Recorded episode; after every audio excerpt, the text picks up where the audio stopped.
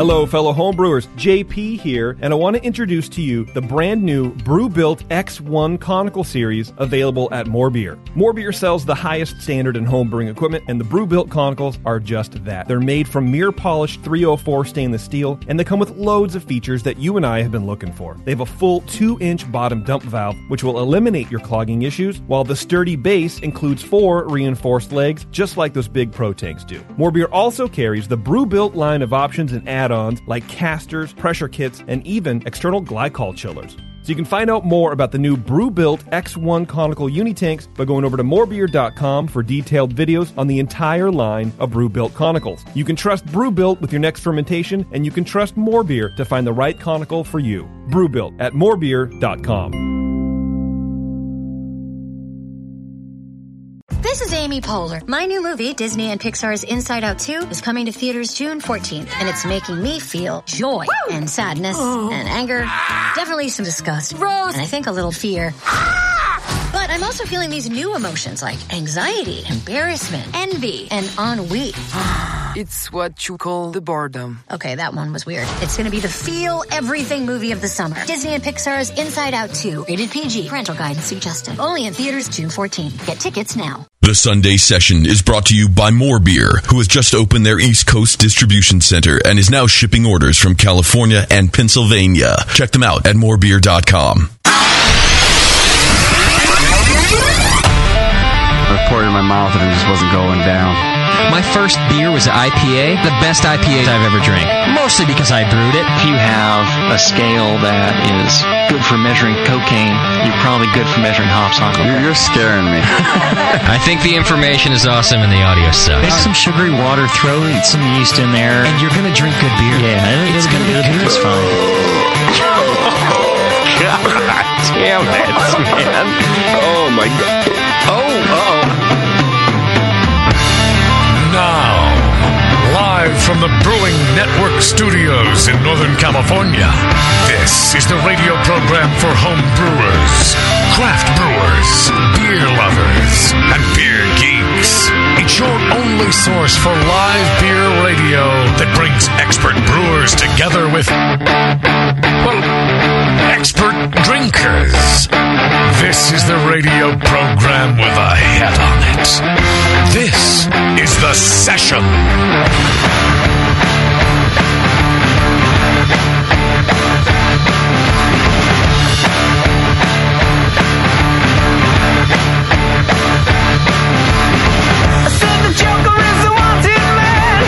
Yeah, welcome to the program, everybody.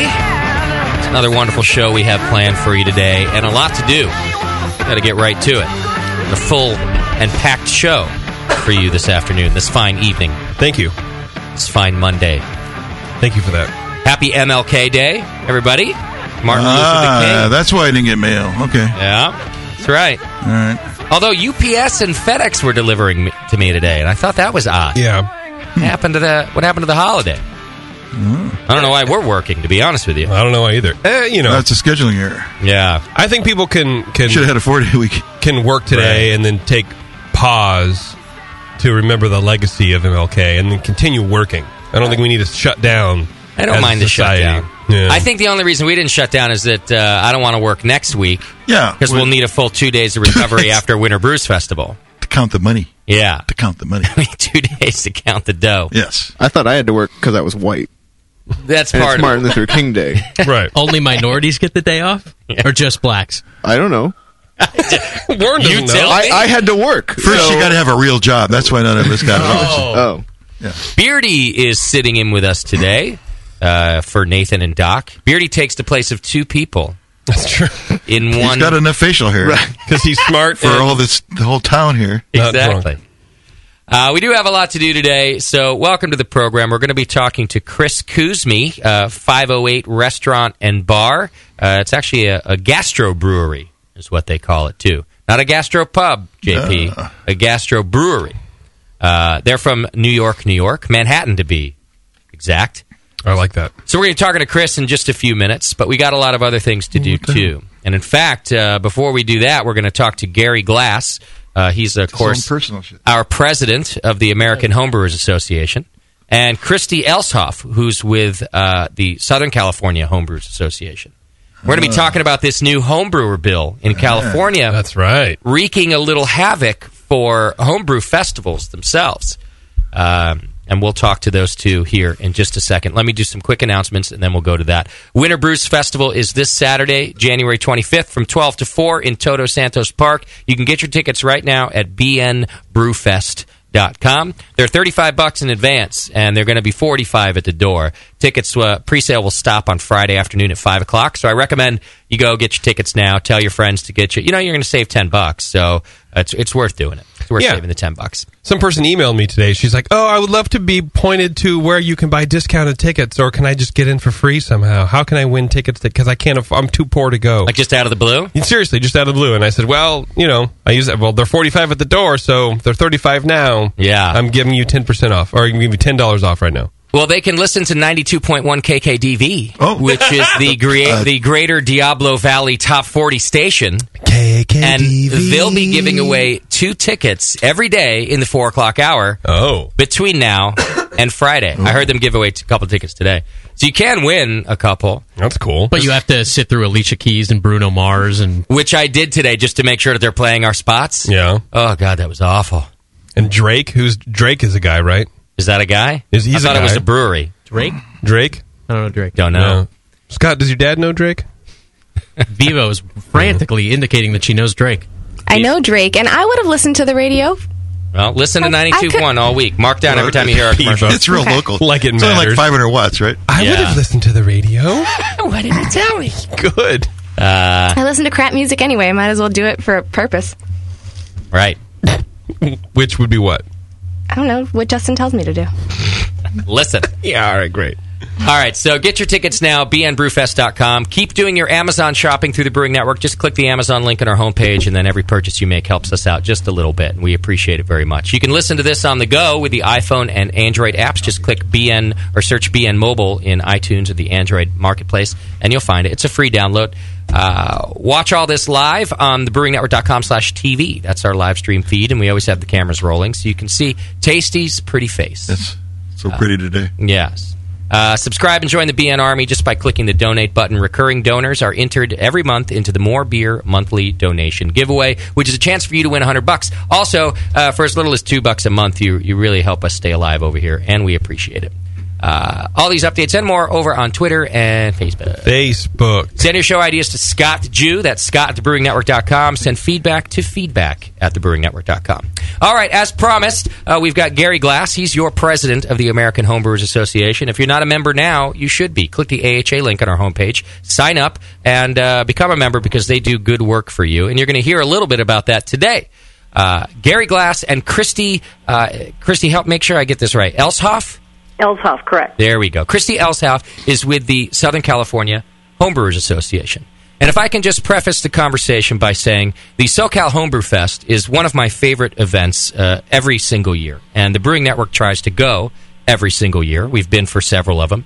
And it's just really a well run and fun festival that features a, a ton of homebrewers. I mean, they really come out in droves for this, and they and they go all out setting up their club booths, and it's just something else. And in fact, Gary Glass, you were a guest speaker there uh, this past year, weren't you?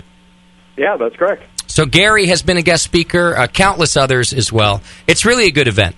Well, I'll start by saying that there was some legislation that actually us here at the Brewing Network were pretty excited about that passed uh, California Assembly Bill 1425, which essentially, and Christy and Gary could, could kind of clean this up and correct me if I'm wrong, but essentially allowed homebrewers to, to donate their beer to festivals, and for that matter, it to be sold in order to help nonprofits raise money. Uh, but there's a little stipulation in that bill that says as long as said nonprofit is not uh, does not exist for the sole purpose of promoting beer making and home brewing. Do I have that about right, Gary and Christy?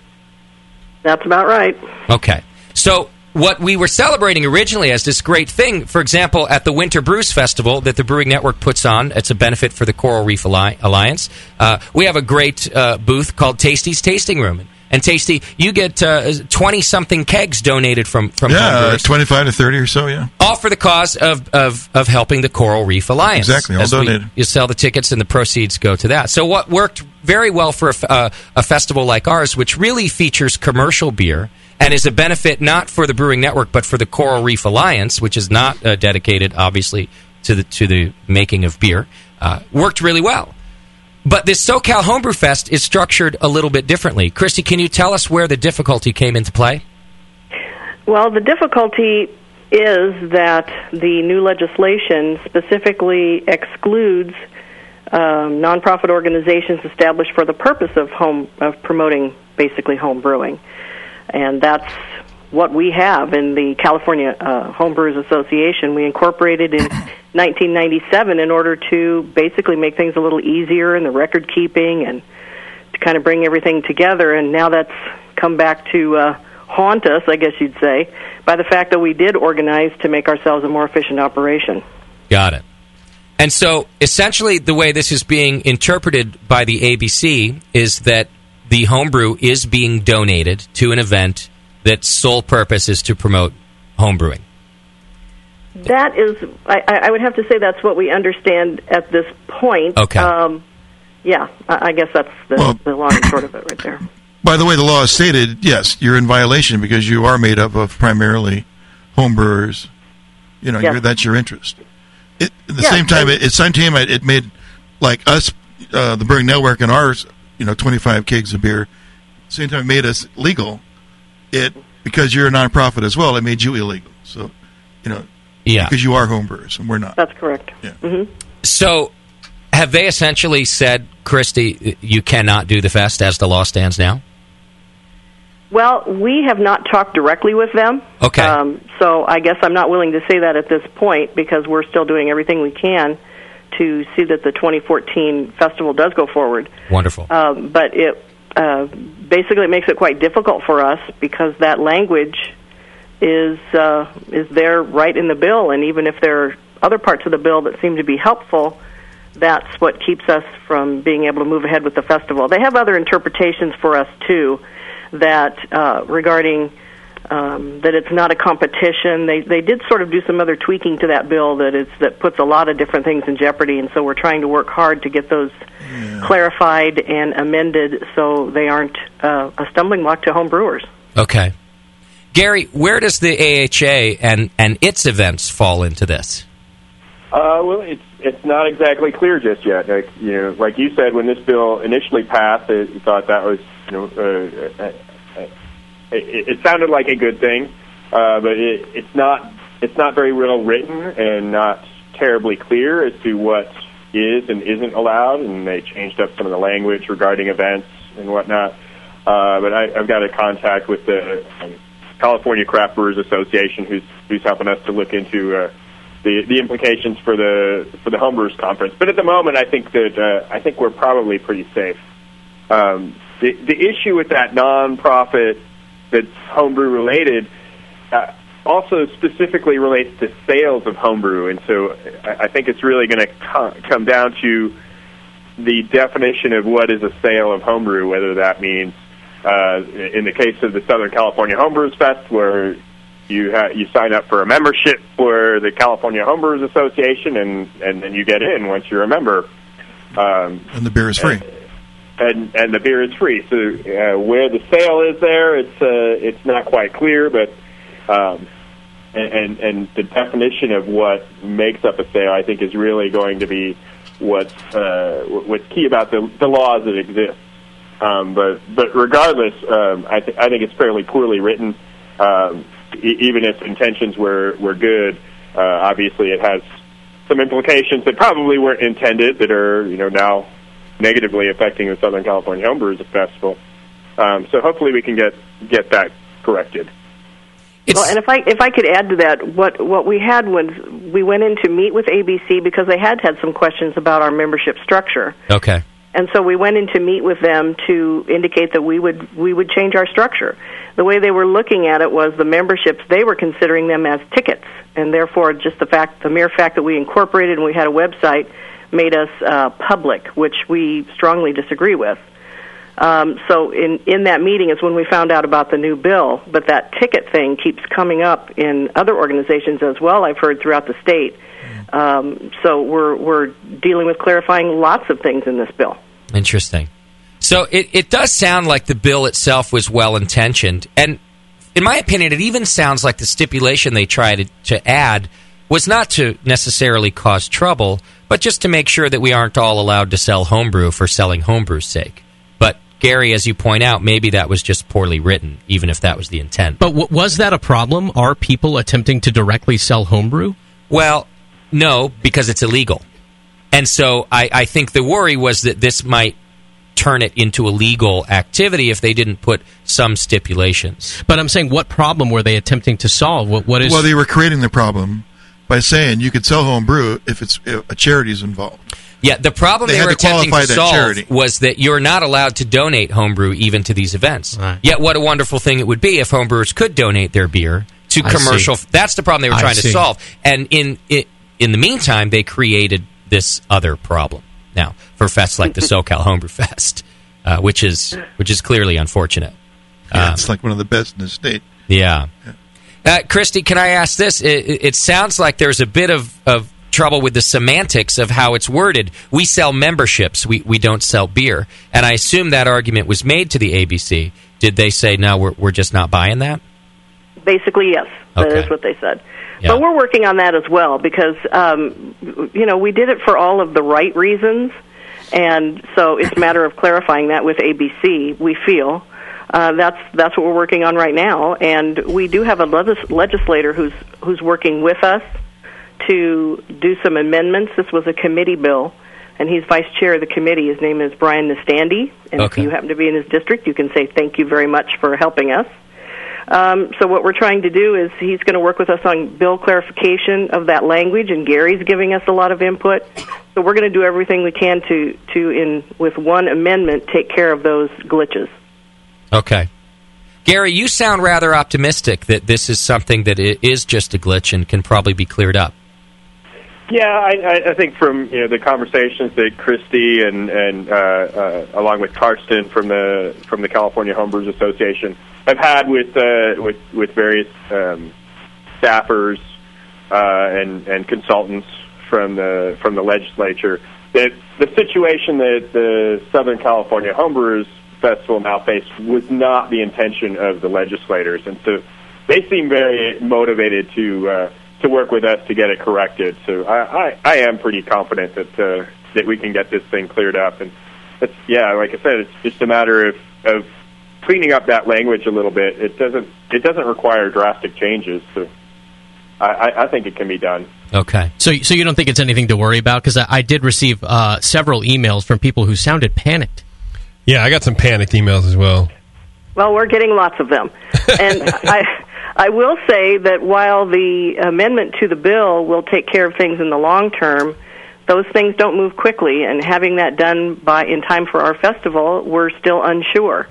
But the, the committee that is, uh, in fact, uh, Assemblymember Nastandy's office, and then I, I believe he's working with the Senate side of that same committee, which is the Committee on Governmental Organizations um, they're going to see what they can do from their end to get some discussions going and see if there's uh, what what avenues and what options we may have for 2014. So we're just working as hard as we can. We are not giving up. Is there a message for the, the panicked homebrewers, or maybe more importantly, homebrewers that really want to do something? Is there a, a unified message, something that they can do, a way you'd like them to approach this? Well, yes, absolutely. Um, if you go on the California Assembly and California Senate websites, you can find those committee members. But apart from that, I think we've done a pretty good job of with the people that we have involved with us right now, kind of reaching out over the phone to some of those people, and that's where we've gotten a lot of the support. We would like homebrewers throughout the state of California to write your legislator. Um, if you go to our website, which is calhomebrewers.org, that is the California Homebrewers Association website, um, it will give you contact information for clubs down here, and if you contact those clubs, you can get a sample letter. Um, what we're trying to do in doing that, I know it sounds a little roundabout, but If ABC wants to see this as a public event, we want them to see it's not a public event. It goes back to the home brewer and back to the homebrew club. So we want everybody to be involved with the clubs and the home brewers to uh, to send out letters to both assembly members and senators, regardless of district at this point, mentioning this bill 1425 as a committee bill from the uh, Committee on Governmental Organizations. We just call it the GO Committee.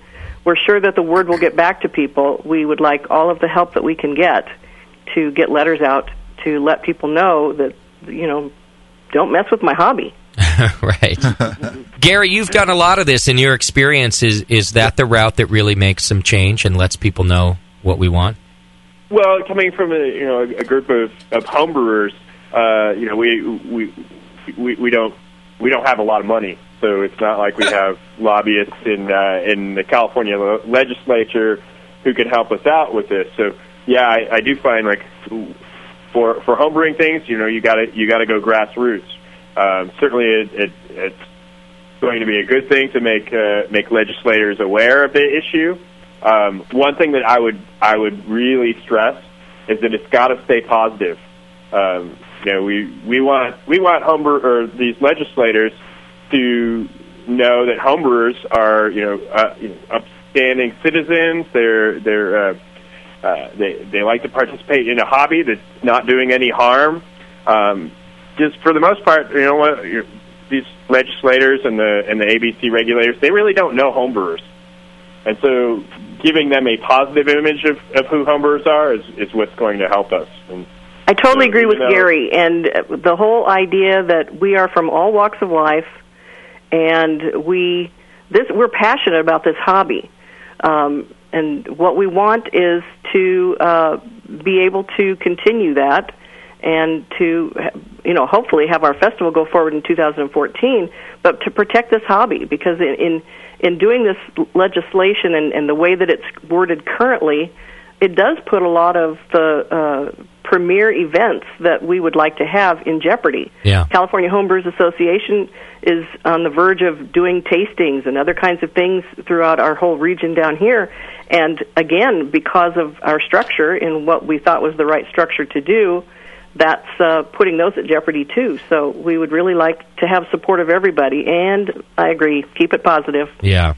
I think it's important to remember, uh, folks, that you know, like it or not, there there is a little bit of a stigma associated with with making beer to those who don't know us. Like Gary mentioned, you know, these folks they they don't really know who we are and who homebrewers are, and so we're starting from a point where we have to, you know, kind of get over that stigma. Even though I think it's unfairly placed, obviously, that we are professionals and we're passionate about our hobby, and we're not doing this to go get reckless at Lake Casitas. you know, uh, we're doing it to get together and, and enjoy our hobby. So. They tell us how wonderful we are, and so we, we recognize that. We work very hard Yeah. to have an event free uh, event, if you want to put it that way, so we don't have difficulties. Right. We work really hard at that, and we're, we're good at it, and they recognize that at Lake Casitas. Good. Okay. Go ahead, Gary. Uh, Oh, I was just gonna just gonna add like an event like uh, the Southern California Homebrewers Fest, which is like I, I agree that's that is a fantastic event for for homebrewers to go to. Yeah. It's a it's a big gathering of homebrewers, sharing of, of homebrew, uh, and you know education and all these things. But if if you were to say to somebody who was not a homebrewer that there's an event with you know hundreds of kegs of, of homebrew that are being served or at this campground, um, you know think about what kind of image that might give somebody. So even though we who have experienced it know what it's all about, like Right. those on the outside aren't necessarily going to see it that way. And so that I think that's the issue that we we come across as homebrewers in uh, in all kinds of states is that they don't really get what we're all about. And so it's it's really about educating legislators and regulators about who homebrewers are really are and, and what we're trying to do. Sure. Well, We've heard throughout the state that we are better we are better behaved than the wine people. Yeah. exactly. Certainly not better looking, but better behaved. You're right. We're definitely more fun to hang out with, that's for sure. Uh, well, the AHA has done a great job uh, uh, tackling things like this before and conveying that message that Gary's talking about, that really showing that, that we're different than, than what people might think. So I have faith in you, Gary. Christy, uh, I've, I've got faith in you, too. You do such a great festival down there. homebrewers, I think it's up to you now to to chime in to to write to your representatives uh, in a very polite and professional way, and let them know this is important. And it sounds like Gary and Christy are going to keep working hard on it for you, but you, you should do your part too. So the uh, website, once again, uh, is the calhomebrewers.org. You can go to calhomebrewers.org. And uh, in fact, I'm looking at the homepage right now, and there's a description of the bill and links for where you need to click and go to so that you can help out and, and do the writing yourself. Um, well, keep us up to date, please, Gary and Christy. And if there's anything we can do to keep getting the word out, uh, you know, like I said, not only do we love this festival, and I'm, I'm happy to get the word out just for that, but all the rest of the festivals that are going to take place in the future, too. So keep us up to date. Will do. Yeah, absolutely. Okay. Thanks, guys. Good luck. Thank you. Cheers. Do you think uh, Alvin Holmes works on uh, um, contract? You know, like we, could we hire him to go to bat for us for this issue? Because I If he feel can like filibuster. You can't. Uh, right, you can't argue with the If guy. nothing else, he can filibuster. Yeah. Oh, for sure. That would be fantastic. Deal we we selling now not good enough. That's it, and then we would get our way. Yeah.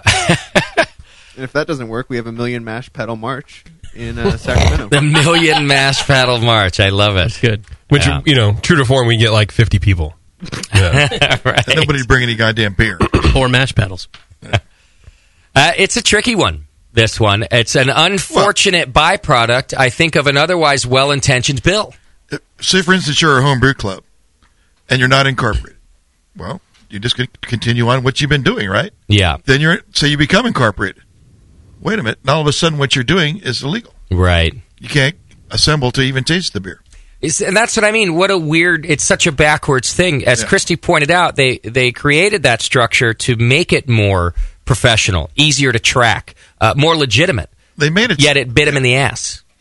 Right. The whole thing seems to be for this event up in Napa, Va- uh, Napa County, to, for this charity that's associated with like a fire protection Oh, district. That's where it all started. That's where it all started when the ABC would not give them a license. Okay. Well, they contacted the representatives, which were all like these wine, you know. Yeah. They got you know, and they because wine's a big, bigger, like more respectable part of our economy. Mhm. They got shit done like in months. I mean, it was like, that happened in the summertime.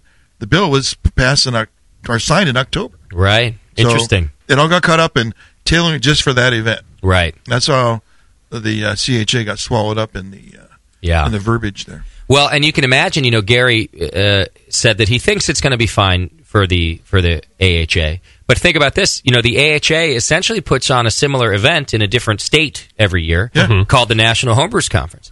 And uh, when it comes back to California, it's a big issue. Which it's supposed to. If they Before did the same thing, yeah. 15, yeah. So if it, it's it's really a big problem if the ABC decides to continue interpreting it that way, and maybe more so if they don't allow this amendment to be passed.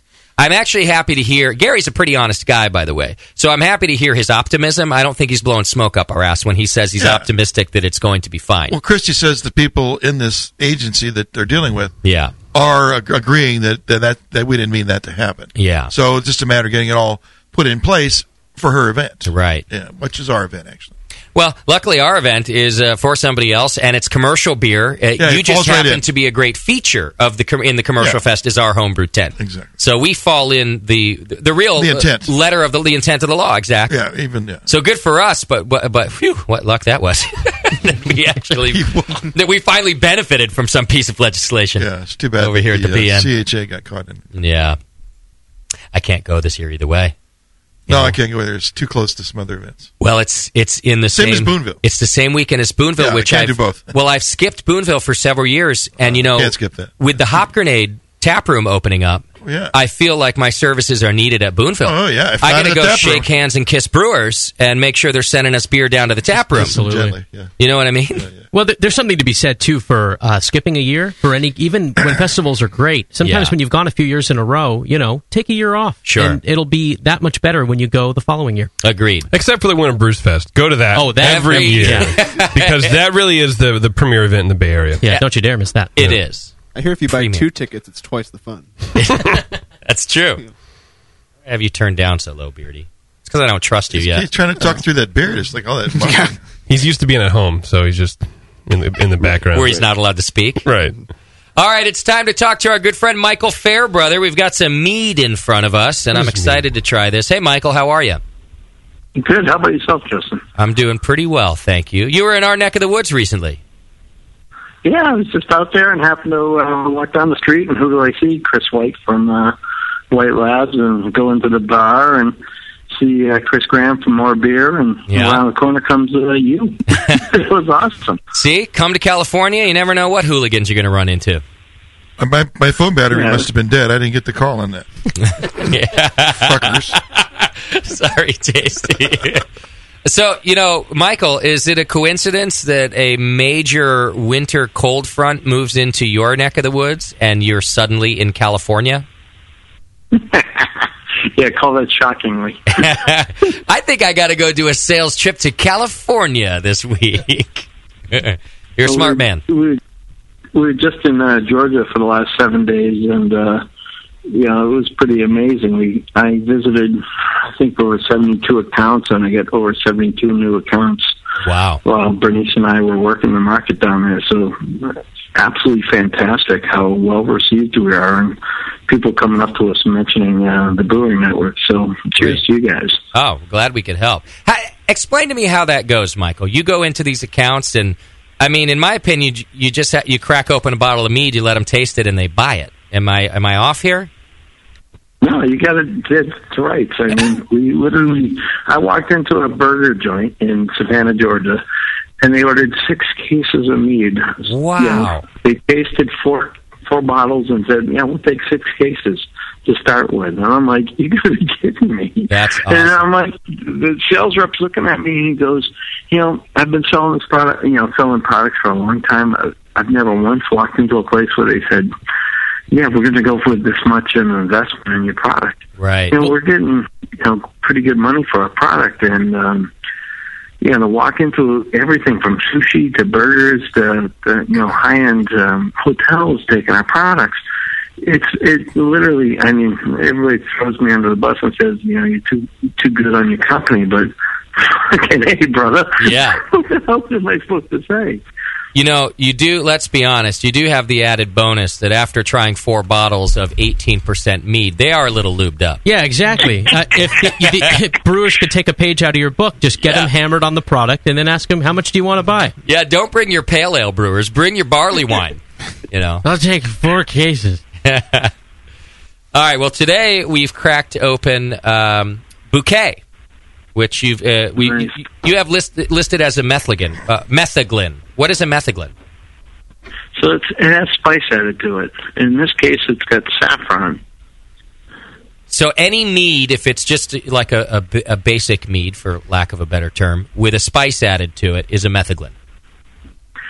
Yeah, the the the uh, BJCP has it kind of segmented a little bit, and they say if it has fruit and spice, it's open category, but if it has just spices and honey, it's a methadone. Okay. Now, I'm, I'm going to ask you about the saffron in a minute, but I, I do want to point out that this one is, of, of all the ones that we've tasted from you, is, is the most mead like.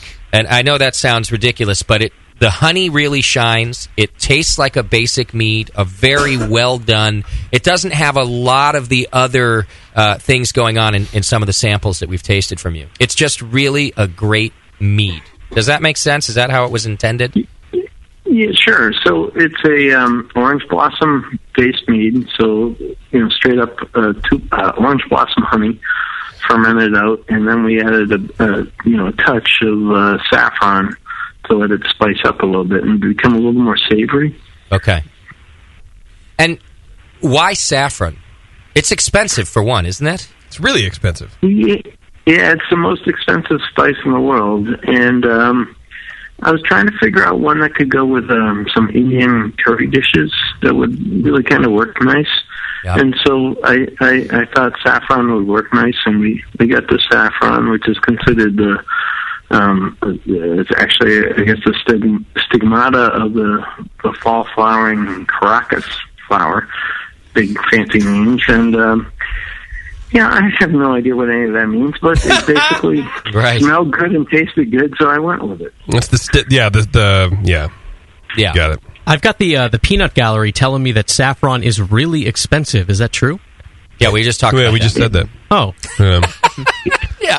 You were I was too reading- busy. I was reading the message. You were too busy listening to Peanut Oh, Gallery. yes, it's the most I was reading the expensive message about spice it being on the expensive. planet. multitasking. Cut that out Oh, and post. Yeah, Michael said it's the, the most expensive spice on the planet. But what about the price? is that high too? Yeah, is that is that high? right. now uh, you're talking about having it with, with curry, and we had a little sip of this uh, before the show. And Beardy, you were talking about a, a, a little spiciness that comes up in this uh, Mhm. when you taste it. Yeah, I think, uh, the, especially in the f- initial flavor and in the aroma, it's very the orange blossom is really present, and then the saffron kind of just comes in at the end, In the and, aftertaste. and just kind of dries it out and adds like that savory character that uh, Michael was talking about. Yeah. and yeah, I could definitely see with uh, Indian foods and curries. Yeah, it, it would. It's just real subtle, but it just ties it all in together. How much do you put in a batch? Yeah, it's about a half a, a half a gram. So um, that was a sixty gallon batch and about a half a gram of saff half a gram of saffron. Is it really very strong and, and pungent? If you, in other words, Yeah, if you it- were to use more, It's got an orange hue to it, and if you try to use too much more, you know, anything with spices, you're trying to. You're not trying to nail it to home base. You're just trying to get it to like first, where you kind of see it's got a chance. yeah, and you try to let people's mind just pull in the, the perception of, okay, I can taste it. And if you put it too much, it was like, ah, it's it's horrible. But if you just get it to the right threshold level, then everybody can taste it and say, ooh, I know where he's going, and I can feel the flavor, and oh yeah, that's perfect. So you, anything, even with like beer, and, and you know, the first time I met Beardy was on a bus to heading to a Bloom Network party. So you know, it, we we could talk beer forever, but you know, spices is something you really want to just kind of balance and, and toy with, not hit hard with. Right. So you're just trying to get that line. Basically, you're trying to ride the the median between between yeah, it's there and no, it's not. You want you want us to kind of pull the rest of the flavors through in our own mind. Yeah, the more the more that the mind can pull in the the concept of the spice, and the less that it's hammered home, the better you are. It And most brewers, craft brewers that make a, a winter seasonal, you know, to pay attention to that. I mean, I can't tell you too many pumpkin spice beers or winter holiday beers that I've tried that have been what they call exceptional, but the ones that I try, they're not really trying to overdo do the spicing. Right. No, you make a good point. It's it sounds a lot like trying to be friends with JP. Like uh, just a little bit is plenty. It's plenty. Anything more? Hey, JP's the bomb, man. I called him when I landed in Concord and said, "Hey, we're heading trying to find a place to eat. What do you recommend?" He told us to go to EJ Fairs. We walked in the door. We bump into half the brewing uh, or the uh, beer, beer, more beer guys. The, the beer, you know, um, well, what the hell's the White Labs guys and uh, yourself, Justin. And you know, it was a pretty fun afternoon for us. Right, but then you head back to Maine and you don't see him again for six Right. months. That's my point exactly. Extreme moderation. yeah. Yeah. And, and for the record, I'm from New Hampshire. Oh, right. Sorry. See, I, and I would know that. That's why we're friends. Uh, hey, Michael, what about the color? You mentioned a minute ago that it's uh, it's kind of orange, and it, it almost looks like blood red, except for this mead is like a pale gold. How do you keep the color from changing? Yeah, so the, the, the ratio, if you think about a half a gram and yeah. 50 or 60 gallons, it's so little, it's, it's just, you know, barely enough to make any dent at all. But, you know, if you really wanted to get the color up, you could, you know, quadruple the spices and you'd see quite a noticeable difference. But, you know, I'm trying to always go for the essence, not for the slam dunk. What form is it in? The spice. I've never seen it. Um, it's it yeah, it's um, it's literally the um, the center of the flower, so it looks like little um, strings of thread that are about um, quarter inch in length, Okay. and it's uh, orangish in hue. And why? Do you know why it's so expensive? Is it hard to grow? Yeah, they they get about five grams per acre. Wow. It's all hand harvested. Five grams per so y- acre. You have to go through by hand and and harp, and that, and that's why and that's why vanilla is the second most expensive because you have to actually hand pollinate Ah. the vanilla, and it, it- there's a lot of manual labor that goes in, into some of these spices. Why would anybody grow those things? Because they're, they're it's gold, baby. Well, it takes fant- phenomenal with rice. right? Everybody's had a little saffron rice, Yeah. right? That's true. I guess it's a, it's almost a um, it's a respect thing too. Like you must only do it if you love it, or that it makes you a fortune. I guess, but even that, it, I can't imagine it does make you a fortune. Right. At a gram for five acres, Yeah. I don't think you're making a fortune even selling it at those high No. prices. You know, five grams for But- A five grams, Yeah, sorry. well, That- that's 50 um, bucks an five acre. grams per acre. yeah, fifty dollars an acre. Yeah. Lord, where does it come from? Who grows it? Um, it's available. We, we got ours from um, uh, Spain, but it's also available in India and um, Iran. The Iranian um, saffron is considered to be the best in the world, but with the uh, relationships with the United States, uh, we certainly aren't getting anything from Iran. Oh, interesting. But they, I thought I saw that they make most of it, or gr- grow rather, most of it. The Iranians. So I don't know who's Um, getting it all. Yeah, it's not coming here. right. that's, that's for damn sure. well, this is a wonderful mead, and I would recommend it. Um, you know, not just to uh, to taste the saffron because it is so subtle. It's a nice uh, little character of it. But I think this is a great example of what a, a mead, a true and wonderful uh, mead, tastes like. Uh, you know, r- in, in other words, it's a good one to start with if you want to know what mead tastes like, as opposed to one of the meads with fruit in it or some of the other ones that we've tasted from you. If you want to just start with a base, I think this is a good one. Yeah, and it's it's currently available um, pretty much exclusively in um, New Hampshire, in California, and by mail order to 16 other states. Okay. All right. Well, as Michael has always said, ask for it in your locale if it's not there yet. And it sounds like most people say yes as soon as he shows up to, to show it to him. But uh, you asking for it if you want to try Moonlight is a, a great way to get Michael out there and to get his product in your area. So, so do so, and you'll know what we're talking about when we taste these all the time. This is a wonderful mead. I love it. Yeah. Yeah. Hey, and guys, you got uh, Chris Kuzme coming up, and he hosted me last time I was in uh, New York City, put me up for the night. Oh, so please say hi for me. I will do. Thanks very much, Michael. All right, guys, take care. Have a good All right. Michael Fairbrother, Moonlight Meadery. You can go to moonlightmeadery.com right now. Also, you can try it at the Winter Brews Festival. That's right. For the cost of your ticket. And then you'll know that when you see it on the shelf somewhere, it's worth buying. Here's a fun comparison for you for anybody thinking about starting a saffron farm. You're Yeah. getting 50 bucks an acre. Uh, if you gr- if you grow marijuana, you'll get about 10,000 uh, plants per acre. And at a pound a plant and uh, 3,000 bucks a pound, 30,000 bucks or 50 bucks. it's your choice. Let's move to Colorado. Buy a lot of saffron with that. Yeah, one you go to jail though, and the other one you well, don't. Colorado and Washington. Is there an But e- they grow it in places where no one wants to live, like Iran and India and the desert where it's 110 degrees outside. Hey, I grew up in the desert. It was just fine. You're Iranian? uh, Did you different grow, desert. You grew up on a saffron farm then? yeah. I could have. Why are you here then? it was it wasn't so bad. Our state plant was the Joshua tree. There's hardly a plant at all. It's more of a weed. But it's sacred to the Native Americans, so take that. Of course it is. And look where I got them. My Lancasters know what I'm talking about. yeah, right. Yeah, you can go you can go crack a case of Bush Light with all the remaining Native Americans and talk about the Joshua tree. That's, yes. Yeah, meanwhile we'll grow weed in Colorado. And make a bunch of money. There's a mass exodus to Colorado, right? Everybody's Yes. going to Colorado, right? Yes. Yeah. I mean, wouldn't isn't the whole like half the half the stoners on the earth are now moving to Colorado, Yeah. right? Yeah, they are. You have to be if you're a grower, you're moving to Colorado. Yes, w- the day that uh, it was like as of January 1, right? And I'm just picturing a mass of stoners in their cars driving the wrong way on I 75, you know? But at least they're driving really slow. It's stereotyping, asshole. It's a stereotype for a reason though. for sure. Three miles per hour. Yeah. I'm not gonna lie. I did my fair share of stone driving. Oh, for sure. I, I don't know how. I, I don't. I don't know how I got anywhere. It was very slow. You It was didn't. A very slow process. yeah. Yeah.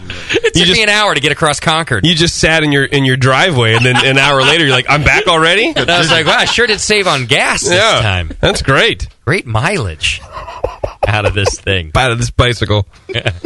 All right, I got to get us to a break, uh, but real quick, we need to do our Twitter game. But we're going to take a break and come back with Chris Kuzme, uh, 508 Restaurant and Bar in New York, New York. Uh, do we have a Twitter game, JP? We do. Twitter game is brought to you today by our friends over at Adventures in Homebrewing. That's right, Adventures in Homebrewing. Good dudes over there. You can go to homebrewing.org and check it out. A lot of stuff on sale right now. I'm looking at their homepage, and they've got a, a, a great bunch of items. Free shipping on 24 of their best recipes. Free shipping's kind of a big deal. Uh, recipes are heavy. It's what like eleven bucks to do that flat rate shipping now. Oh, yeah. So free shipping saves you some dough over there. It's no joke. You can also pre-order hop rhizomes. Uh, you can do it all over at Adventures in Homebrewing. What's our Twitter game? Well, as you are well aware, Justin, we do have the Winter Brews Fest, the fifth annual Winter Brews Fest in Toto Santos Plaza, right here in downtown Concord, California. Yes, benefit for Coral Reef Alliance. Thank you very much. Over 50 breweries will be uh, on hand, plus Lucas Ohio will be there, Forest Day will be there, and we have six food vendors. We've doubled the food vendors. Yes. Um, so this all this leads me to believe there will be tons and tons of people there. Uh, and what happens when you have tons and tons of people at a beer fest? JP you have, doesn't go to it. Uh, JP uh, lies in a hospital with two drains coming out of his thyroid. Um, but also, there are drunken stories. Ah. And so I want to know what everyone thinks the best drunken story to come out of Winter Brews Fest will be. Okay. So I need you to, to put on your uh, your your cowls and your little crystal balls and figure it out. Best drunken story coming out of Winter Brews Fest this year. Give it to us. You can tweet it to Brewing Network. We'll pick a winner at the end of the game. JP will send you a prize after he has recovered from his surgery, which is Friday, right? Uh, yeah, Friday. This man. Friday. This Friday. All right. Hang in there. It's the session, and we'll be right back.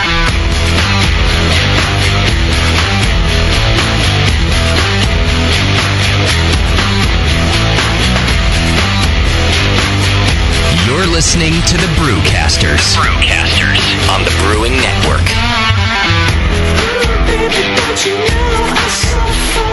Since the first time the Brewing Network microphones turned on, More Beer was behind it. More Beer sponsors the programming on the BN because, like you, they love brewing. And like the Brewing Network, they love sharing their knowledge. Morebeer.com isn't just a website to place your next equipment or ingredient order.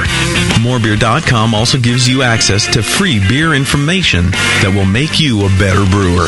Go to morebeer.com and click into the Learning Center. You'll find podcasts, technical facts, video tutorials, and more, including access to The Buzz, More Beer's social network of more than 5,000 members.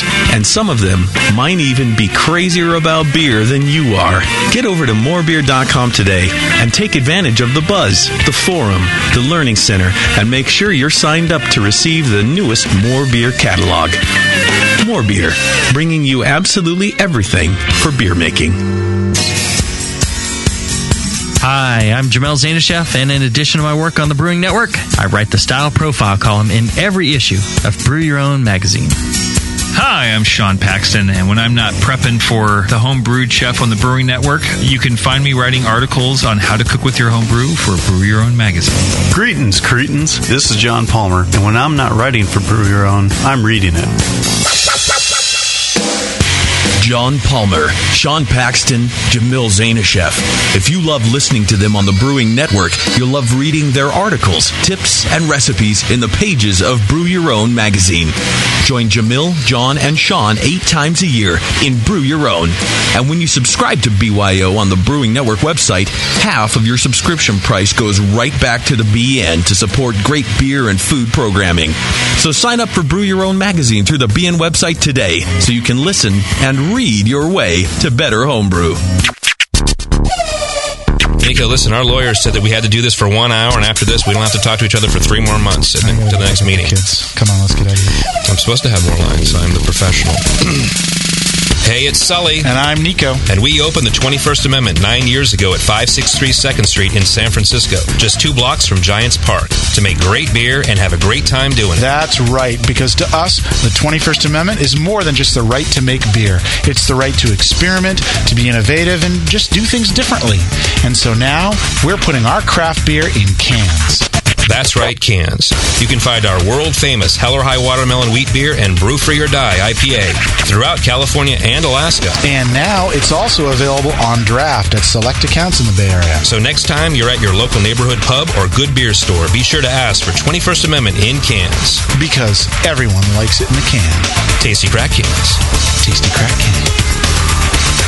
A vial of White Labs yeast is the key to your best beer. When you open a vial of White Labs yeast, you're giving your beer its best chance for a perfect fermentation. In addition to their already incredible variety of yeasts, White Labs is proud to announce WLP 90, San Diego's super yeast, now available year round. WLP 90 is super clean, super fast fermenting, with low esters and has a neutral flavor and aroma profile. It's alcohol tolerant and highly flocculent.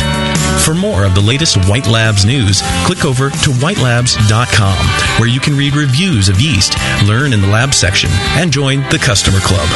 And if you should find yourself in San Diego, White Labs has a brand new training facility for craft brewers and home brewers alike. Whitelabs.com.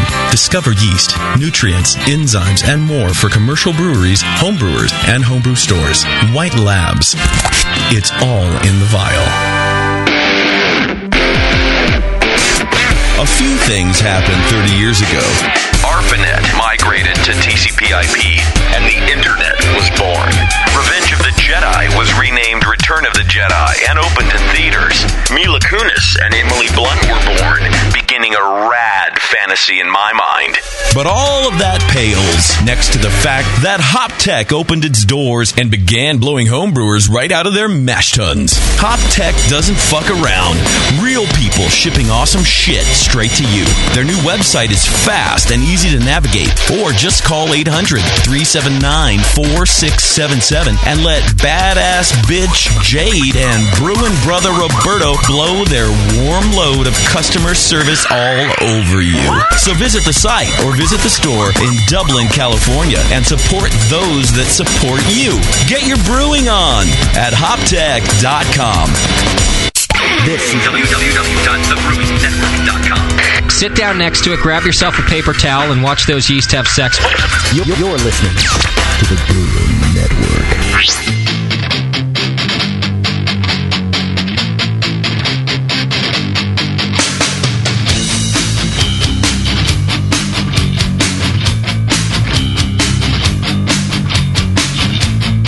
The Session. Brewing up our next batch of radio gold. Right now.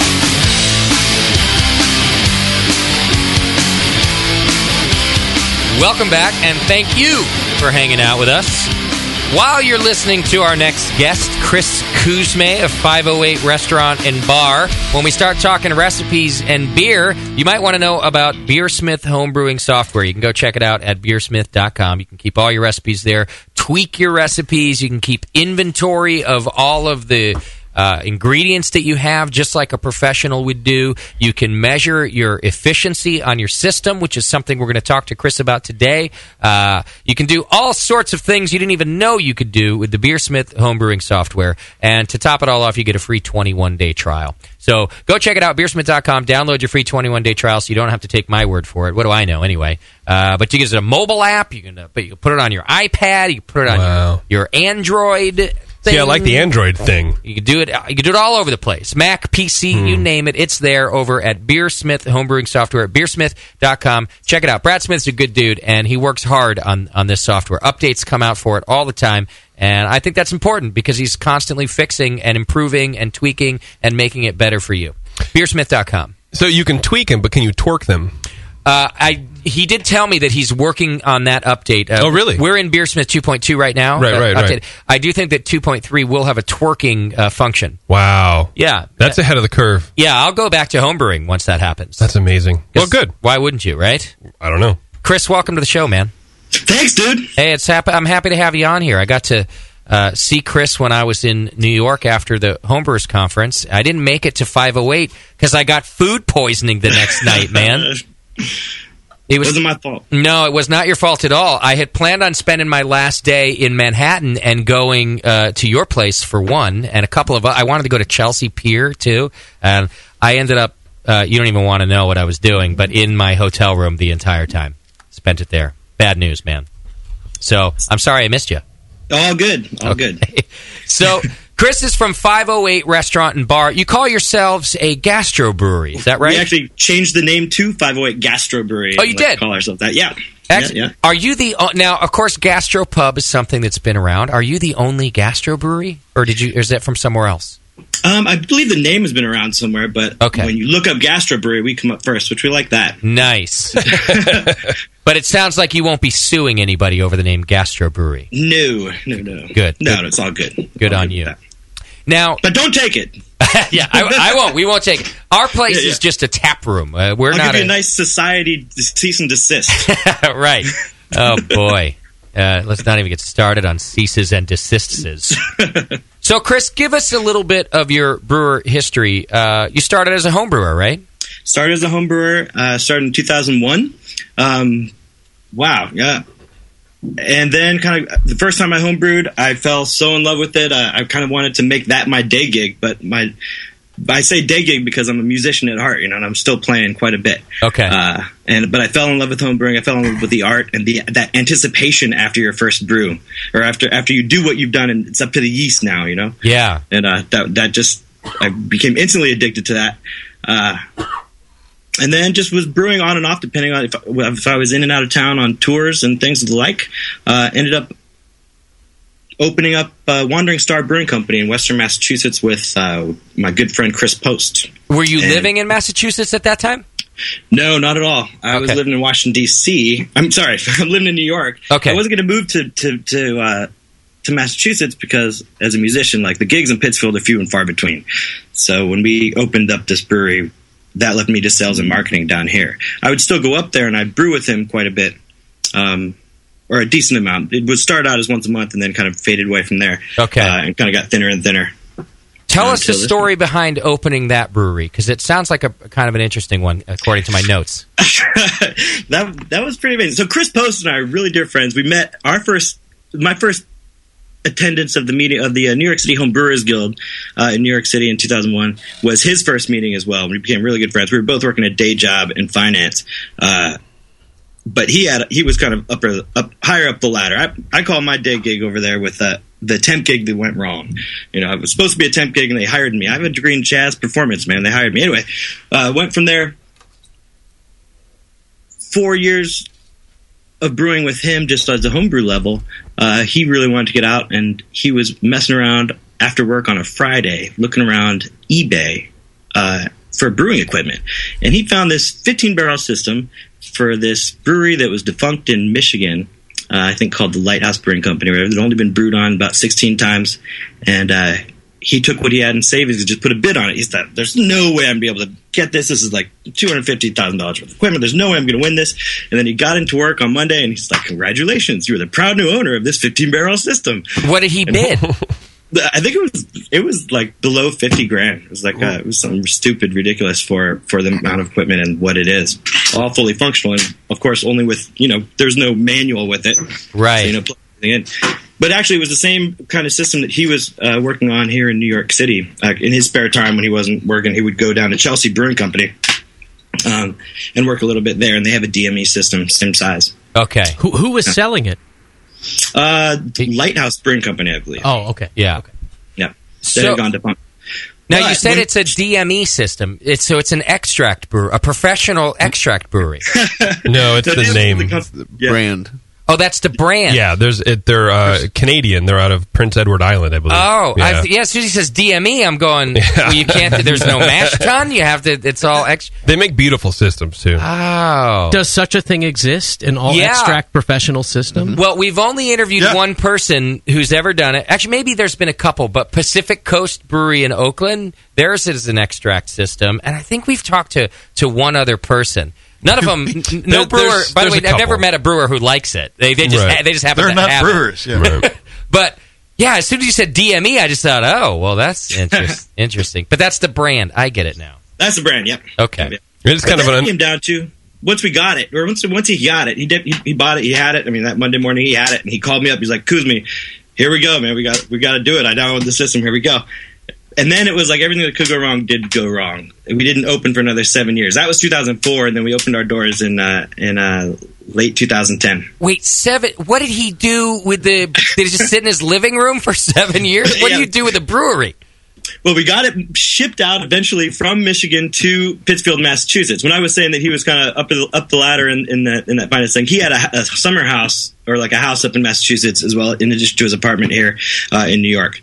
Um, okay. And uh, so he knew the area, and we knew we could store it up there. And the original plan was to open up in New York City. Um, that was cl- that was ideal. But by the time the thing sat around for so long, we got all the other paperwork and everything else together, and then finding a location. You know, we opened up the brewery, and there was only seventeen dollars or seventeen cents in the account, kind of thing. Um, And and what year is this that you got the brewery? Uh, the, 2004, I believe. How do you? s- You must have been going crazy from two, for seven years watching breweries open up all over the place, knowing that you guys had a, a full commercial brewery just sitting there. Absolutely, absolutely. And th- speaking of uh, the uh, S, or the C and, and D, uh, we we had a different name too originally, and we were getting publicity with it under a different name, Nomad Brewing Company. And we talked to all the places that might have had a problem with that, uh, sent them an email, and we got email confirmation that they would be cool with us using that name. Uh, but then then where we had uh, so going back a little bit, we stored the equipment in northern Mass- Massachusetts in North Adams, and uh, that building is where we were eventually going to open up. The guy who owned the building was planning on kind of opening up, turning into kind of like not a mall, but like a, just a bunch of different kind of artisanal things going on in there. Mm-hmm. Okay. Um, but he wouldn't give us the chance to have a lease on there beyond five years. Like he wasn't giving us the first right of refusal for the next next wave of breweries. But for a brewery, five years, you know, anything could happen yeah. and we need to be able to, to be there longer than that. Um, so we ended up having to move it from there. That place ended up uh, we had to move it from there. Okay. And we burned it down, but we don't talk about that. All right? If something happened to it, I'm not going to tell you what. It's a secret. Uh, it was all good. I mean, we ended up finding a new place and, and going to the other to finding a place that uh, Chris actually ended up buying. So we owned the space that that is going on. But as far as the name that we had, it was North Adams, which kind of worked well with what we wanted to call it. With Nomad, uh, just kind of we wanted to be kind of the wayward brewing company. You know, uh, just going where we where we want to go and just making good beer. Yeah. Um, it- just nomadic, and he's an expat. I'm the token American of the bunch. Actually, it's Chris Post and and uh, Alex Hall, both expats from England. Okay. Uh, it's kind of what brought us together. We I have a I I really love English ales and and uh, you know sessionability. Um, but anyway, we had the had that lease thing fall out, and for like two years we were looking for that new place to go, and then at the end of that two years, when we finally found a place, we get this cease and desist kind of letter from from a place uh, that wanted to contract under their name, which was Nomad, and uh, and so we Okay. were like, okay, well we changed up and we went to Wandering Star. Well, it's a good time to change it. You hadn't opened yet, so Yeah, exactly. it could have been later. Well, you guys are some patient mofos, though. Right. Oh man, it had to happen. I'd have been jumping out of my skin. It was it was crazy. And uh, were you you were you've been a musician this this whole time? That's kind of your your, your main gig outside of brewing. Yes, absolutely. Okay, what do you play? I play saxophone. And what kind of gigs? and do you- electric bass. And electric bass. So when you say on tour or gigs, what are we talking about? Like a like a club or, or do professional like uh, touring bands hire you? What, what kind of musician are you? Well, it depends on the situation. Usually, I'm, I'm work for hire, uh, but we, I was part of a good band. What got me out of what officially made me quit my finance gig was I got hired on tour in 2006 uh, with the band that I was working with. We finally went on a tour. Uh, Chris Berry and Pangea, really fun group, kind of a world music group. He spent most of his life in Africa uh, playing the thumb piano, the the mbira Divadzimu, which is a really really cool instrument, man. This this and he plays the hell out of it. Interesting. And, uh, just a beautiful beautiful musician. What's it called? The Imbira. Mmm, beer. ah. Okay, all right. Yep. The Imbira. Mm, Imbira. And I met him through, uh, he was actually my Imbira teacher. Like, I started getting into Imbira for a while and into world music. Uh, and then we went out on tour, toured the country for about two years. I came back totally broke and went back into temping. Okay. I just doing- but I do you know random things around thing. I do my own straight ahead jazz stuff. I do uh, some hip hop stuff on electric bass. Um, uh, the other day I did guitar tech work on the Jimmy Fallon show for a, from a friend of mine's band. Nice Pretty cool stuff. Not a lot of saxophone in Steel Panther. Not enough. we got to change that. We do have to change that. We have to write a song that features the saxophone for Steel Panther. Damn straight. Whenever you all tatted up too. Whenever we do our uh, our BN version of Careless Whisper, we got to hit Chris up for sure. Saxophone solo. Yes. I'll get that sexy sax man and I'll take off the shirt, throw on the suspenders. All right, so you're you're with the other brewery, and when does the opportunity for at, at 508 open up for you? How do you get that gig? Oh yeah. Well, I was uh, I'm hearing an echo in me for some reason. Interesting. I was at the end of my rope a little bit fiscally here in the city. I was doing sales and marketing for for Wandering Star, uh, but it's a it's a rough beat. You got to be out there on the beat, and with uh, without having a budget really to have somebody on the on the pounding the pavement. I was doing it straight up out of interest and and you know want of making this this brewery work. And Yeah. we're, I mean, Wandering Star is still in the red. We're still trying to you know trying to make it solid and you know get out of get out of any of that.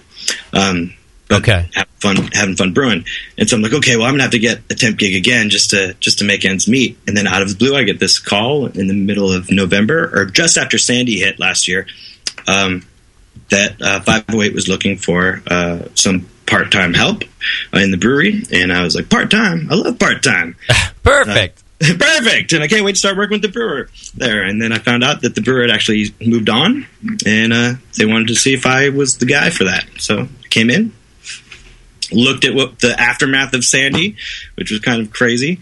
Uh, yeah, tell us started about so brewing. what was what did Sandy do to the? It's in Manhattan, right? Yeah, yeah, yeah. So we are about two blocks away from the West Side Highway and from the Hudson River. So Sandy hit this neighborhood really badly, pretty hard. And uh, the system that we're working on is actually in the basement of the restaurant. It's a really small two barrel system, actually a kind of wonky Franken brewery that has been uh, kind of put together by my predecessor. It's basically a uh, three 90 gallon wine fermenters that have been converted into uh, a uh, hot liquor tank, mash tun, and boil kettle Okay. and uh, it's pretty cool. It's pretty fun. It's you know it's, it's an all electric system because we're downstairs, and so dealing with gas and fumes would it would require more work to to make it happen down here. Um, but because of that, or because of the area, and because of how small it is, man, I came in here just after the the water had been sump pumped out, but they were they were under like six feet of water down here in the brewery. Everything was floating around for for a solid, you know, five days. Wow, power was completely out until maybe just the day before I came in. Did that have something to do with why the brewer moved on? He looked down in the basement, like, "Hey, there's something else I got to go do." I'm outta here. Yeah, right. Ah, This is a good time to go. Heading for higher ground. Yeah. yeah. So no, he had other things. An all electric brewery ends up underwater for several days. Yeah. Thankfully, the electric. So we replaced all. We had to replace all of the electric parts except for the main power board that kind of did it. That thankfully was above the water line. So I have a little main brain uh, controlling, you know, controlling the the electric equipment Okay. or, or the heat elements, you know. Uh, but we replaced all the coil or all the cords and and the heat elements themselves. And then I, it was just up to me to stick my neck in caustic for a solid three weeks before starting to brew. Wait, so they essentially hired you to clean up after Sandy. yeah, pretty much. That's interesting. And is there? Give me an idea of what it looks like when they pump the water out. Is it also full of mud and debris, or is it just wet? It was mostly kind of it, it was wet, I, and I'm sure there were person, parts of it that were that were kind of muddy and debris. But to be honest, I was not here at that point, so I see. they had actually d- finished the pumping, uh, and it was just like just kind of mess as opposed like nothing was together kind of area, you know. Sounds like a disaster. Yeah, did it smell really bad? It wasn't so bad. No. But I don't know. I was concerned with those. I wasn't really thinking about my uh, sense of that. You know, at was the time. anything fermenting at the time? Like, were there any batches in the fermenters? Oh yeah. two batches in the fermenter that I ended up having Oh. to get rid of. Did you try them first? Um, yeah, you gotta try it, don't you? right? Yeah. Seawater saison. Yeah. Nice briny. I mean, taste. had water gotten into them, or was it No, just that no, they're they did. the water did not get into. it. they just Uh, had no well, temp control or anything else for however long? Exactly. Right. I think I think Chris has Same selective temperatures as memory. Hudson. Right, I yeah, think it same water smelled temperature. It awful must and it was have. full of mud and shit. It had- how That's could it what I not be? think. I only remember the good things. It helps keep me happy. Yeah, you sound like a happy guy. I can see why. uh, well, so that so how long did it take you to get it up and running then? Uh, I think it was a solid two and a half to three weeks before I actually started running, or we started running again. I mean, I had a lot of cleaning to do, and I didn't know. I, this is my first time ever working with an electric brew system, so it took me a second. I mean, I wasn't able to put that part to, back together. I knew what was going on with it, but I'm not an electrician, so we had an electrician, kind of our house guy, Wolf, who's who's the man, and uh, he helped put that. We helped work together, or we worked together to get that that aspect together. And I assume you must have lost all your ingredients and everything. Whatever was in that basement was just gone. Yeah, exactly. So we had to order All new all new uh, grain and all new all new new yeast. I mean, they were, I don't know where they were keeping yeast before, but Oh, there was probably plenty of yeast in there. Yeah, what are you doing? It's costing the brewery money. You'd have been fine. That's right. How about the restaurant upstairs? Did that kitchen or anything uh, get damaged from the hurricane?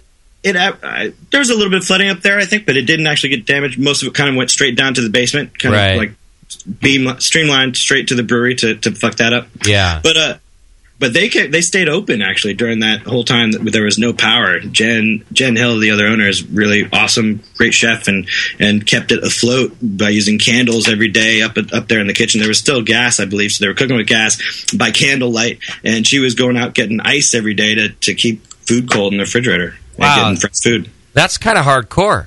Yeah, powered through. It's pretty awesome. I'm sorry I missed that actually because because first of all, I love the place under candlelight. Yeah, yeah. I mean, people still needed to eat, and uh, that's pretty hardcore. I would, I'd have gone on vacation. Yeah, I'm, out of here. Come back in. A, I'll come back in the summer. Fine. What, what about the rest of the block that it's on? Are there are there other restaurants? Did, did other businesses like go under or you know not not pull out as well? Um, th- everybody did okay. Uh, there was one play uh, a place that used to be a really great venue called Don Hills that uh, they had, they were already closed, um, but I think that place was up for sale, but now nobody wants it because nobody's there. To, nobody was there to clean up after the the ma- aftermath, and uh, yeah. it's kind of still mildewing and, and doing its thing until somebody gets in there to clean it up. But the businesses seem to be fine. Everybody says it was a pretty crazy time. Yeah, that one. That place smells. I was stuck. I was in Brooklyn. Okay.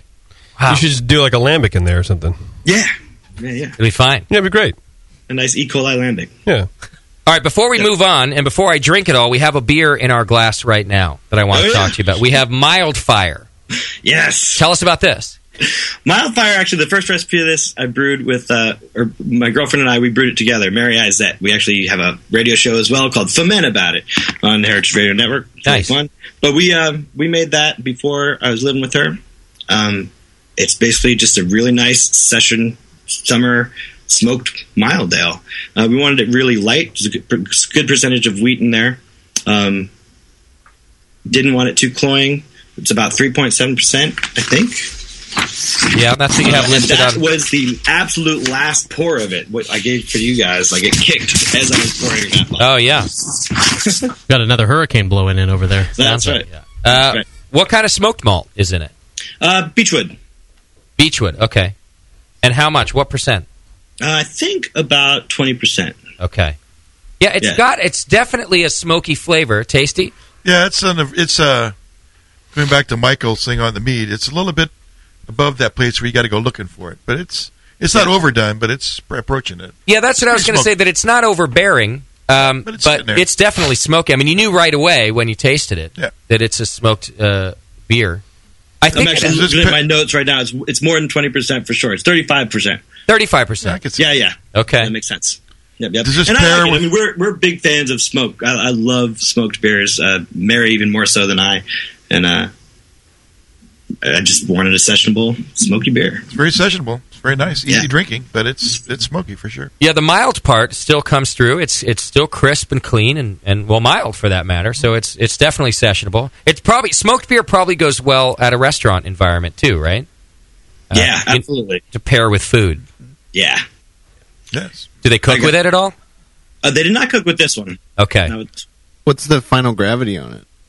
Um, I actually don't have that in my notes right now. Warren, don't stump. Well, what's the ABV on? Stump. The ABV should be three point seven. Okay, fine. Yeah, that's what I have on my note here. Well, it's got a lot of body. I, I would have guessed it was higher based on its uh, uh, malt character. It's really good. Are you are you moving a lot of it? Because don't people kind of uh, are averse to smoke beers? I love them, but I seem to always be alone. I love them. Uh, we moved a decent amount of it, but uh, like I said, that's the end of it. I only make 50 gallon batches at a time right now. My fermenters are 60 gallon plastic conicals. Um, and, uh, you know, I got to leave five gallons with headspace, and that's, I'm, you know, I'm using firm cap to make sure that we don't, don't ferment out another five gallons. Um, and then I lose five gallons at the bottom to troob, so I'm really only kegging 50, uh, 10 sixels at a time. And not even sixels, I'm still going through homebrew kegs because it's set up for like that for this for the place here. Wait, back up a second. What is what is firm cap? It keeps the the croissant down. Yeah, it keeps the horizon down. It provides surface tension, so it's good for boilovers. But you can also use it in in uh, in in the uh, the fermenter. So that's a smart move on your part. That way, like you say, you're not losing a bunch of beer. Is the idea? Yeah, I, I mean, I, I need to. I have such a small capacity here that I need to like fill these fermenters as much as I can. Okay. And where do you get plastic conical? I've seen plastic conical fermenters on like homebrew size, but never uh, never a sixty gallon size. My predecessor got those, and I think that he sourced them through Brooklyn Homebrew. So Okay. I don't really know. My my goal since I got here has been to replace these plastic things. And I think I was talking about how uh, I don't repeat myself very much here, but I I make an IPA called Steel Dreamin'. So I'm just dreaming of this steel stainless steel, you know, trying to get this stainless steel thing together. Um, and I finally got some stainless steel fermenters, and you know, hopefully I won't have to find out where to get more plastic conicals. Right. I think is my point there. What are the what are the downfalls of them? Temperature Um, control. Ah. Temperature control for sure. Um, How do you clean them? I, I clean them with uh, with a uh, food grade plastic plastic food grade caustic, um, quorum brown, uh, which I get from EcoLab because we're a kitchen. We deal with EcoLab a lot, um, and it works great. Uh, just a nice CIP ball through the top of the fermenter, uh, and give it a nice twenty minute cycle. Okay. So it sounds like the only downfall is temperature control. Then Well, also they don't they don't seal up top. The lids that I have don't fully seal, and so I like to have to put it. I like to fill it up as much as I can. It's never a clean fermentation with these co- plastic conicals for me. Like I need it not to seal up at the top because what that what that Krausen does, it actually seals it. So while the while the CO two is pushing out and that Krausen's kind of pushing through that through that top and what small little cracks there are. I mean, I'm tightening them as much as I can, but the way these guys are, they're they're just kind of wonky. Um, that Krausen is actually when when it's not being pushed out anymore, that Krausen filled those gaps and dries and then seals it for me. It's like a big And gas- meanwhile, I have this puddle of beer underneath, underneath uh, which is kind of funny. But got it. Well, how how are you controlling temperature on them? I have them all in a, in a in a single room that is at about 65 degrees. and then that room it fills with water, and And it uh, fills with and they water. stay at whatever Seawater. temperature Oh, that that's is. water, water, of course. it Some only- ice in there. It only happens every so often, but it's great for controlling temperature. So I, if I read you right, you're, you're not. It, it's just the room's ambient because it's in the basement, right? It's in the basement, and I, I have well, no, I mean, I have I have that room specifically set up with a with a, with a hardcore air conditioner plugged into a CoolBot. A CoolBot is like some is some invention by a farmer in order to keep his produce cold without spending the money to get a nice big awesome cold room Ah. condenser that, that, that compressor condenser yeah um, this thing costs like i don't know i think 200 to 300 bucks and you hook your air conditioner up to it and basically it convinces your air conditioner to to work double time and get to the temperature that you want uh, part of that is by having a little little sensor that's a that's not a sensor it's a heater that you attach to the sensor from the air conditioner itself This sounds As like a long as you- homebrewer's dream. Like you Yeah. build a shed Yeah. in your backyard, insulate it, and get a what's it called a cool bot. Yeah, well, but you have to cool hook, you have to hook it up to an air conditioner, though. Yeah, but that's okay. homebrewers use them all the Yeah. time. It's, uh, Oh, they do. Oh, yeah, yeah, Okay. Yeah. It's pretty great, I gotta say. See, I'd never heard of it that. Here's how I heard of it. Jamil talks about it. He goes, "Yeah, you just get an air conditioner, you put it in the wall unit, and you rewire it." And I'm like, "Rewire it? I can't tie my shoes." So, uh, but I didn't know there's a thing you just plug and play. I put a light bulb on my thermos, my thermostat for my air conditioner, just to make it think it's ninety-five degrees. all the time. Oh, I see. You just- essentially- you trick it. Yeah, the CoolBot's doing that, but a much better job, I'm sure. Oh, now I like Tasty's idea, but it's even cheaper. Oh, it's totally cheap. you just stick a light bulb there. Yeah. Interesting. Okay. How big is that room? I'm trying to picture what your basement looks like there. it's about 10 by 10 and how about the whole kind of how about the whole brewery? Eh, That's small, by the way. And then how about the whole brewery area? Uh, well, it, it, we're, I'm sharing it with the kitchen, so everything's kind of wonky. Lo- the restaurant is about is a long rectangle, like a like a railroad apartment ish kind of size. Uh, Okay. and like, maybe larger, about maybe 1,200 feet roughly, and and the basement goes to full length. And part of that basement is there's a there's a bathroom and and a uh, an office and a a walk-in box where I have you know some kegs, but most of it is food like salmon and oysters and all those things. So that's that's being shared right there. My where my brewery space is is probably just about 100 square feet. Okay. So you only brew when the kitchen's closed? No, no, I brew in the basement and the kitchen, so we And don't how share about- that area. But I do have I do have some sinks that we kind of share down by the walk-in box where where I'm brewing. Okay. If I were to walk into 508 and uh, walk up to the bar, uh, how many? What would I see in terms of taps? Would they all be 508 taps? Or would they be guest taps? What would be going on? They would all be 508 taps. Right. Yeah, in part. Uh, so we have six taps. We do six lines, and I can't. But it's all set up. Like I said before, we're all set up with. So with you don't uh, have a corn Sankey keg. set up, I see. Right, we don't have Sankey kit set up. Hopefully, we will soon. I mean, the plan is to kind of move on to Sankey in the next uh, coming in the coming months. In part because we now have a license to be able to sell outside of here, and we'd like to do that a little bit. We're in a kind of a weird part of town where you have to where you have to be a destination place, but if you're not, if it's not on the radar, you know, how do you become a destination point? So I just want to, even though I'm not making very much, we just want to send some beer out to to just say, hey, we exist and we're in Manhattan, and that's a rarity. There's only four brew pubs in all of all of New York City. Wow. And the fourth one just opened up uh, a couple months ago. Interesting. Okay, Chris, I got to take us to a break. Uh, Do it. Give us. We're going to take a little five minute break here. Uh, pay attention to our sponsors while uh, you're you're hanging out there, listeners. Yeah, when we man. come back, we're going to talk more uh, with Chris Kuzmi of uh, 508, and I want to find out more about this. I mean, it sounds like this is really kind of a homebrew system that they're they're brewing on there. Sankey kegs, or sorry, uh, uh, corny kegs, feeding the the six taps that we just learned about. I want to find out more about that, and we've got another beer in our glass too. So more with Chris from 508 when we come back. Hang in there. It's the session.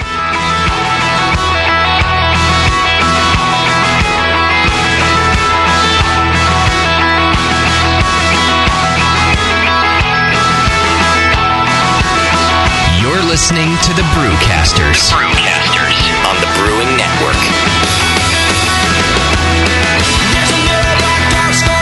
That's it. I've had it. I am never putting hops in my beer again. What? Why? It's just too ridiculous. Insane prices, stupid contracts, high shipping costs, crappy selection. Dude, you need Nico Brew. Nico Brew will rock your fing face right the f- off your fing skull. Five dollars shipping to all fifty states, plus fantastic international rates get you low prices on Nico Brew's great selection of hops and more. Whether you're a home brewer, a pro brewer, or a homebrew shop owner, Nico Brew can get you the hops you need in increments big and small, single orders, spot buys, or full contracts. And there's only one place to join the uber special secret elite bare bones club where you'll get the best deals anywhere. Holy shit! NicoBrew.com. E N I K O B R E W. Nico Brew, E your bare bones buddy in the brewing business. BN Army, I'm here to talk seriously for a second. You all are partially responsible for something explosive, and it's time you answer for it. Moonlight Meadery is exploding. Yeah, exploding across the country. Wait, they just landed in Australia with insane quality meats. With nearly 70 different varieties of meat on the market, Moonlight Meadery has blown up the meat category and completely reinvented it. Seriously? What? Seriously. What? You're paying money for that watered down meat when you could have a moonlight mead? Moonlight meads explode with quality and flavor. They're a party in a bottle. Did someone say party? If you want mead and want the best, you want meads from Moonlight Meadery and will accept nothing less. Be a part of the BN Mead explosion and ask for, no, demand Moonlight Meads at your favorite bottle shop. Moonlight Meads, girly names, manly meads. Hey, sign me up for that party. Hey, my brewing brothers and sisters. This is Jamel Zanishev, and I want to tell you about my favorite heretic beer, Shallow Grave Porter. I love the rich, malty character of this beer. While full and rich, Shallow Grave has an easy drinking finish that isn't too sweet. I've always loved my homebrew porter recipe, so when it's time to brew Heretic Shallow Grave, I started with that in mind. But I tweaked it with all my latest recipe ideas. Just like in homebrewing, I made sure we used only the finest malts, malts that would produce the ideal flavor for this beer. We used select British malts to get the rich chocolate and caramel flavors, and we spared no expense. The result is a beer as dark as a moonless night, with hints of vanilla, coffee, and chocolate. Perfect for a cool evening out in the woods. Cheers.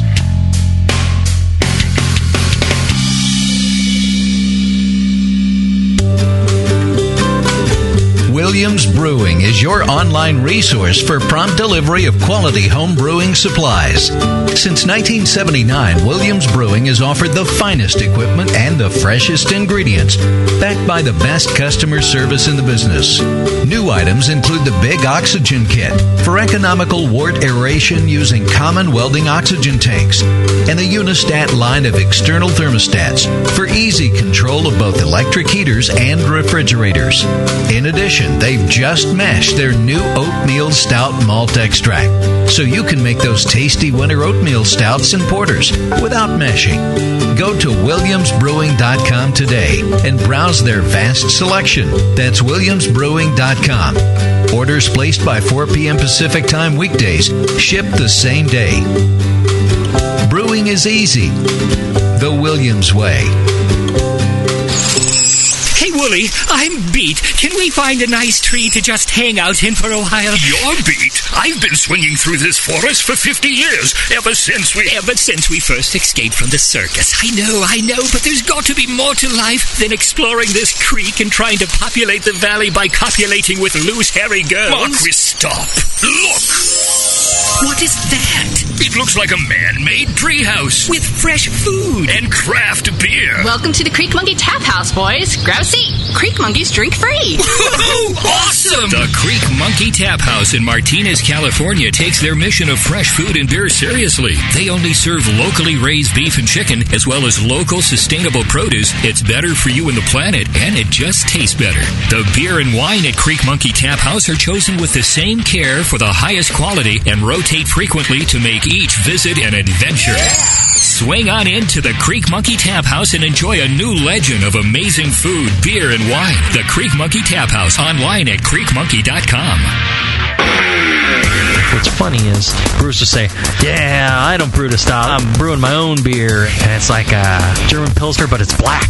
Yeah, it's a sports beer. Sports beer. you know, The whole melodic beer radio. TheBrewingNetwork.com. Because, like beer, radio shouldn't suck. You're listening to The Session.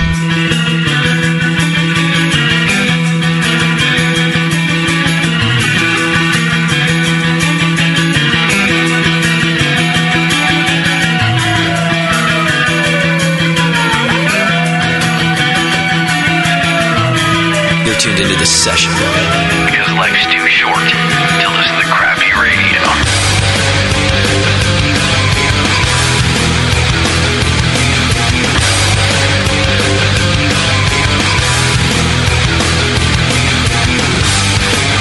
Yep. All right. Couple of things, real quick. You're going to want to go over to redheadhops.com. And I'll tell you why. You heard me say it before. But it's the only beer calendar that actually put hot, finally put hot chicks in a beer calendar. They're like, part of their boobs are showing and everything. Seems like a no-brainer, right? Yeah, why, why I don't understand why it's so hard. It, it seems like it should have been done before now. No, I was talking about Mike Johnson. I don't know why it's so hard. yeah, because of the Redhead Hops Hops calendar. Beautify your brew space with the two greatest things in the history of man good looking women and good looking hops. That's right. This is for the beer geek in you who's straight. I mean, let's be honest. it's not for all of you. well, what if it's a uh, You can admire beauty. I mean, yeah. could, could be a chick home brewer who's not straight. Ah, good point. You're right. I'm sorry that I forgot about the lesbians. You know, you It are doesn't often happen. Sexist. Uh, don't forget the buys. I don't appreciate it. And the band. Big fan of the buys. Sorry, I forgot about the buys as well. Go to redheadhops.com. Uh, they've been around since 2011. Located, uh, it's actually a hop farm located on a fourth generation dairy farm in uh, rural Wisconsin, uh, growing exceptional Mount Hood, Columbus, Centennial, and Chinook varieties of hops. And uh, this year they put out the Redhead Hops calendar. Uh, 12 months, uh, good looking ladies and hops. You can buy yours today at redheadhops.com. It's the 2014, the 2014 Hops Hotties calendar. Check it out at redheadhops.com right now. Chris, did you get yours yet? Of course. Attaboy. Man. It's hanging right there in the brewery, I'm sure of it. That's right. It's four feet underwater, but it's there. Oh yeah. Oh, that's not water. yeah. yeah. He had a busy week. What is it? And he wasn't brewing beer. I don't get it. What is it? Just leave it there. Oh, just stop. Right. Uh, all right. So we were talking about the six beers on tap, all 508, and you serve them out of corny kegs there. Out of corny kegs. Yep. Directly from underneath the tap, so we're going out of a keg right here. It is it is absolutely kind of like a, a home brewer home brewer's wet dream in here. It's a that kind of thing. It's an imperial homebrew setup. H- how did it become a a a gastro brew? What is he? What do you call it? A gastrobrewery. A gastrobrewery. It sounds to me like the owners were were restaurateurs that they wanted a restaurant, but maybe somehow got into beer afterward. That is exactly it. Uh, Okay. basically. Interesting. That's exactly it. Yep. Uh, they ended up getting a, a homebrew kit and ended up falling in love with. Uh, you know, it all made sense because it was such a serious restaurant, and that's one thing I really love about this. This is this is more than just pub food, and what, we call ourselves a gastro brewery instead of a brew pub because we're as serious about our food as we are about our beer. And sometimes I feel like I'm just trying to keep up with the with the flavor awesome of the kitchen, and then our our the cocktails that come out of the bar. We have some really good mixologists that are, that are doing some really interesting things. Everything just is constantly inspiring my palate uh, in this house. I could have been anywhere, but but I'm here, and, and that's awesome to me. Especially because over when I, when I got into home brewing, you know, I, I started paying attention to my palate a lot, and well, of course, I mean, I did before, but a little bit more serious now, trying to get the science behind how to imagine a flavor and how to make that a reality. Right. And along with that, also at the time in New York, you know, you kind of go to these great restaurants where there's all this awesome food, and there'd be a six, you know, six beers all the same kind. That's changed a lot, but through a lot of things like doing beer beer pairings and, and things of the like, and so I started doing that. And so this this is a, just to play my role in helping this whole thing change, um, which ultimately is kind of how I got even called for this gig, is because I've just been a strong advocate for craft beer and for changing that here in New York for a long time. I see. It sounds like a great way to become a brewery. Foodies who know what they're doing with, with flavors in the kitchen, getting excited about homebrewing, I think that's a recipe for success. Uh, Absolutely. You know? It's, yeah, it's great. Now, when you came in, did they let you do whatever you wanted, or did they have their own, you know, recipes that you were to brew? Nope, they were like, "You're Chris Coosby. Here, be Chris Coosby. Do whatever you want. We Excellent. trust you." And it was like, "What? Really?" They had not even tasted a homebrew of mine yet. Really? So it was just they had your, not your tasted- they had not even reputation. had Wandering Star before. It was all just. It was kind of crazy, and uh, you know, part of what made me want to work so hard and do do well at it, which is why I refused to brew beer until. I mean, I would have done it anyway, but I refused to brew beer until I was absolutely positive that we were completely cleaned up after er, after Sandy. Right. And God forbid, the first beer they taste of mine is is uh, some is from being sloppy with cleaning the Hudson River outside out of the basement. right. Well, at least you had an excuse. I mean, you had some leeway. yeah, You know. absolutely. See, that's pretty impressive, Chris. If if JP, if our reputation was all that that preceded us, and someone were to offer us something, it would be to stay away from them. Yeah, it would it'd be- offer us to like stay the fuck away from it. It'd be. I, I'm going to offer you to turn around and just go back to where you came, wherever you came from. Right. Chris, his reputation is like, oh, you're Chris. Come on in, buddy. Right. you It's got weird, this. but, but it was fun. I mean, I, I didn't real I didn't really realize, you know, that I that I was that loud before. Like I was been doing a lot of stuff, and just because I'm passionate about it, I, I really feel for this. And I think New York has New York is an awesome place right now, and it's been growing for years. And I'm happy to be a part of that. And there's still a lot of room to go, and I'm really excited to just keep fighting the good fight here. How many With, uh, how many different beers do you like to to do? I know you have six taps, but do you brew the, the same ones all the time, or is it always different? Uh, it's pretty different. I I don't repeat myself very often. I brew one of the first brew, beers I brewed here was a blonde, in part because I feel like blondes are so see through that it, would- it's a good litmus test to see if my practices are sound, and uh, I'm not tasting anything funky. JP Uh, likes it. He likes you Yeah. starting with the easy ones. yeah, blondes are easy. Yeah. and but also when if I seem to misjudge how fast people are going to go be going through beers, um, I can tincture a tea, tincture a beer uh, in the corny keg pretty easily. Like I can get some uh, you know rose hips and hibiscus, make a tea, and throw that into the blonde, and it'll taste like an entirely different beer. Yeah. And I can put that on my tap for di- taps for diversity. And so if I'm really low, I'll brew a quick blonde so that I can you know get three different beers out of it, and uh, which is also just fun for experimentation and and for you know the it's a lot of fun. That's smart thinking. Tasty, you like that. You know, you were able to kind of split the batches in a sense by adding different things. Exactly. Or he maybe should consider my ha- high gravity brewing uh, technique. Uh, oh yeah. You know where you brew uh, really strong beer, Next thing you know, you're not you're not only adding uh, spices to the cake, you're adding water. And then you got a- a lighter beer. Yeah, you got more of it. That's More. his problem. I'm sure he's running out Yeah. of beer all the time. That's your golf course beer I've had, right? Well, whatever, how you, however depends how much water you add. it could be the penny dropper beer if you don't add any. Right. It's really strong beer. Have you ever thought about doing that? Because you do have a smaller system. You could do a high gravity batch and, and then be able to dilute it and have different uh, beers that way. I'm not telling you. Yeah, I have been thinking about doing that. I haven't done it yet. Um, I, I've been getting more intrigued with that, and definitely thinking that it's the right thing to do, especially when I run out of time. And the, the more we get busy here, you know, the the more I need to produce, and that's definitely going to be something I'm going to need to do if we are selling any kegs outside of here, because the, there's going to we're going to run into a wall at some point when we reach capacity, and and that's a good thing to do. Sure. It's interesting, Tasty, because t- to me, diluting used to be such a bad word, right, for beer. Or but, blending. But it's, re- and blending used to be a bad word, too, but really it's just making the best of what you have. Yeah. And you're not making a bad beer. You're, you're, Well, you're, heaven forbid. Oh, Chris will know that. He, he's got a great palate. you're, you're still directing the Yes, flavor you're of. the artist. Yes. Yeah. Right. I like it. And all that matters, I mean, ultimately, all that matters to me is what's in the glass. I mean, if it's good in the glass, it's good for that ass. So I'm, I'm down with it. Uh, Moscow, what's in our glass now? Uh, this you thing. guys are working on uh, this uh, cream ale over here. Can you hand me the bottle? I'll read it to you. Oh, yeah. Uh, yeah. Oh, co- was it cocoa coconut cream ale? Uh, Divine cocoa for coconuts. There it is. Yes, Yeah. tr- traditional American cream ale uh, brewed with divine chocolate from USA Cocoa. Describe this Divine- beer for us, Chris. This beer is exactly what you said. It's a straight up. So I was working with um, my friends from Divine Chocolate USA. Divine Chocolate is a is a uh, fair trade company uh, that is owned by its farmers, the farmers that that make the chocolate in Ghana. Uh, so they have two two chapters. They started uh, out there. Uh, and they wanted me to use some some of their cocoa for this, and I, I would I love challenges like that. So here we go. But I didn't want to go straight use the cocoa with a porter or, or a stout that already had cocoa flavors in it. I wanted the cocoa to shine, or or to at least be you know there. But I really love coconuts, and like coconut and chocolate makes me really happy. But I also didn't want I didn't want to be too strong on either. I didn't want to slap anybody across the face with any of all that. Um, and I thought that a neat way to have those be subtly out there would be to make a beer that's subtle in itself. And so the cream ale was made just a nice, crisp American cream ale. And then a week after, I just did the cream ale straight first. And then uh, about a week into fermentation, I made some cocoa syrup out of the divine cocoa they gave me.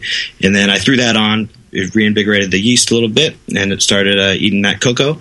And then about five days after that, I threw in uh, some toasted coconuts that I'd taken home and toasted, and I dry hopped it with these coconuts. So fresh coconut that you toasted, not not some extract or something else. Right. Okay. Interesting. Not extract. And how much of the chocolate syrup went into this batch? Do you know? You remember? Um, I don't remember. I think it was like uh, it was, I think a liter. Okay. Yeah. It's interesting because so we uh, Beardy and I were tasting it at the break, and we had a, a difference of opinion. One was that Beardy didn't really taste the chocolate, but it was the first thing I did taste, and then I tasted the coconut after that. Uh, so uh, I don't know what to make of that, other than uh, uh, clearly everybody's palate is, is different. But to me, I think it's a it's when you're dealing with cocoa powder. I did, it's not. I mean, it's not a sweet beer. It's a very dry, and Yes. crisp Yeah. beer, Agreed. sessionable beer, and I kind of wanted that too. I didn't want to make. my- I keep bringing this quote up because it's one of my favorite quotes that my friend from Wandering Star, Chris Post, said the other day on a different radio show. He said, he said that uh, you know, a beer is not a one night stand; it's a long term relationship. And so, I wanted one of those beers that you could keep drinking uh, and enjoying. Yeah. Well, I think it's like what Michael Fairbrother was talking about in the le- in the other segment. It's you you find the spice that you ride the line with. Yeah. Yeah. And some and, and you have to pull you you know there is kind of some uh, work to do on your part I think to find those those flavors and that makes a good spiced beer Absolutely. or meat or or whatever you know or dish for that matter. I, I agree with you, and I think in this case it means it's a great amount and use of chocolate because uh, it- it's neither overbearing or imperceivable. You know, it's just Mm-hmm. Yep, kind of yep. subtle there. Um, Beardy, did you taste the, the coconut right away? Yeah, for me, the coconut was the first thing that I noticed in flavor and aroma. Yeah. But as the beer warmed up and set in my glass, the coconut kind of subsided. It was still there, but uh, I could taste the cocoa and the beer underneath it, and so it was definitely changing as it warmed up. Yeah. Um, yeah. And so, I, I mean, that's kind of the sweet spot where you want to be, especially like judging and stuff, when one judge says it's too sweet, one judge says it's too dry, what more can you do? 'Cause Yeah. it's right in the middle. Good point. That's where you want to be. Chris, why toasted coconut? Why not just the fresh coast coconut?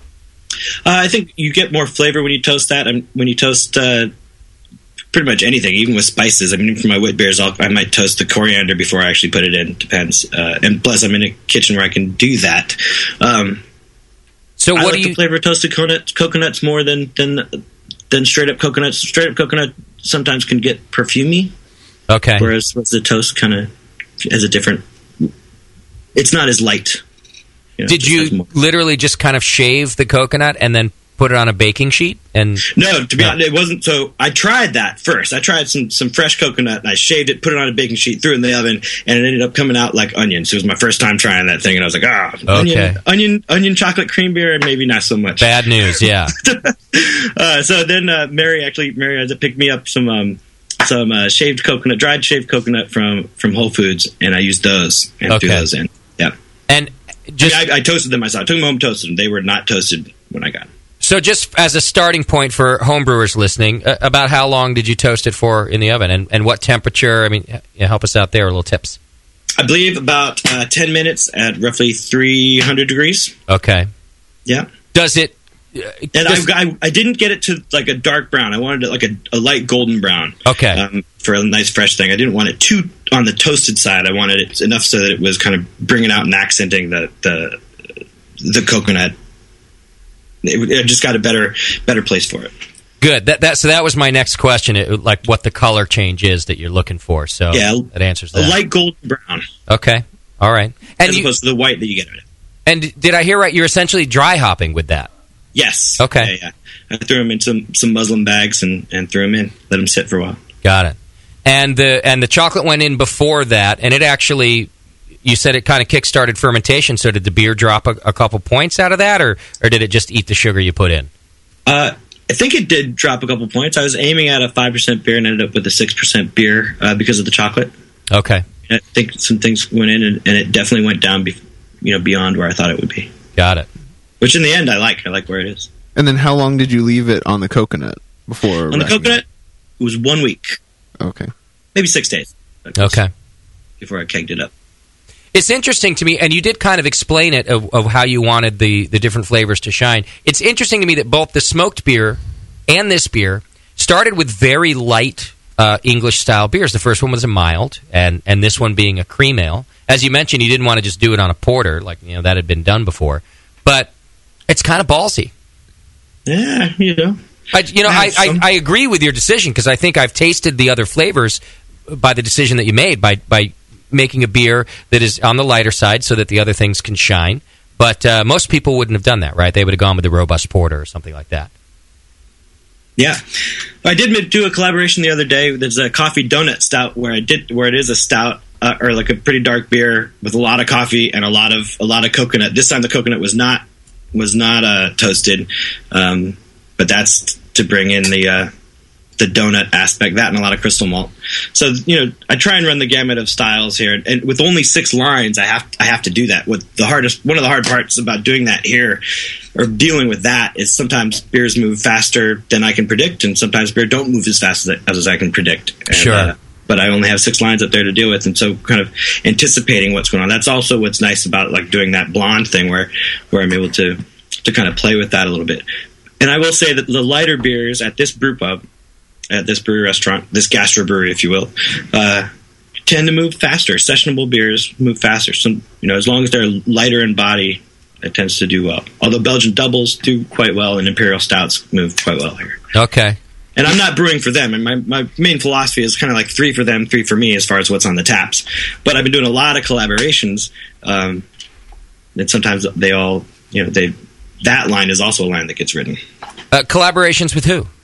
Uh, doing a lot of collaborations with homebrewers as as well as uh, you know my my brewing brethren in the in the scene here. Excellent. Yeah. Yeah, actually, this uh, this next one we're pouring uh, is a collaboration that Chris brewed with Ray Darmstadt of St. Gambrina's Beer Shop in Oh, yeah. Brooklyn. He's an old uh, blind tiger uh, hanging fellow of, of mine. We've been going to Blind Tiger for years. He finally opened up his, his shop, and his birthday was uh, last November or October, and I wanted to brew the Imper- a Darm Stout for him. You know, his name just kind of lent itself to it. He had never brewed a beer before at all, um, but this beer was certainly inspired from him, and he was super psyched to come and brew with me that day when we did this, and and I think the beer turned out quite well. Chris has dubbed it a brolaboration. Brolaboration, baby. if I had my soundboard, I'd give you a rim shot right now.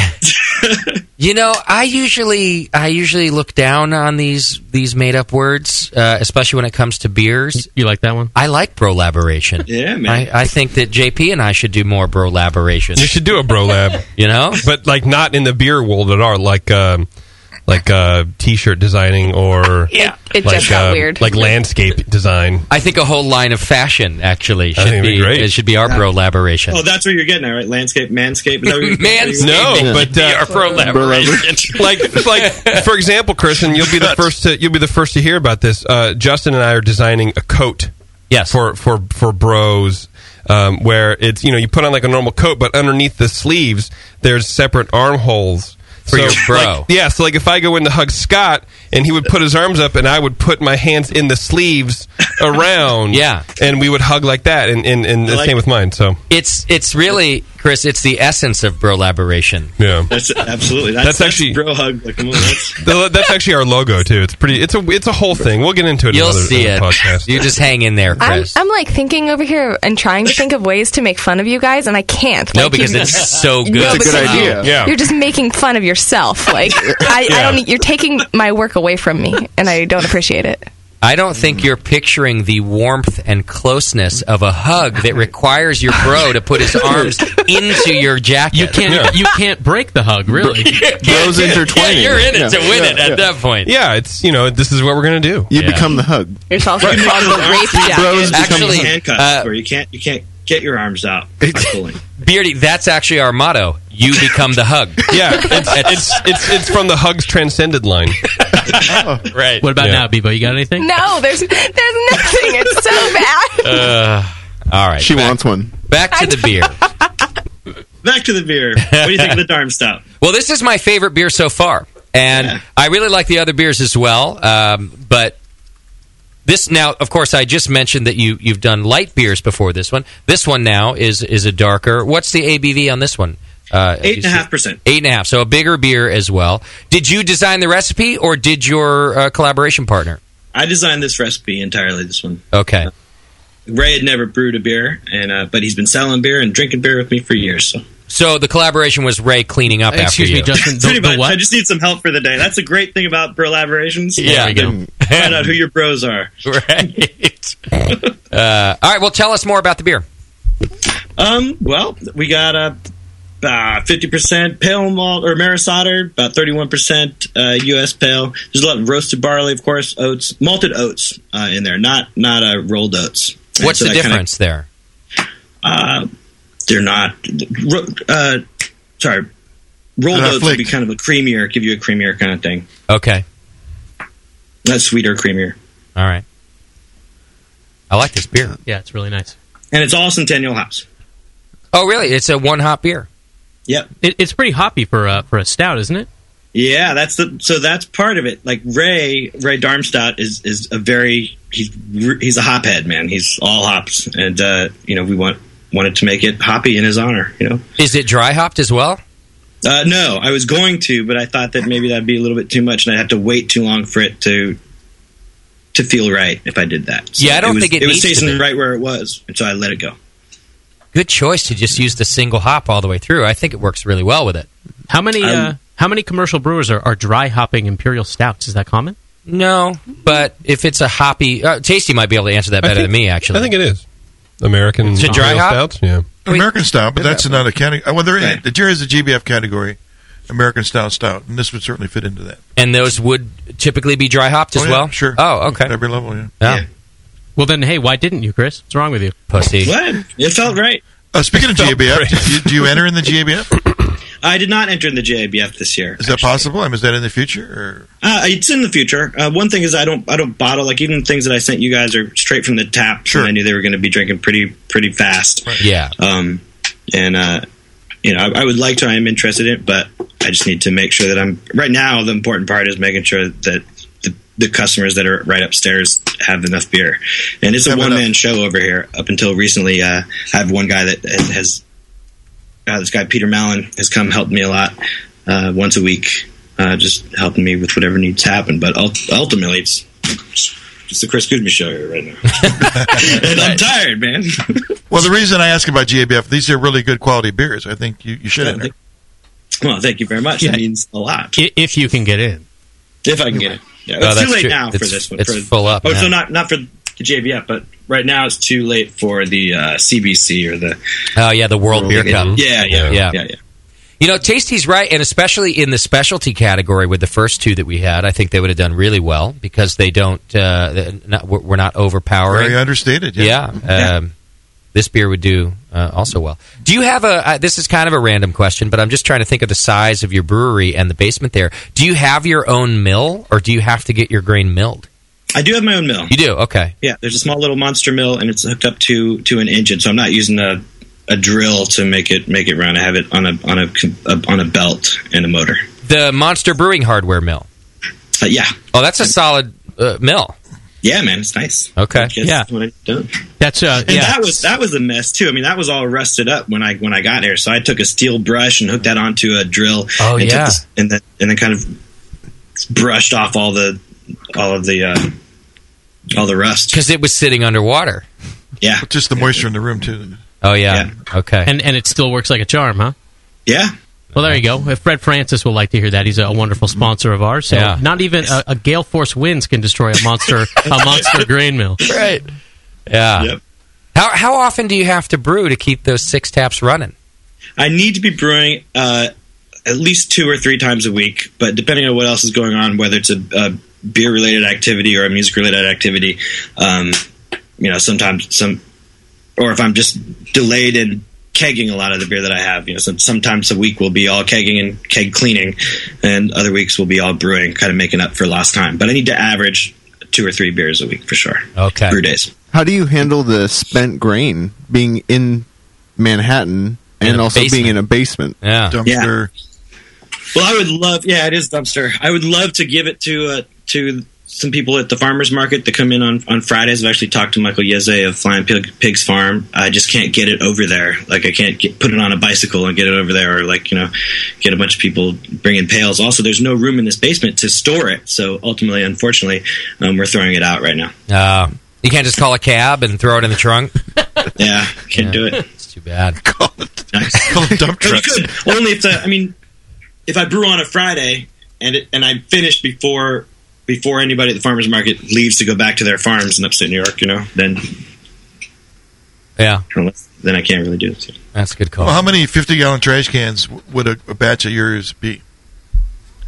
Um, one. One? One. Little over one. little over one? Okay, fine. That's not. That's a good question, Tates. 'cause that's what I was trying to think too. How much is it really? And that's not. That's at least manageable. Yeah, depending on the beer, it's a little over one uh, fifty gallon trash. Uh, you know, yeah. There's no homeless out front that would. I don't know. Hey, man, you bake some muffins. I'm just trying to help, Chris. I'll make some homeless cookies. Lots of That, and you can call them homeless cookies, man. You you know what? You want some free press, Chris? You make some fucking homeless cookies. Yes. You'll be on the New York Times. Yes. Yes. You'll even need even more beer. Oh shit! Don't do this. Local brewery feeding the homeless with homeless cookies. You'd probably get arrested because in some in some places it's illegal to give homeless people food. Oh, yeah. I don't So think it watch is in out. New York. I would like to speak a little bit to that though. So I, I've been doing. Speaking of collaborations, I've been doing uh, collaborations with the. I've invited the entire local homebrew community to all the all the clubs and all the uh, stores to brew with me. Wow! And every pour of what we do from their them here at 508, a dollar goes to a charity of their choice. So for Brooklyn Homebrew, we we started this in May, and uh, and the Brooklyn Homebrew picked Art Star at Bitter Nesters. We did for American Cancer Society, Poor Standards. We did Huntington Disease Society, New York City Home Brewers Guild. We did New York City Coalition Against Hunger, um, and then Brooklyn Brewers. We did uh, Bark Animal Shelter. That's coming up, um, and it's just a lot of fun to get everybody involved and to be doing some good with the beer that we're making. That is And, uh, really awesome. yeah, and for me, it's really fun to hang out with the with with and to be inspired by the different uh, artists and and brew, and musicians that that we hang out with. Yeah. Brusicious. I don't like Oh, that one that's as me. I don't like much. that. Yeah, yeah. That one's not as good as Pro Laboration. Yeah, okay, fair fair enough. That doesn't hop to the front of your list. Can I? Can we do a collaboration uh, and and benefit? JP needs a new thyroid. JP needs his medical bills paid for. We can do it. yeah, I don't need a new thyroid. We do a JP is dying laboration. yeah. That A doesn't roll off the dilaboration. tongue. That's right. A death laboration. Yeah. Death laboration. Because one way or the other, we're either paying the medical bills or the funeral bill. And I Right. feel like a collaboration would, would. What do you think, Chris? I'm into it. Totally into it. It's going to have a Totally. fucked up name, you know. Whatever Of beer course we it will. decide to do. Yeah. You know, it's. We sort of liked you, Ale. Something like that. Thanks, thanks for filling a seat for eight years. you, you, had, you had your moments, Martin. yeah. Uh, you were a little funny. Tail. You worked for the time. yeah. There was, there was nobody else stout. Yeah. And make it like a terrible beer. Uh, Chris, we're going to sell a lot of beer for you. I'm into it. Let's do it. I blame Plissé for leaving.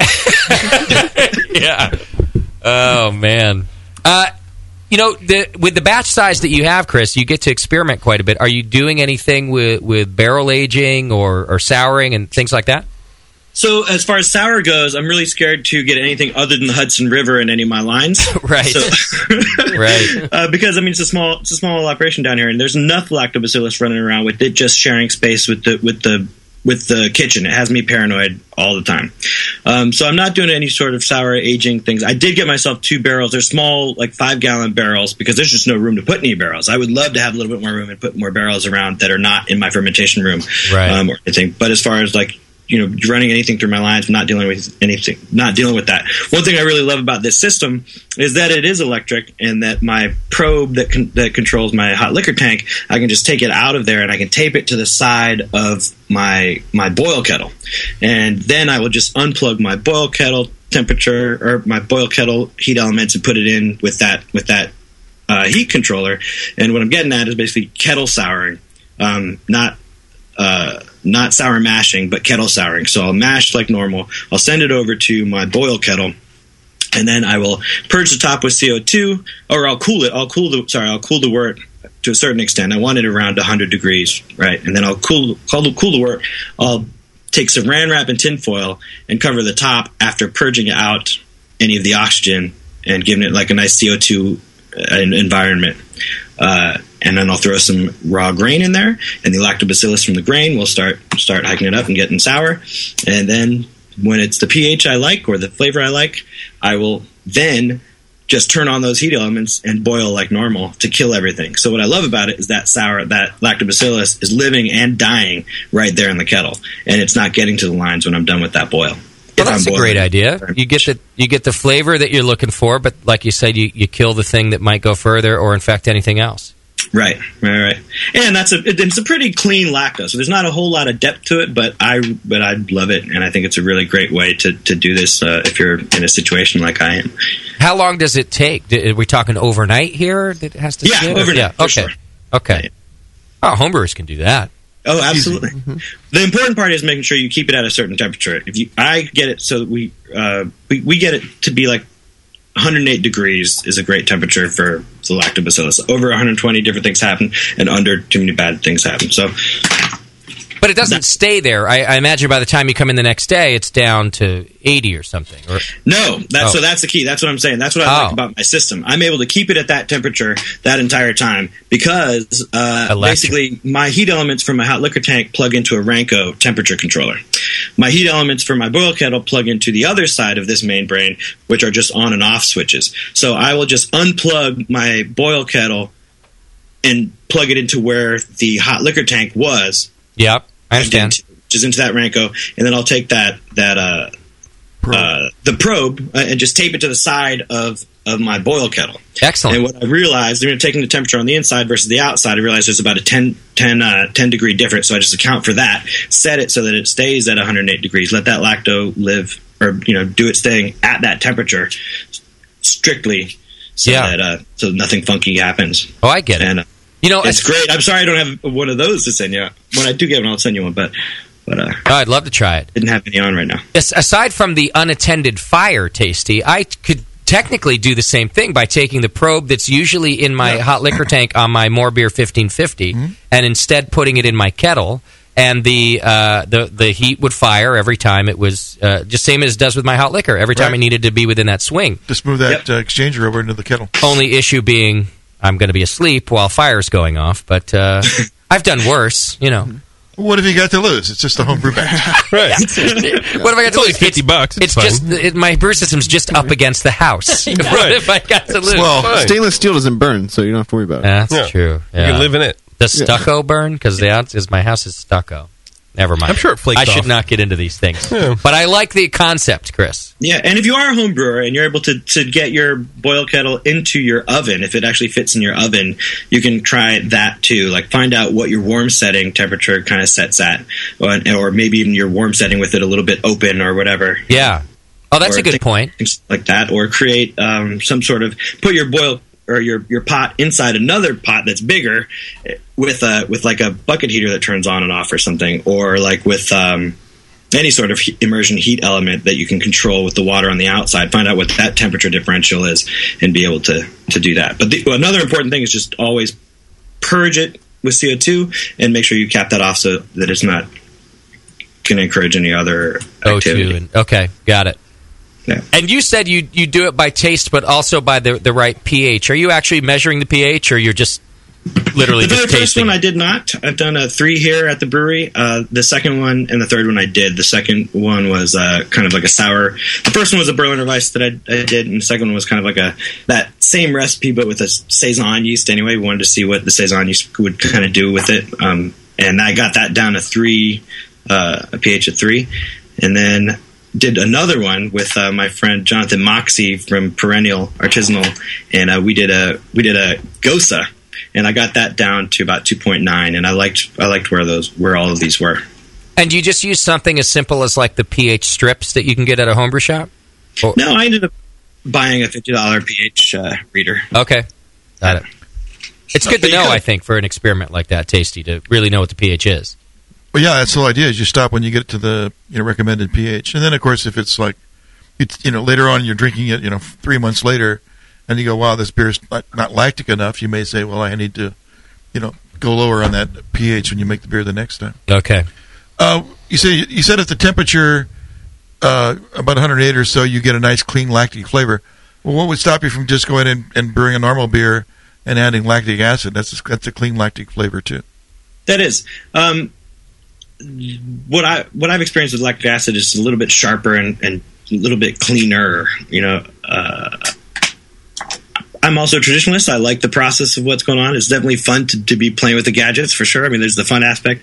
Um, I guess what I'm saying is I don't have a really great answer for No, it. you're making your own lactic acid. I no, I get that. That's Yeah. a do-it-yourself thing. I get that part for sure. And I feel like I feel like um I feel like I'm, it's a it's more complex than just straight lactic acid uh, too. I feel It's got like. more character. Okay. But um, yeah, but I should try this. I should, I should try this. Just make a, you know, straight up let it.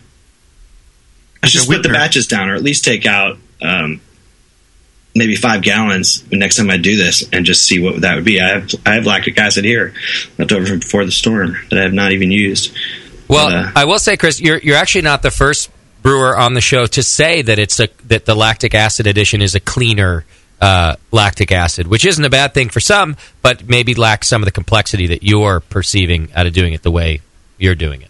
Yeah. you're not the I mean- first one to say that. Yeah. Yeah, yeah, yeah. But I don't know what exactly it is that's in that, that that's different unnecessarily, or what these other things. I mean, I'm sure there are plenty of things that I just don't have a don't have the words for, Right, right. or don't have Well, identified. Yeah, what, a lot of crazy things come on that grain, so you can only imagine, right? I mean, yeah, a lot of variability. Well, Chris, the beers are fantastic. It sounds like you're able to do what you want in there, and I like that you're still a very active member of the New York homebrew uh, scene too, and inviting all those. Pe- I think you're crazy for inviting all those people, in, It's my but family. I love uh, them. Some really incredible beers have come out of it. It's really fun. that's very a lot of nice. inspiration too. I'm learning a lot. And where can people listen to your beer show? Oh, our beer show. It, it's actually not just beer. It's on all things fermentable. So we Oh, okay. talk about kimchi, sauerkraut. Uh, fr- it's from the eyes of homebrewers. So it's me and Mary Izette. The show is called Ferment About It. Ferment About It on heritageradionetwork.org. Uh, and so every Monday night, 7 p.m. Have you guys Eastern time. have you Before guys that- seen the the Sandor Cats uh, book on on fermentables? Yeah, it's awesome. It's, it's an awesome, awesome book. Yeah, it's good stuff. As soon as you mentioned that it's all things fermentation, that's the first thing I think of is Sandor. It's a huge, awesome, awesome book. We saw Sandor last time he was in town, uh, but we d- have not yet had him on the show, and I look, I look forward to hopefully ha- speaking with him at some point. Oh yeah, get him on. Hey, Chris, you got your sax nearby? Uh, I actually do. All right, let's. You want to hear a little lick from him before we let him go? Oh yeah, can you play in the middle of the night over there? Yeah, blast that thing. Oh yeah, everybody's at home. Sweet. Here's some sack. You know any Kenny G? Careless Whisperer. Oh, yeah. That's, That's what I was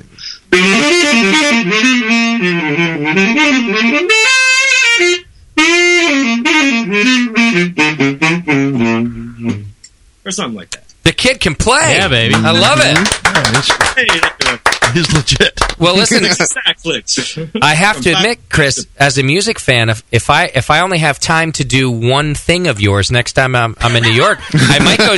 I might go see you play. Hey, I guess I play here every Tuesday. Tuesday is Tuesday. Wait a minute, you get both? Oh, oh, oh, at five oh eight you play.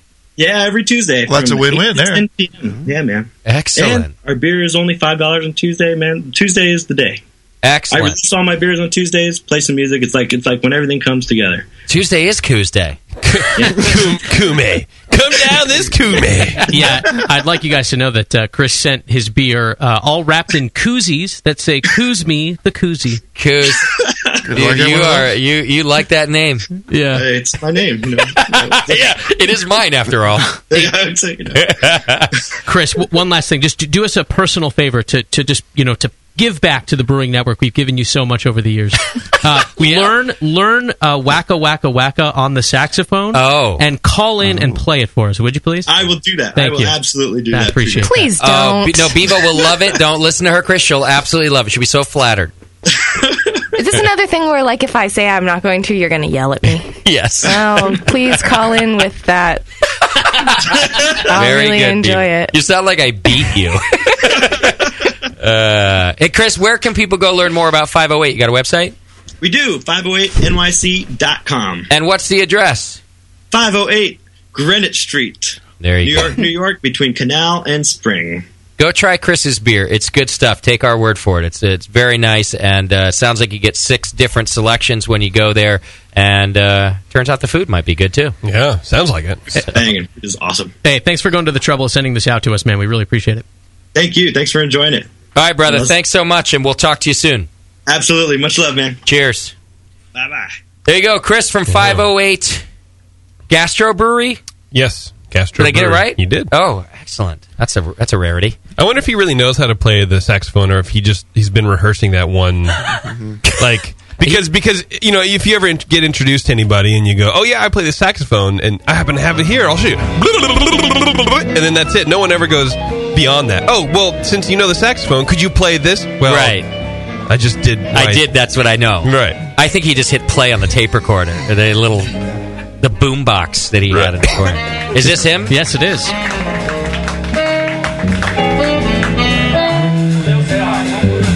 jazz major. Remember this? Is he on the bass or the sax? Sax. Both. At the same time. he plays the bass with his feet.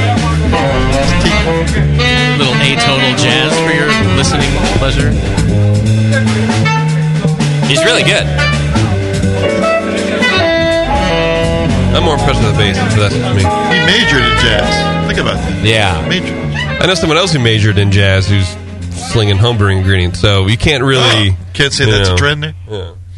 That's some smart stuff, right? You, you got a big brain on you if you can major in jazz. Oh, yeah. I'm not joking. That's a No, big no, brain. Yeah. We got more? Well, I guess technically it's the same Oh, it size. goes on like that. Yeah, you want to hear more? No, I thought you were telling me to pot you up. It's just Oh, I jazz. was just saying I'd pot Yeah, I was gonna myself light down. up a joint yeah. yeah. It's a lot of jazz. What's that noise? Every time, I don't know. It's not me. I didn't do it. Humming. That's why I don't have my headphones on. I, I get this hum. Something. something in Bevo's room. It's probably the fan on her computer. You running your vibrator? Hear that? No, I don't have anything on. I hear it. Listen, though, that's her Yeah, vibrator. it's her. That's her vibrator. Every time I. Tell by her voice, it's quivering. Right. Dude, no. Every time somebody says they play the sax- saxophone, all I think Were you is about to say- Homer Saxophone. Simpson That was what Homer happened. Simpson Holding a saxophone and just blowing into it and saying saxophone. That's all I, all I can hear. I have no idea what you're talking about. I am Bebo. I'm so stuck at the other thing. Simpsons, I think. is what that is. Saxophone. Something's on in there. Are you wearing electric underwear? No. That you ordered from adamandeve.com? If you go to Should I say adamandeve.com yes? right now Yes. uh, and you use coupon code BNARMY, that's B N A R M Y, uh, you get uh, 50% off just about any one item. You get free shipping. You get three free adult DVDs from all sorts of genres. You've heard them before, you know what they are. And you can probably say any genre that comes to mind, and they have it. Three free adult DVDs, free shipping, plus a free gift uh, that you, you know it'll be different every time. Like it could be, for example, electric underwear Or a giant butt plug. or a giant zero gauge plug or a tiny butt plug. Or a tiny butt. Or, or lube. I've heard Yeah, how lube- do they I heard know, Lube like, is a, when they is s- a big gift. When they send you the gift and the gift is a Mm-hmm. plug, how do they decide which size to send you? Because they don't know about. I'm your sure there's butt the most preferences. common. It's hard to be too big. I'm Maybe- sure there's the most common. It's whatever they have over. Is They have it? overstock. Of. I would think, it's- about it. I would think it's very. Did you ever look back and see, wow, look at the size of that thing? Well, maybe maybe they look at your previous orders. Maybe your first order it's lube. Maybe your second order it's Lube. I'm sure it's, it's lube. That's all. I don't. I don't think Has to be. Is, is it are are all are all buttholes the same? Is that what you're- They all stre- it's a mu- it's a muscle essentially that it Mm. stretches. So there's a common. Maybe there's a formula that they have. Maybe there's an equation. What's your height? Put in your it's your it's your address your zip code. Yeah. T- d- divided by your height, uh, uh, multiplied by your age, and then finally. Um, I don't think they would divided again by how many times you've ordered. And I don't think that they is- would send a, pl- a, a plug. Bevo says they do, and I think she's the expert on the topic. No. Well, traditionally, butt plugs they I'm they- not. they're like a- shaped like an ace, right? Like a spade. Yeah. Okay. so it, it tapers down, so it see. could be any size. I Oh, ju- I googled it 'cause I was you don't have to curious. put it all the way in. Got it. Yeah, that's right. Yep, I Yeah. got it. Or they have inflatable ones. Put it in I mean, small, and yep. you pump it up, and then I went. Oh, Yeah, that's for I, I gauging went videos. to ask.com. I have no personal experience in butt plugs. This is other people who Well, are we'll get not Sam up who here are not and- me. Did you do that at work? Ask.com? Is this work? no. No, I did it at home. Okay. I was really cu- I was curious. About what? The different gauges? The different no, the different gifts that they give because Oh. I, I knew of the one gift Okay. of the the typical gift, I guess, and I wanted to know what the other ones were. Well, it's, it's so sensual we can't mention it here. Right, so Bebo we- was dying of She was- curiosity I was- naturally. Right. And if it's different for everybody, All right, adamandeve.com. Use coupon code BNARMY. You won't uh, you won't regret it. We're going to take a quick break. When we come back, we've got more to do. We got some beer news, which uh, some interesting stuff in the in the news this week. Uh, we've also got some beer to give away. That's right, Lost Abbey beer to give away. Hang in there. It's the session. You're listening to the Brewcasters, on the Brewing Network.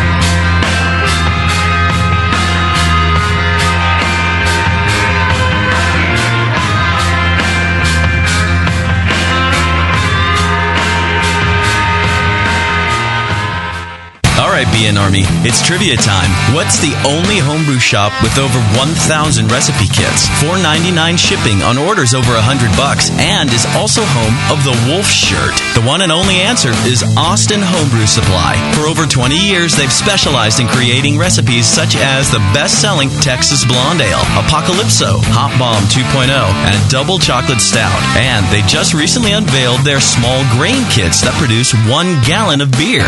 Visit AustinHomebrew.com to browse their extensive catalog of equipment and ingredients. They also have mini clone recipes of your favorite commercial beers. They're the exclusive retailer of Brewvent yeast fuel as well, yeast nutrient, and the all-new Bodybuilder. Follow Austin Homebrew Supply on Google Plus to participate in video hangouts on popular brewing topics. So visit AustinHomebrew.com today and make sure you sign up for their weekly email with news and specials. Austin Homebrew Supply, AustinHomebrew.com. Do you know the three most important rules in brewing? Sanitation, sanitation, and sanitation. And no one does it better than Five Star Chemicals. Five Star knows sanitation. You can only sanitize clean equipment, and Five Star knows how to clean too. For craft brewers and home brewers, Five Star has what you need to keep your fermenters, serving tanks, kegs, and draft lines sparkling and free of any beer spoiling bacteria.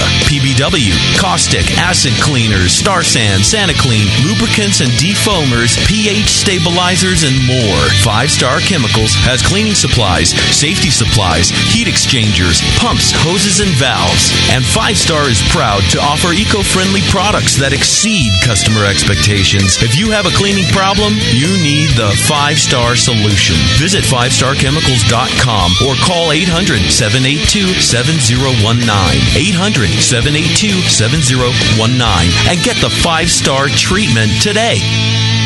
When you hear Blickman Engineering, think innovation, passion, quality, and customer service. Blickman gear is designed by brewers to give you a sense of pride in your equipment. At Blickman, they know what makes brewing a pain and build gear that makes it fun.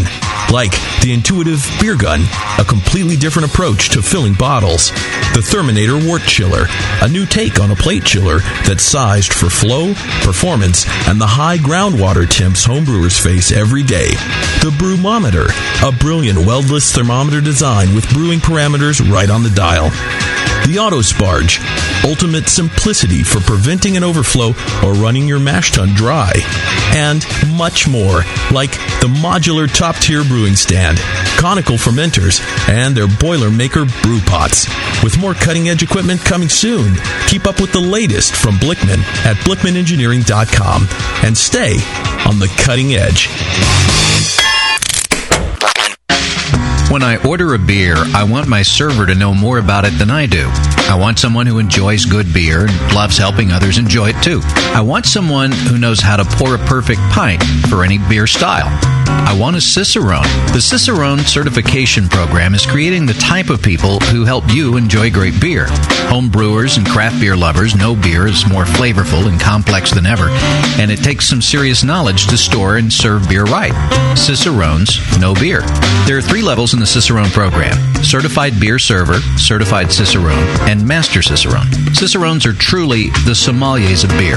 The best beer locations have a certified Cicerone on staff. Relaxed and unpretentious, Cicerones are tested on storing and serving beer, beer styles, flavor and tasting, the brewing process and ingredients, and pairing food with beer. Learn more about your next beer guide at cicerone.org. Certified Cicerone, because it takes top talent to present a perfect pint. Brewers, anyone can resell homebrew equipment and recipe clone kits. Get original at Adventures in Homebrewing. Adventures in Homebrewing has the knowledge and expertise to craft their own gear and original recipe kits that you'll love. Home of the Serial Killer Grain Mill, 220,000 BTU propane burners, custom stainless steel false bottoms, as well as custom built brew stands and systems. These are just some of the items Adventures in Homebrewing designs and manufactures in house. And the brewers at Adventures in Homebrewing keep designing too. Original extract and all grain recipe kits that are tried and tested and proven to be of the best quality. Most popular are the Blueberry Tangerine Porter, the Nor'easter Cranberry Fest, and the Peanut Butter Conspiracy Stout. Once you try one of Adventures in Homebrewing's original recipes, you'll keep coming back for more. And don't forget to use the coupon code BIG10 when you place your order to save 10%.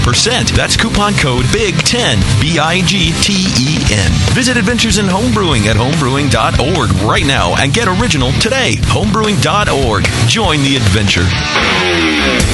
Mix me your 100 grain amber recipe and I'm going to eat it. And then it can ferment in my gut. It totally works. The beer is almost identical to the grain sandwich. Your colon won't know what hit it. The home of live beer radio. TheBrewingNetwork.com. Because, like beer, radio shouldn't suck. You're listening to The Session.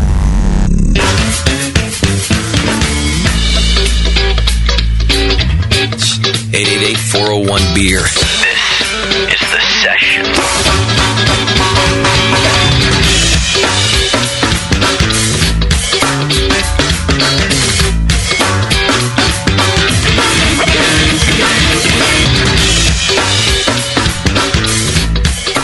Beardy, if you're going to do this show, you better learn to get your ass back here before the break is over.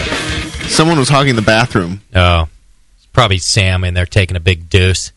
It did smell kind of weird afterwards. Oh, then it was Bevo. Taking a big deuce. or Taking a- leaving one. Taking a big nasty deuce. Trying to remove the vibrator, maybe. So worst thing you could do is think about attractive women or your girlfriend and how they poop too. I think it's worse for them. No, my girlfriend doesn't poop. We've talked about this. Really? Oh yeah, she doesn't do it. She's a special one. That book, everybody poops. It says except Taryn. Right. Underneath the subtitle. It's it's on page fourteen. Yeah, and certain women I'll never meet. right. uh, all right. we still got a few things to get to. But I did want to direct you over to homebrewstuff.com. You know, it's lager season, guys. And why is it lager season? Because it's a time that you can keep your temperature controlled uh, down at the temperatures that you need to make great lager. You know, especially if you're new at it, if you've never done a lager before. By the way, I have never done a lager before. Uh, lager Yeah. season around the winter months, it's the perfect time to get into it because it's easier to to do your temperature control. But if you go to homebrewstuff.com, they'll help you with your temperature control anyway. Uh, and in fact, if you like them on Facebook during the month of January, you're going to get the chance to win a temperature control unit. So go over to homebrewstuff.com, and if you click on the promotions tab, which is right there on the homepage, you'll see all the different stuff that they put on sale for lager season this month. Uh, there's a Mad Brewer recipe kit sale. You got your uh, Shogun Lager, the Grand Kremlin Reserve Czech Pilsner, a Vienna lager, which I don't think people make enough of. Vienna lager is one of my favorite styles of beer. Love that beer. I wish that commercial brewers would make more of it. Yeah, because, honestly, uh, who, who makes one? right? agreed. What's what's the most noteworthy example? the most noteworthy one is, I I guess it's not in the craft segment, but it's Negro Modelo, right, Tasty? That's the I think most that is noteworthy. Vienna. Uh, doesn't Firestone Walker? Oh, they did one for Trader Joe's. I think. oh, did oh, that's true. Yeah, they used to have a Vienna lager there. They might still. They still do In Minnesota, August Shell does a fire brick. They Oh, call yeah? it fire brick, and it's a Vienna lager. August Shell sent us a beer this week. They they put out a new series and they sent us a framboise that's down in the fridge. Saw that cork and cage looks great. Yeah, I think they're fans of the show over there at August Shell. They make good beer. They they have a Vienna lager too. Fire brick. Well, you can make your own uh, by getting the uh, El Abuelo Vienna Lager Kit from homebrewstuff.com. Uh, but they got yeast on sale, uh, liquid yeast, dry yeast, you name it. Uh, there's Isn't a that grandfather? Uh, what? Abuelo? Isn't that grandfather in Spanish? Yeah. I think so, yeah. Grandfather Vienna. That took a while. Beer Advocate is saying that uh, Sam Adams Boston Lager is a Vienna lager. Is that true? So I have heard that before, and I would say that it's based on a Vienna lager. So it's a, a Vienna lager essentially is an amber lager. You're the BJCP guy, JP. but Yeah. Help me out here, but it's essentially an amber lager. Although I wouldn't say that Sam Adams has all the qualities of a traditional Mm-hmm. Vienna No, lager. I think it's it's it's too hoppy, and the yeast character is way off. Yeah, I think it's way off. but it probably started with that style, you know, it- Yeah. uh, in essence being an amber lager. Yeah, well, a lot of beer styles are uh, at, at at their core similar recipe designs. It's Yeah. just different yeast and hopping, and, Yeah, and you have yeah. different different styles. So does Homebrew Stuff carry a Sam Adams uh, clone kit for their lager season? I don't know. I'm not seeing it on their promotions page Mm. right now, but I do see the El Abuelo Vienna Lager. That there, that's on sale, so that's cool. Uh, you can also get. You, can- there's this uh, uh, yeast starter stir plate that's on sale over there. You got to have a stir plate. Mm. Absolutely, Mm-hmm. you've got a stir plate. I do have a stir plate. It's shaped like a. it- It's in an old Nintendo case. Is it really? Yeah, that's kind of badass. Uh, Who did that for you? Um, a listener, 0006, I believe, is what his name is. Nice. Yeah. Doc made one for me. That's how I have mine. But it, it used to be that they were hard to get and rather expensive. Now you can get them at homebrew shops for a good price. Homebrew Absolutely. stuff is no exception. Uh, anyway, go over to homebrewstuff.com. It's lager season, and uh, they got some good deals going on for you. And you know what? They're a great supporter of the Brewing Network. Marcus over there is a nice gentleman. Got to meet him in person for the first time at the National Homebrewers Conference, and I liked him a lot. He's a good dude, and uh, they're here to help us out, and, and they're there to help you too. Great customer service. Homebrewstuff.com slash promotions. Yeah, go check them out. Um, matter of fact, we got some beer news brought to us by homebrewstuff.com. Indeed, it's lager season and it's beer news season. What do we got? What do we got in the news this week? I, can I get my bed? I don't. I don't I'm like lost. What, are you without my tired, bed. dude? Yeah. I don't know. Do I have it? My Eyelids are drooping. Uh, I don't think I have it. No, you, you can't have it this time. Okay, well, you want me to just do it myself? Oh yeah, you can do it. Wow, wow, wow, wow. It's the Brewing Network's beer news. I don't know brought to why you I don't by have it. homebrewstuff.com. There you go. Well, today's top story. Uh, there's drama unfolding between Lagunitas and Sammy Adams. I don't know if you guys have been following this. I saw a little bit of this. No, I don't understand. Did you see this, Tasty? Sure. All right. Last month, uh, our friend Tony McGee took to Twitter, uh, as is his MO, claiming that Sammy, uh, who recently released a West Coast IPA called Rebel IPA, were targeting uh, the barroom tap handles of Lagunitas and other West Coast brewers for takeover. Uh, Uh, then just a couple weeks ago, Tony took to the Beer Advocate Forum under the username Dogtown to provide specifics about his claims, saying this isn't the way craft brewers should compete, that this was a big beer tactic uh, and something new to the craft beer world. Uh, an eloquent response by uh, Jim Jim Koch, Koch eventually followed Cook, Yeah. uh, where he denied any wrongdoing by his Boston Beer Company. So, uh, let's, a real quick quote from Tony, and then we'll follow it up uh, with one from Jim.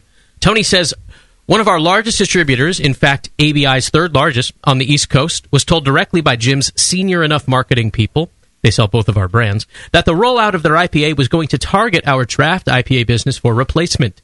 This program would roll westward over time. Some here said that everybody does this, and that is not true. Uh, now, quote from Jim In terms of our selling priorities, I want to be clear. We do not target other craft brewers. At Boston Beer, we compete against ourselves and our own ideal to brew the best beer we can. I want to put the best possible glass of beer in front of uh, the American beer drinker. To me, great beer comes from the quality of the ingredients, the elegance of the recipe, and the skill, passion, and commitment of the brewer. Many brewers have worked long hours for many years to get craft where it is today. Let's appreciate the category's growth instead of taking aim at each other. I find this story interesting because, for one, we don't really know who's telling the truth here. Uh, there are two sides to every story, and then there's the truth. Uh, in this case, let me say this. This is not the first time I've heard of this happening in craft beer in recent months. I've heard about it happening here on the West Coast um, with uh, some of, uh, larger craft breweries starting to hire on um, beer people from the bigger breweries as there's uh, you know as they're leaving some of those breweries, their jobs they're uh, moving over to the craft beer side, and some of those tactics kind of coming over from big beer into craft beer. And essentially, it amounts to uh, look, we'll give you this specialty beer and that specialty beer as long as you make sure we have X amount of tap handles. Maybe you need to bump some people to do that. I don't really care. Um, I, it's not the first time I've heard of this happening. I think that it's something we're going to hear more about. I don't know that Jim Cook did this. I don't know that Sam Adams did this tactic.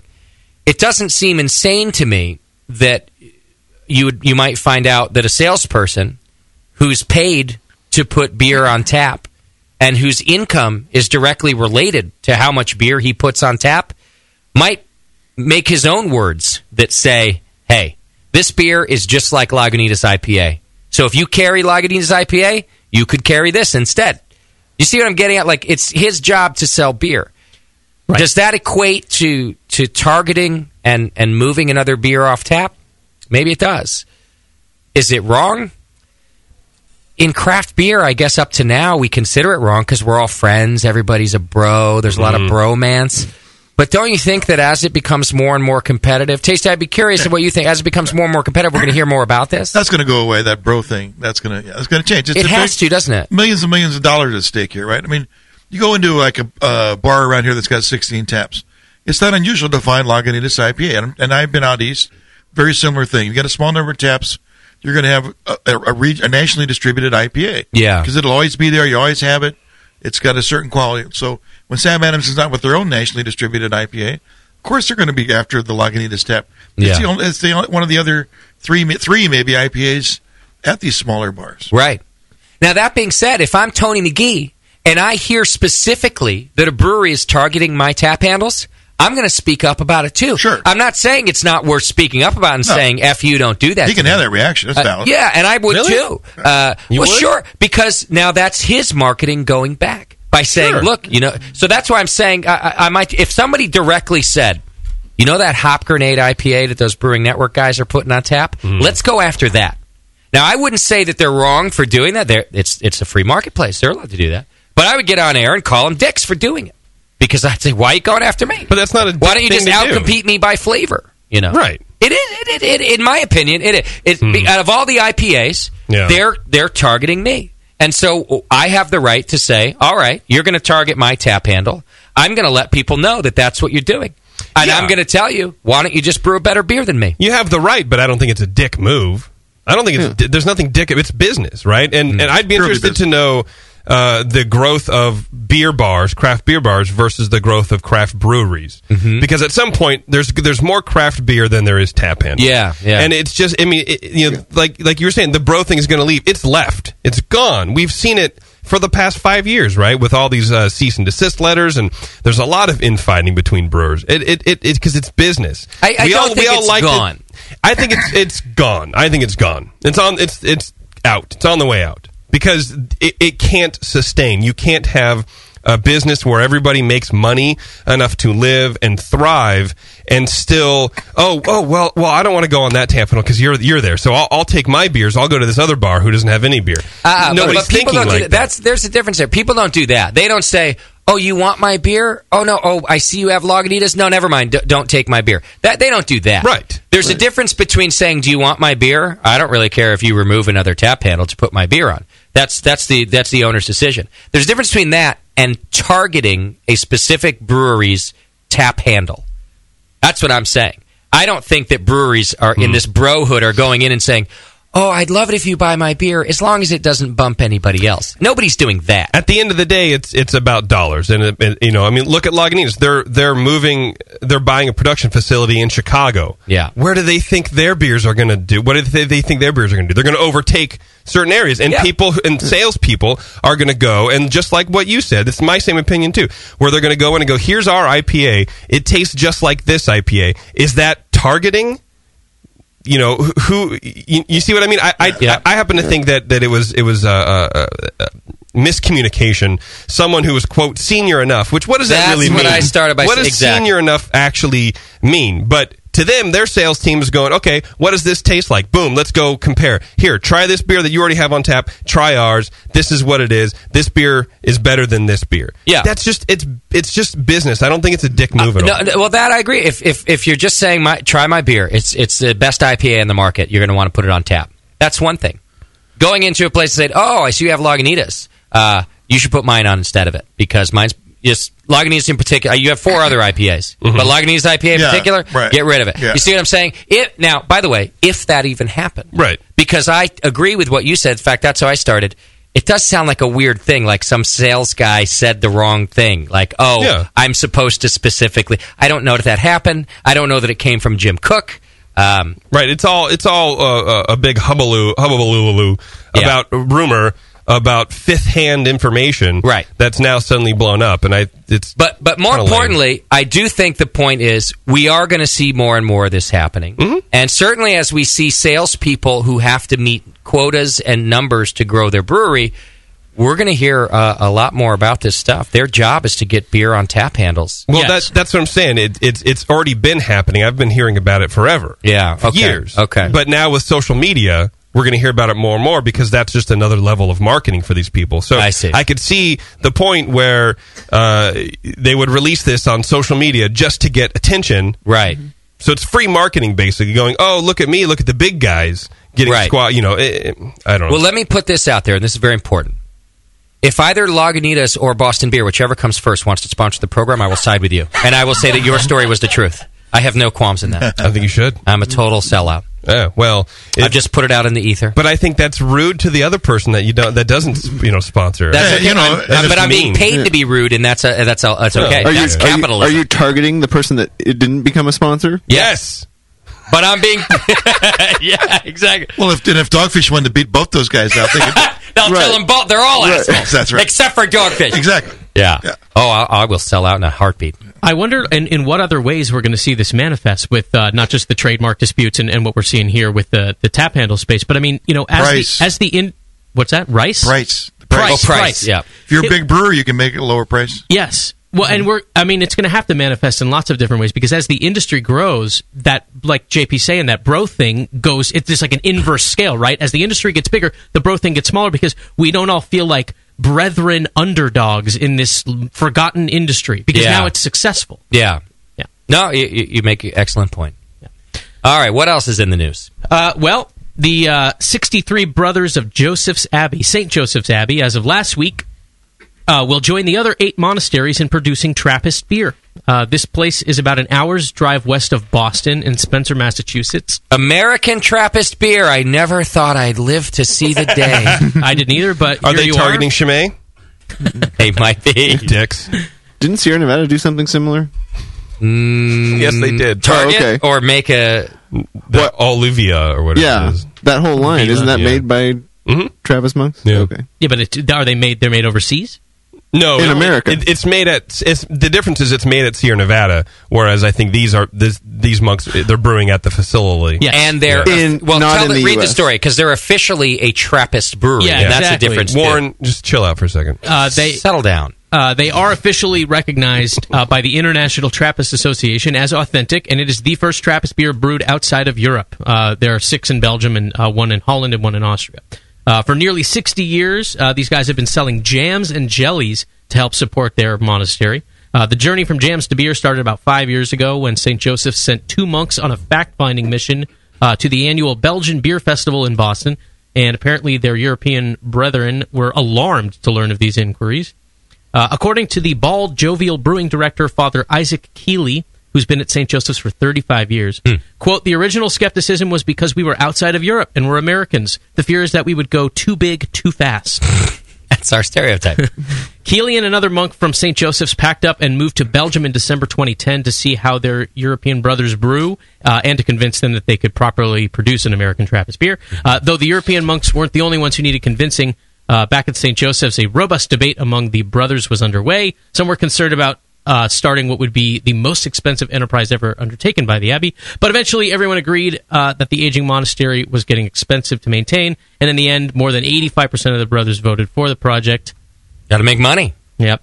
It all comes down to money. Got to make the money. You gotta even survive. even with the monks, you can't pay the bills on glad handing. You know, all joking aside, that's quite a feat that they've become an official uh, Trappist brewery. I mean, if it wasn't, it would happen all the time. There are there are other there are plenty of abbeys, aren't Absolutely. there? Absolutely. So to become an official Trappist in the United States, that's very impressive. Indeed, yeah. The uh, the European monasteries uh, they had basically three strong recommendations. Uh, they said to to brew a beer of Trappist quality, they must build a state of the art brewery. Uh, they had to hire a skilled brewmaster, uh, and they had to brew uh, just one kind of beer for the first five years. They're very strict about that. So uh, they brewed more than twenty trial batches uh, before they finally settled on the final recipe for what would become Spencer Trappist Ale. Uh, they're saying that it is cloudy and golden uh, with sweet yeasty notes, Hmm. uh, familiar to fans of other Trappist ales, clocking in at uh, 6.5%. At first, you can only find this in Massachusetts, but they do plan to expand nationally and someday internationally. Should they promote that it's cloudy? yeah, cloudy with yeasty notes. That's weird. I mean, yeasty notes. I don't know. Whoever's writing their their product descriptions should be fired. It's interesting that there wasn't that the the backlash, the worry wasn't that they were going to become a bunch of drunken monks. It was that oh, make sure the beer's good. That's all. Yeah. I mean, was their I got to concern. respect that. Yeah. It was never like, listen, the brothers are just looking for a way out. They're miserable over there. Now this is brother with an R at the end, right? Yes, brother. Not brother. No, no, this is definitely brother. Yeah. Uh, so I do find that interesting, the, the objection. Well, uh, I, I guess they passed muster. They brewed a world class beer that the Trappist Association agreed with. Yeah. I'd like to try it. You know, I'm not the biggest fan of that of of Trappist ales, um, Mm-hmm. but I respect them. I can tell that they're well made. You can tell that the brewers really know what they're doing. Yeah, there's a lot of tradition involved. So I'd be interested to try this one. What don't you like about it? The the sweet yeasty notes or the cloudiness? I'm not a big fan of the of the yeah the Belgian esters that come from from those yeasts. It's never been my thing. I think you called it banana bullshit. Yeah, it gets a little banana bullshitty. Yeah, is what happened. It and can't clovey, uh, yeah, it's just not. I don't know. I, I also I've gotten sick on it before. It's like my Jägermeister of Oh, beer. that- you know, I've had Mm. one too many, and then ugh, yeah, I got that going for me too. But I'd try this beer. I'd, I'd be uh, interested to try it. Yeah, well, keep your eyes open. They're uh, they're uh, underway there, so it should be available in Massachusetts in uh, in short order here. All right. Uh, and in meanwhile, legislation currently in the Ohio House of Representatives uh, would allow Ohio beers to jack up their alcohol content. Uh, House Bill 391 it is, and it would increase the maximum ABV from 12 to 21 percent for beers produced and sold within the state. Yes. Who is doing that? What's it? Tasty. Who's doing twenty one percent beer I don't know. besides Who would drink Sam it? Who Adams? would be drinking it? Yeah, right. I mean, I'm not against the bill. Well, I'm that's just wondering where they got sales or this, production? this number from. Who's doing 21% beer? They just switch the numbers. You're like, uh, what if we reversed it? Yeah, I got it. I got an idea. Let's double it. Let's go from twelve to twenty one. right, yeah, the ceiling is already 12, which is, I mean, how many commercial beers are over 12? There, there- Well, there's so few of them. There's a lot of 13s Are and there? Yeah, some 14s. barley wines They're and not stuff. much over. That's what I'm saying. That this that 21 is a rather arbitrary and enormous number. Well, you know, craft beer fans, they just want to they want to make that high water mark really, really high just in case. Yeah. They don't want to have to change it for another hundred years. Uh, Now, frankly, I don't think there should be a cap at all. I I don't, I don't think the law should say what you can if if it's a fermented if it's beer if it's barley based and it's fermented. Fuck it, I don't care what the cap is. Right. But I still find it weird that they chose twenty one. It is odd. Uh, I don't know if it was Democratic Representative Dan Ramos that picked the number, but he's the one promoting the measure, Okay. uh, saying that Ohio brewers need to be able to use higher alcohol content, quote, to compete with beer in other states, end quote. Yeah. Okay. Yes. If it's maybe you know barley wine and 12, 13 percent beer. Who else are they competing with? I don't know. My sister lives in Ohio. They don't need beer that strong. Why are they stupid? Why? Is that what you're Hella saying? dumb. Sister is a deadbeat. They're hella dumb. Then on a real whim. Oh. All right. What are the objections? Uh, let's see. They're hella dumb. Marcy Seidel. yeah. Representative John Smith, Republican from Ohio, says we're hella dumb. Yeah. we can't have this. And furthermore,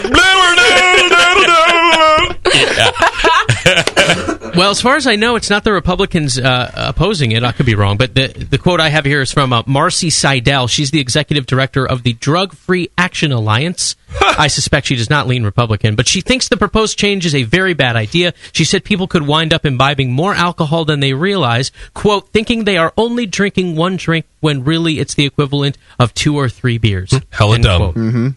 It would be hella dumb, to read to not Yeah. know what the you know are people who don't know about beer ordering beers like that. In other words, right? If you don't really know about alcohol content in beer, you go in and you say, even if it's a crap beer bar, you go. What do you have that's closest to Bud Light? Right. That's what you order. You're never going to order Uncle Tupelo's uh, barley wine. Yeah, never. Twenty-one percent barley wine. And if you did, you would take one sip and go, "This is horrendous." Yeah. they wouldn't like it. or you'd be like, "Oh, that's hella good." Can I get this in a shot glass? yeah. all right. Uh, Yeah. So the argument is just drunk driving. That's the thing against it. I, I Of guess course. Uh, that people can't be trusted. Basically, is her yeah is her line right? No, she should know. But we still have the freedom to vote, which to me makes no sense. if, you Not a- can't, if you can't trust me to control my drinking and not get behind a car, you're going to trust me to direct the future of the country by Yeah. voting. Yes, get out of here. Yes. One last one uh, on a, a sort of a sad note. An upturn in Japan's economy has yet to translate into higher beer shipments, the latest annual figures show. Uh, Prime Minister Shinzo Abe, I think, uh, pro growth policies he has, Love they've, that guy. they've boosted growth, uh, but they've you know weakened the yen and lifted prices. Uh, but the change to Japan's economy has not trickled down to beer. The domestic market remains stubbornly stagnant.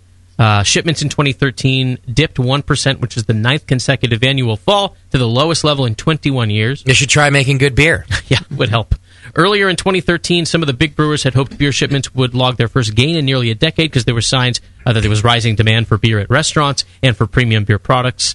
Uh, but it seems a greater consumption of craft brews did not make up for falling consumption elsewhere in the beer market. Uh, the industry there in Japan has been struggling for years, largely due to an aging population, interestingly, and until last year, weak economic growth. Shipments have fallen more than 20% off their 1994 peak. You know why this is not a story? Because that's what's happening all over the world. It's the same. And big beer in the United States is the same thing. In fact, it's dropped more than than one you're right. Craft has per grown year. enormously, but the but the overall is still a little lower because It's big beer it- is struggling. it's still down. Yeah. So it's this is it's a non. It's welcome to the rest of the planet. Yes. And and when you say that the craft beer didn't didn't make up for it, I actually don't know the numbers in the U.S. whether or not craft beer makes up for the decline in big beer. But I will say one major difference is the amount of craft breweries we have compared to Japan. If they had more craft beer uh, breweries, I would guess they could start to make up for that. yes, because the, the it's very small, right? It's only a one percent dip. So Yeah. if their craft beer scene looked anything like ours, it would probably post a one percent gain. you know They don't have it. They don't have the hipsters we have. No, they certainly don't. We do, they do need more. Actually, I think they have a lot of hipsters. Do they? Yeah. Japanese hipsters? Yeah. Oh yeah. Oh, yeah. Japanese love Yeah. Western culture. Mm, Yeah, they wear Well, cowboy where- hats. where and are they boots drinking? and They're everything. drinking cocktails, I guess. Well, they're hipsters, but they're like forty seven because they're hipsters to the aging Oh, population. you know? Yeah. Uh, they're they're getting a lot of U.S. craft beer over there. Um, Heretic actually distributes over there. How much? Do they? Uh, yeah. Um, it's, Not a lot, right? Our distribution has gone up in Japan over 2013, so Nice. maybe it's just Japanese. So beer now that's it's instead going of one down. pallet, it's two. That's what I'm saying. It's just Gone up bad 100%. Japanese beer. Yeah. Um, we send, and we actually just. Oh, what about Korea? That's, that's North going to Korea. happen. um, That's an emerging market right No, there. We they're send sending a bunch about of three three pallets at a time to Japan usually, at least sometimes five or so. Wow, That's um, and that's every couple months, every Hmm. two months or so. You know what's big in Japan? Kenny Rogers. Really? I'm just making it up. No. you, but we be- would've you all believe me, believed wouldn't you. you be like, Oh, yeah. wow. Yeah, I mean, you would know. You're, you would follow. You'd be the guy to follow Kenny Rogers' career. I am in his fan club. I do like Kenny. I miss his uh, his um, his restaurants. Yeah. They're still around, aren't they? Kenny Rogers Roasters. I, Um, can, I can picture Japanese people like eating chicken and you know t- humming. Got to know when to hold them. You got to know when to hold 'em. No ran to fo- no ran.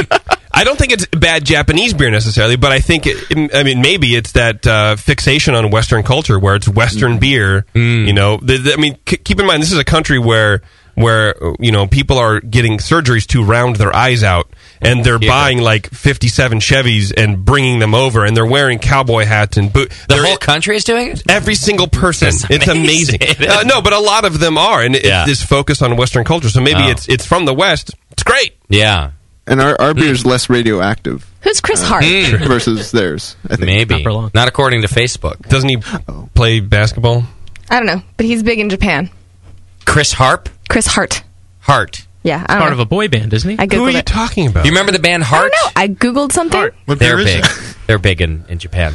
I googled Japan and Chris Hart came. What would "Crazy on You" sound like sung by a Japanese? Band? Crazy on you. Be crazy on you. Crazy. Crazy. No, they can do R's, I thought. No. No, they can't do L's. They can do R's. R's or L's and L's. If you want to be stereotypically like racist white Cla- guy, If they can't do L's, how would it be crazy? it doesn't make because sense. R's or L's. No, I don't think it's opposite. I Yeah. think there are just no L's. No. L's are R's, period. Absolutely Then why would there be the Lee family if there was no L's? It's, the, re. Reefery. no, they say Lee. I work with a Lee. Is Lee Japanese? Maybe they're the Rees, and we've got it wrong. They're not from. I think Lee is Chinese. Lee is Yeah, Chinese. yeah. So you have that Oh, wrong. you're right. Shit. Yeah, my my dad just. We're a text- bunch of idiots. My dad just. Our Japanese homers listen to us going, you guys are fucking idiots. I believe. Never mind. My dad texted me. Justin mentioned North Korea. What pairs with tree bark? What beer pairs with tree bark? Jesus. Okay, all right. Dead that's the news. communists. Yeah, before Asahi pulls their sponsorship. That's the news brought to you by homebrewstuff.com. it is lager season over at Homebrew Stuff. Go to homebrewstuff.com slash promotions and brew some damn lagers, would you please?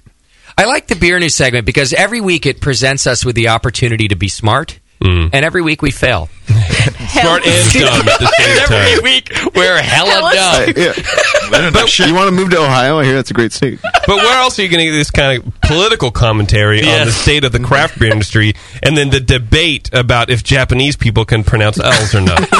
Nowhere else. Right? For good reason. Correct. All right. It's time for the Rost Abbey Nowhere giveaway. yeah? Oh, Uh, so Rost Abbey. You might remember that the Brewing Network Homebrew Club won Club of the Year for what was it? The third consecutive year in a row. I lost count after one. Crub of the year? I think. I think we stop, Evo. It's too late. It was the filled. Oh, it's still If- funny. and in Jay- my booth. to try to turn my R's to L's under JP's theory. yeah. Oh. Theory. It's just it, it- yeah. It lurks. It works. It you realize works. that's not it, though. It right? is. It's, it's not revert. It, but, well, uh, look, I'm sure there's uh, you know uh, uh, uh, you can make a case for for for one or the other, but predominantly, if you want to do the stereotypical, this is the accent I'm doing. It's R's to L's and reversed. No, no, it's just R's to L's, but it stops there. No, so you say Sabrad. It's Sabrad because uh, yes, Sip in the chat room made a good point. They can pronounce R's. Rice. Yeah, that's what I'm saying. No, no, R's. no, they that- can't that- pronounce that's an L's. English You wouldn't word, say it idiot. lice. It's an English word. Yes, but if they're turning L's to R's, Yes, they it's- can pronounce R's. it's lice. It's it's if we have were, you never it's seen a Christmas logic. story? No. All the Asians, this is what they do. They cannot say it in English. Predominantly, they don't make that word. L, they don't make yes, the sound. but they can make R. Yeah. No. Yeah, no, they can. They just do it in the wrong place. Yes, they can make. Yes, you're right. They can make R, but Yes! but when they try to say the word R, it's L, and when no, they try it's to not say because they cannot make Yes, L. Yes, they can. La la la la la. Yeah. Why No, it's rah, rah, That's why rah, rah rah rah, rah rah. rah Yeah, rah. rah. you're making my point. No, I'm not. Yes, you okay, are. that I was wrong. You're absolutely right. But there is lice. Seriously, I'm telling you. I'm telling you. We'll, Ladies we'll and figure gentlemen, this out. the hella dumb segment. Yeah. How Hello, dumb Carly. are you? It's uh, there's flied lice. Yes, it, that's part of that same scene. Flied If you lice. call me out on that scene, it's the same scene. I don't know. Oh, I think he's. I do know. Find the scene. My Monster dad West. was incredibly racist. A Christmas Story Asian Jingle Bells. Google that. A Christmas Story Chinese Food Dinner. Something like that. And I want to hear the clip. You guys just screamed fa ra ra ra ra. Hella dumb. I feel like Susie should be here. Let's Susie call would- her. Susie She would would- back Yeah. me up. She'd back me up. No, she wouldn't. Call Susie. Mm-hmm. Let's call Honda. Honda. It's somebody that's actually. It's not that. That's not no, that. No, no, It's a no. different one? Did you ever see a Christmas? He's a Uh, Chinese, uh, Jew. Chinese. Scott's a Jew. has never seen It's a Chinese food dinner. Christmas Christmas oh, here story it is. Chinese Yeah, I food got it's dinner. like a two minute scene though. Chop Suey Palace. Delicious. It's here. Listen to me, Jory. No, no, no, no, Okay. no, no, no, no. Not ra ra ra ra ra la la la la la. He's the only See what guy it is. who can pronounce it. out. Deck the halls with boughs of holly. Fa la la la la la la la la. But he's been trained. He's been coached. Try again. Inherently, they can't. Deck the hall with boughs of See, they say hall. holly. Ra ra ra ra ra ra ra ra ra. So stupid. Stop, stop, stop, stop, stop, stop. Sing something else. Airs. Airs. He R. couldn't say L. L. Exactly. I'm agreeing with that. But they said Hall. Right. All my fun is to ride in a one-horse open say ride. So they're only converting L's to R's and Because not the other way around. Because there- There hasn't been one the other way around. I'm telling you. They don't say jinger. I can't believe we're arguing about a stereotype. Anyway, I know. But it, I'm telling you, it only goes one way. Well, that's fine. You can tell me that, but you're wrong. Find me an example and bring it to me. I thought we were of calling it Susie. going the other way. what kind Susie of, doesn't what know. Kind of, but what kind of assignment is that? It's the assi- Is if that- you- how would I ever find that? Because it doesn't exist. Okay, here I'll tell you right now. Fly lice. I've, ne- find a clip of I that just- somewhere. Scott, pull my clip. I just said. So apparently, Greek people can't uh, say their R's and L's. Right. Greeks cannot. Dying Greek people cannot say their L's and R's. That's correct. We just got an outsourced telemarketing phone call, and I thought it was a joke. Oh, why didn't I you thought put it it was on? somebody called because that's just mean. No. Not mean. You know what's mean? Them calling you after hours. You know what time it is? Don't people sleep anymore? It's not nine o'clock yet. It's eight fifty. Need to sleep. All right, let's move on. Please do. Ross Abbey. uh, we won Homer Oh, Club of the man. Year, and as part of our prize, it got sent to us a little bit later uh, because uh, the, it just sort of fell through the cracks. But Lost Abbey sent this kick-ass. Uh, well, it's it's basically like a box set of Lost Abbey beers. It's in an anvil case, which if you know if you're ever a musician, uh, it's like a solid, usually uh, you know a, a wooden and metal musician case that you transport gear in. It's a small case like that. It's got the Lost Abbey logo painted all on the outside, all all roadie like. And how many beers are are in the kit uh, that they sent us, JP? Thirteen lovely cake, cor- cake corged and cakeded beers. Corged and caked it. Uh, Lost Abbey beers uh, in the case. It doesn't mean anything. He, he said that wrong. Uh, and then also an album, right? Didn't they send like an album? An With it? Anvil album. I hope it was Look at it, a record. It's not a proper uh, record. It, Just looks it has like it. has the logo on one side, and then um, I forget what else on the other. There's no actual tracks on it, but Put it on the, the webcam so people can see what got the webcam down here. So we're talking We're looking at it right now. Um, So each beer is a track, you know, like as in track number one, track number two on a record. So I'm holding track number one in my hand right now. They're little, what are these, 350 mil? Yeah. Yeah, 350 mil bottles. Oh, this one has a Trans Am on the label. a total 1980s Trans Am. so in the album it has it, it, instead of liner notes, it's liner notes, but about each beer. Do you want me to wow. open it? I don't know. Did we decide what to do with the album? What did we decide to do with the beers? We wanted to, so it belongs to the club, not the Brewing Network as a company. The the case of beers belongs to the Brewing Network Club. So what did we do? We put up a poll uh, on online so that our club members could vote. Right? That's correct. What were the options? The options were um, we would drink it in studio and pick one person from the. F- everything revolved around picking some group of names from the f- first and second round entries into in the uh, um, whatever we did. And then national. ho- So BN Army Club members that entered and placed in the Mhm. first and second round of the National Homebrewers Competition. yes, sir. Okay. that's correct. So it would be first of all was to draw a name of all of them, and that person could come and drink the beer with us on air. Right. What were some of the other options? Um, that we would pick one person and give the entire kit to. Okay. And then the third uh, option, which is what we have done here, is we've drawn 13 names, and each person will get a beer. These are 13 names from medalers in the first and second round. And to be clear, this is what the club voted on. Correct. To, yes. To be what Oh. it was, it was kind of a narrow margin between finding one person to give it away. No, excuse me,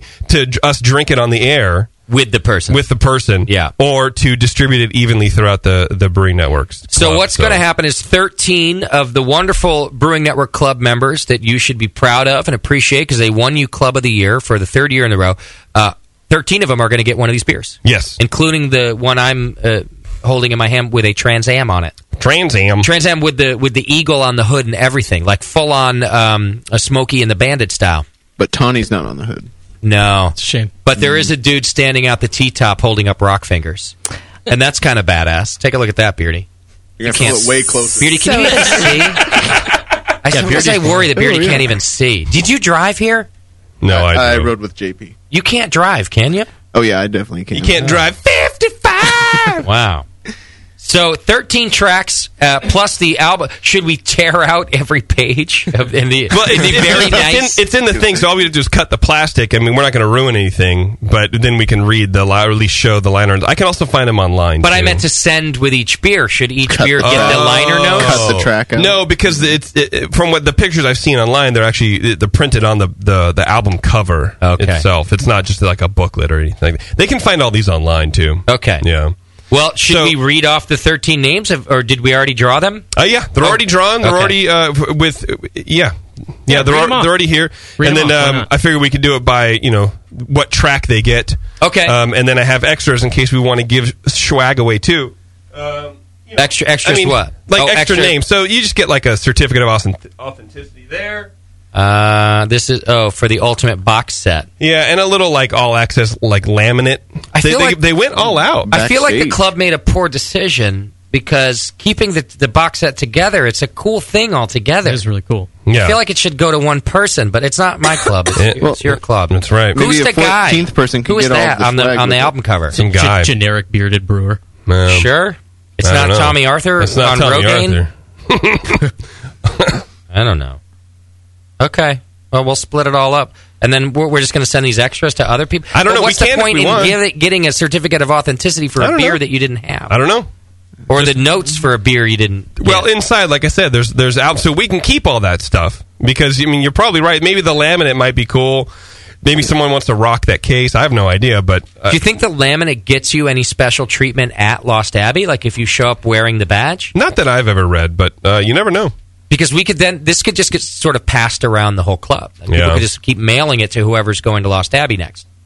we just geocache it like somewhere a mile away from the brewery. That's a great and idea. Just bury it. Yeah. All right, read off the names. Who gets the 13 beers? Uh, do you want to do it in order? Do you want to do it like go track one, track two, and talk Sure. about the beers? Uh, just mention what they are.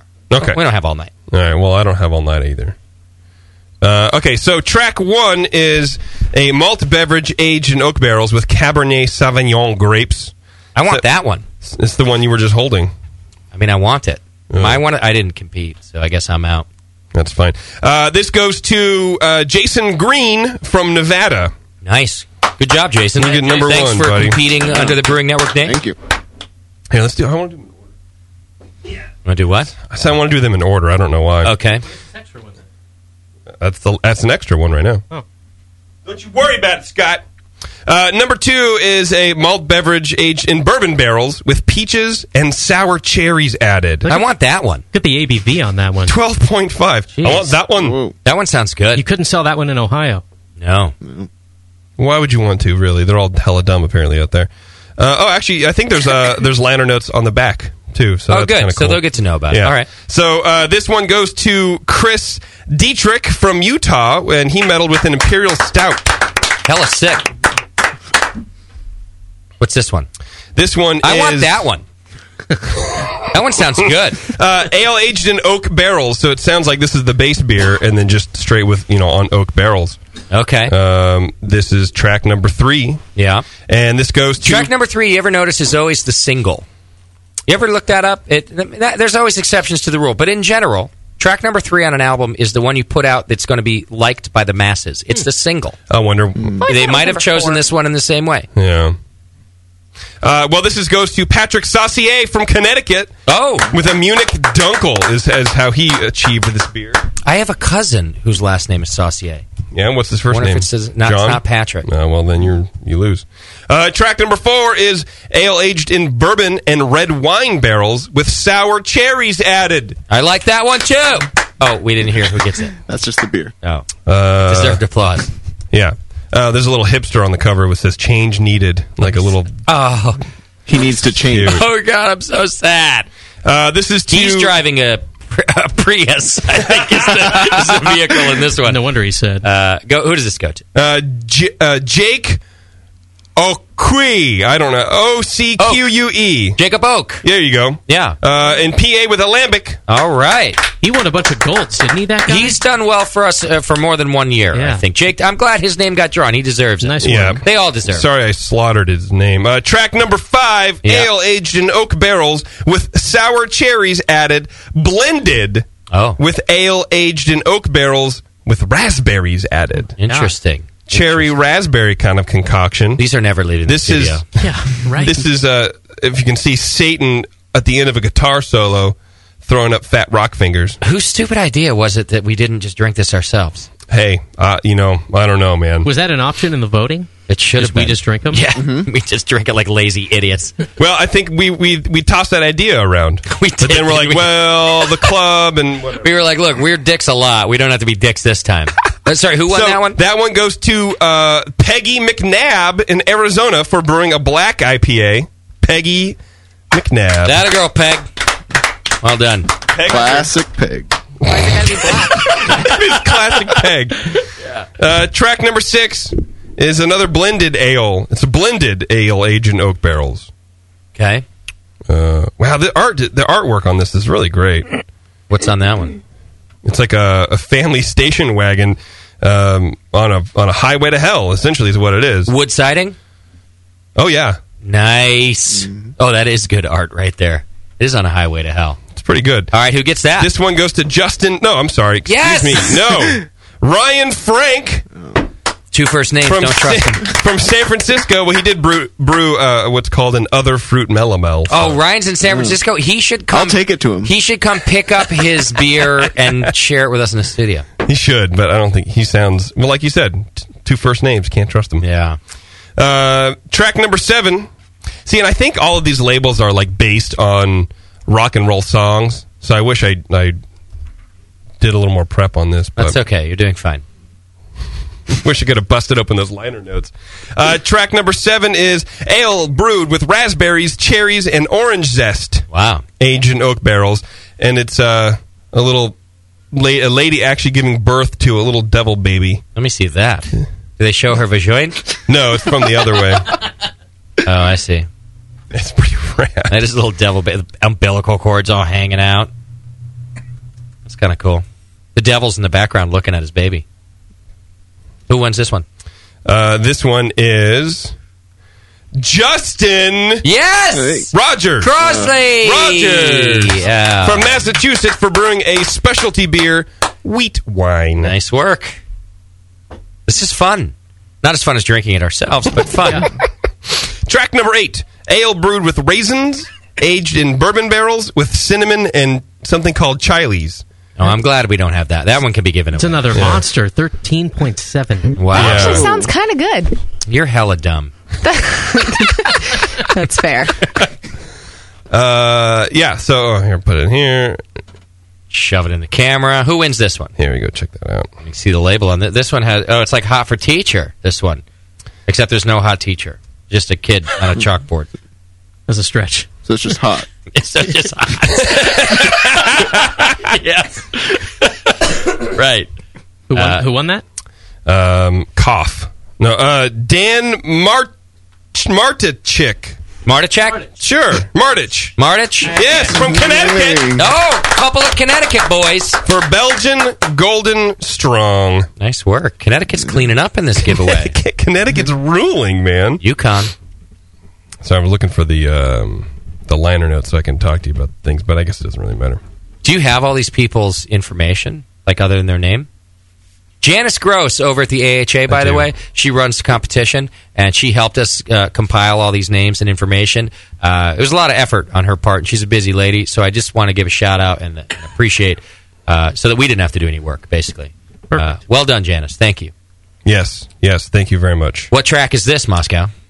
Oh, wait a minute. All right, this one is uh, nine, track nine. Yeah. Uh, this one's brewed with raisins, aged in bourbon barrels with sour cherries and currants Oh. added, coming in at 9.7. I like currants. Is is that uh, is consecration with currants tasty? Yeah, yeah, that's right. Okay. Oh, I'd like that too. Then, very nice. You like a lot of things today. I liked all these things. They're all great. Who, who won this, Chipper? Um, Justin Crosley. Number nine, Michael Marino from Massachusetts for brewing a beer to guard. All right. Beer to guard. Beer to guard. Beer to guard. So this is track number 10, Imperial Stout. Okay. Let's switch it up a little bit. Aged in bourbon barrels with coffee and cacao nibs. What ABV is that? Uh, guess. I want you to guess. Just look at the label. Imperial, Stout. Let me see the label. There's a Devil Dragon. I think I see some breasts. Uh, Fourteen percent. Almost thirteen five. Nice, nice. I want that one. Where are the breasts? I, don't- think they're bre- maybe I'm seeing. I think he's seeing. It could be wishful thinking. Maybe I'm beardy now. I don't see shit. I mean, I want to not see the breasts. yeah, can I not see them also? Those are pectorals. I mean, I don't know. Uh, whatever. It's a hot devil. What do you want from me? I Oh, don't know. That's a good question. Uh, who wins that one? Uh, this one goes out to Graydon Newman from New Jersey. All right, look at the East Coast. Yeah. Bring an American Amber Ale. I know shipping's going to be a bitch. Wow. uh, here we go. Okay, and that's number seven. Yes. Eleven. I had to count. Uh, this is ale in bourbon barrels with peaches and black tea added. Mmm. Mmm. It's pretty good, right? Look at that. Do, do we know how is Lost Abbey brewing these? Uh, Was Were these one offs for this? Yes, this is yes. So it's called the un- Ultimate Box Set, and you can go online and Google it and, and figure it all out. Can it And Oh, be it's- purchased too? Or Yeah, it, but it's a super limited run. I think How much is the? Can you look it up? Well, Moscow? this I wonder is- how much it is. the one that we got is number twelve of two hundred and fifty-six. Okay. So we got a, a kind of a low number. It is. You know, I'm thinking collected. it's a four or five hundred dollar set of, of beer. All oh easily right. right, who got this one? Um, sorry, Justin Yes. Baldwin from Uh. Idaho for brewing a Scottish Export eighty. Idaho, not hella dumb. That's their state motto. I don't know if you've seen the license plates. Before. I have actually. Uh, track twelve is an ale aged in oak barrels. Okay. eight point six nine percent. I like how they get really, Yeah. really detailed with that one. Uh, track number twelve goes to Steve. God, I, I hate people's last names. Steve Mifsud. Mifsud. Mifsud. Moscow, you try to say it. Four hundred and fifty dollars. Yeah, he's got it. Mifsid. Mifsud from Santa Rosa. All right, another California. That's two beers we could potentially try here in, stu- in studio, boys. If you want to come share them. for uh, uh, German pills. Oh, nice, Nice. work. Wow. The bo- okay, see if you guys you guys want to guess how much the box set was? 400. I 50. guess. Oh, Oh, you oh, guys said you four guys nailed fifty. it. I Okay, guess yeah. four hundred. yeah, we know because Bevo said that. I Literally didn't hear just it. said Oh, that. I didn't hear her either. I Distracted when I read, man. tuned her out a while ago. Dicks. Saffron, huh? Who said that? How much is that? Uh, and finally, track thirteen, which closes out this entire box set. Unlucky. Why did they stop at thirteen? I feel like that's. well, it's the bonus track. I see. Why couldn't the Right. bonus track be fourteen? That's I lucky. don't know. Well, also only twelve fit in the thing, so this came wrapped in bubble wrapped, kind of Oh. you know right inside. So it's the little bonus track. Okay. and the bottle's sticky. Oh, Thought I'd share that with you. like jizz Um, sticky or beer sticky? Is there a difference? Smell it. Taste it. I don't want to smell it. Smell it. Is it Jizzy? Does it smell like chlorine? Hmm. no, it smells like glue. Hmm. Like, well, it, it, semen is nature's glue, I guess. So it is nature. It's what binds us together. I, I think isn't glue nature's glue? Uh, well, yeah. No, Mm. because If you wanna be picky. you have to like you know distill it or whatever. Anyway, Mm. All right, track we'll number wait, yeah. thirteen, aged in oak barrels with orange zest and sour cherries. They love the sour cherry thing, man. Yeah. Uh, this one goes to Heath Bobel from Ohio. Ohio! He must be hella stupid. An Oktoberfest Märzen. Nice. Sort of a thing. Is he allowed to drink it? It's thirteen point eight five percent. Oh, Uh, we we won't say anything if he doesn't. I guess I don't know. He didn't buy it. Ship under your name, JP. I will. Ship all this under your own name. Ship it under Tasty's name. He's above the law. See, so so this is this is what they did, right? So track eleven. Yeah. As in one one. Yes, which was this one. It has a little devil standing on a on a tree. I think he has tits. He might. no, that's a violin. Um, it's a tribute to the Charlie Daniels band. Devil went down to Georgia. Oh, I get it. Because it's a peach tree. I like that song. Yes. I was a big Charlie Daniels fan when I was seven. Uh, Angels Share. Okay, this track 11, 11 is an experimental remix track, they say. Angels Share, uh, which is a super popular beer, aged in fresh bourbon barrels with an addition of fresh sliced peaches and a splash of Britannomyces clausini. Wow. You'll find the beer details, blah, blah, blah, on the uh, whatever. Can I just say that this is actually a really good original idea that Lost Abbey had? It's amazing. To do the beer box set and really go all out with the liner notes and the backstage pass and the box. It's I, I'm, I'm being serious. I think it's an Yeah. excellent original idea. There were only 450 bottles produced for each track of beer. They were tasting room only releases. Ah, okay. Um, and you have to consume them there. So probably to combat the black market, where people just go and then they buy them and then they sell them on eBay for a thousand dollars and get caught. Um, Which, by the way, BN Army, I better not see these up on eBay. Enjoy them. You earned it. yes. Oh, and apparently the bottles were marked to prevent unauthorized duplication. Oh, kind of smart. So people can't just sell the bottles or you know remake them or whatever. We should have put the thing up for bid. And, so apparently they, they only did the box set 256 of these boxes, and then the rest you can come into the tasting room and grab. Okay. Um, All right. Well, congratulations to you, 13 BN Army members, and thank you for competing on behalf of the Brewing Network Club. Do you want to get you want to get rid of the like the, the, the record and the and the case and stuff like that, or what do you want to do with that? I don't know. We'll figure it out. I, we got to get going. We're running out of time here. All right, fine. We got a couple things left to do. We're going to take a quick break. Uh, when we come back, homebrewer of the week. That's right, homebrewer of the week, and uh, feedback too. Actually, I like the feedback this week, so we got to make sure we get to it. We'll be back in just a couple minutes. Hang in there. It's the session.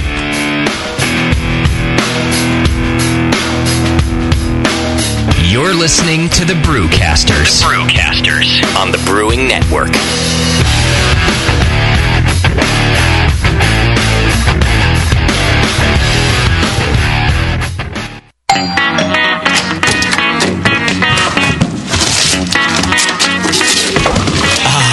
What'd you get? More brewing ingredients? Ah. Yep. You know what I love about Brewmasters Warehouse? The six ninety nine shipping. Well, yeah, but oh, the in store classes for beginning brewers. Yeah, that's cool. But oh, oh, the Brew Builder. Creating and saving your recipes online is Awesome! no. I'm yes, but the cheese making supplies. No. Oh, the wine making supplies. Oh, the distilling equipment and liquor flavorings. All that stuff is awesome. Yes, but what I really love is that the guy who runs it is totally hot. And and that brew builder software is awesome. Oh yeah. Brewmasters Warehouse brings you flat rate shipping on great equipment and ingredients to make beer, wine, cheese, and spirits at brewmasterswarehouse.com. And if you're in Georgia, stop by Brewmasters Warehouse Monday through Saturday from 10 to 6. Visit brewmasterswarehouse.com today because it's totally hot. Oh yeah. Here's a bite for beer lovers. Soft caramel made with real craft brew and coated in chocolate. And hop drops, hard candies made with real hop oil. Introducing beer candy from beercandy.com. Beer candy's amazing caramels come in four mouth-watering flavors. IPA, bitter gold, wrapped in smooth white chocolate. Lager, made with a familiar beer from Boston and coated in milk chocolate. Lambic, soury Belgian goodness full of fresh raspberry and dipped in dark chocolate chocolate, and stout roasty cocoa chocolate insanity. Hop drops are made with Fuggles or Cascade hops and are known as the candy that bites you back. Choose from sampler and full sizes of both and make your mouth jump to life. All at beercandy.com. Hop drops and beer caramels satisfy your sweet tooth as only a beer lover could with beer candy. Visit beercandy.com today.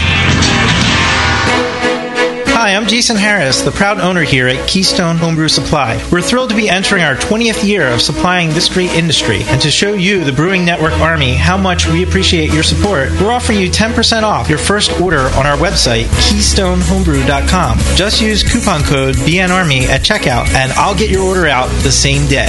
My goal at Keystone Homebrew Supply has always been to have a complete supply of everything a brewer could want. When you place your order online or when you come into our store, it's our goal to have everything on your list and more.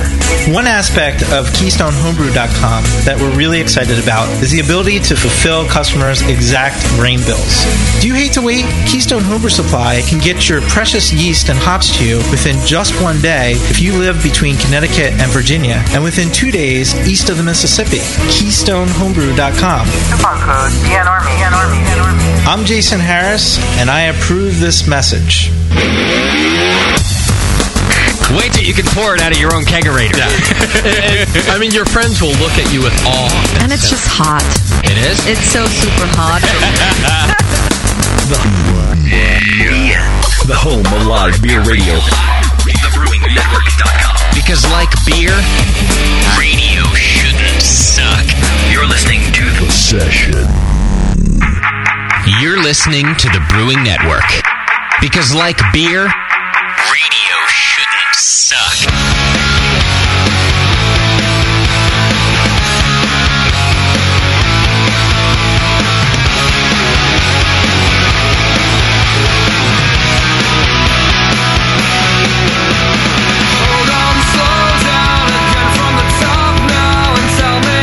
Oh. Ah. Uh, hey, hey, welcome back to the program. Should have taken the day off. I mean, I feel like it was a good show and everything. I don't mean that. I just feel like I should have taken the day off. Eh, What move the session to Tuesday? From now on, we're going to be on every, eh, occasionally a Tuesday and sometimes a Monday. You saw that coming, didn't you? Listen, eventually in five years, we'll be back to Sunday. Yeah. Come right back around. If you think about it that way. And there's a leap year in between, so that skips a day. Oh, it does? Oh, see, so we're close. Right. Leap year. I never understood leap year anyway. Who does? It, uh, no, it's because the Romans misled us with a shitty calendar. It requires math, Mm-hmm. right? My computer's failing me right now. Oh, no. Hang on, I'm trying to get it together for you. All right, I think I got to figure it out. All right, we got to do our homebrew of the week right now. Um, we got Adam Welk is our dude. You want your fancy intro? Yeah, do it. Adam, be quiet for a second, will you? It's time for your close up.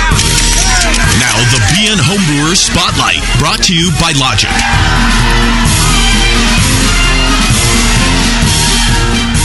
Yes, this week's uh, homebrewer of the week is Adam Welk. Adam, you with us, buddy? Yes, I am. Hey, Adam, what's happening, man? Oh, not much. How you guys doing? We're doing all right. Adam's from Minnesota. What's the uh, what's the temperature in Minnesota right now, Adam? Zero. zero as in zero? Zero as in zero degrees. Fuck that. Why does anybody live in Minnesota or any place that's No, cold they- for that matter? Because it's too I got it. It's all about what you get used to. At least it's not negative 20 like it was last week. See, you know that you've adapted to things when you say things like, "At least it's not negative twenty anymore." you know, like it was last week. I mean, this week I can still piss off the balcony. last week, forget it. You live longer. It's like living in a freezer. It preserves the meat. It just shows how different it is. I went a whole like year with my heater being broken. Yeah. He survived fine. And you were f- in California. it was yeah, that's what I mean. It, Right. was, it was cold. You know what happens to in me. Minnesota if your heater breaks? You die. Yeah, you break. You call 911. right. You know, in Connecticut, I remember this. It's probably. I'm guessing it might be a law in Minnesota too. Like if you're a deadbeat parent and you didn't pay your, your PG and E, your your gas and electric in the winter, but you, you have a kid under under 18, they cannot shut off your, your power or your gas. Uh, Being a landlord in Because you're- Minnesota is awful. Because your kid will die. Yeah. You can't kick out a tenant from the months of November to April. You only can't, have half right? the, you have half the year to kick out a tenant. Wow. Otherwise they're stuck. So if you're planning on skipping out on your lease, stop paying in Oh, yeah. August, you're saying? no, Adam November. is- you can stop paying in November. November. Adam, is the power thing the same in Minnesota? They can't shut it off in the winter. Yeah, I mean that's a law for all residents actually, and I think it kicks in in October. Okay. Yeah. So from October to say you know March, they cannot legally shut your power off. Right. Yeah, in California, they're like, look, it's going to get down to 65, douchebag. Pay your bill. you know. Throw on an extra heater or an extra blanket. or light a fire. Oh wait, you can't do that either. Well, does does that make home brewing really tough then? I mean, it must, right? Easier for loggers. Well, it- for loggers.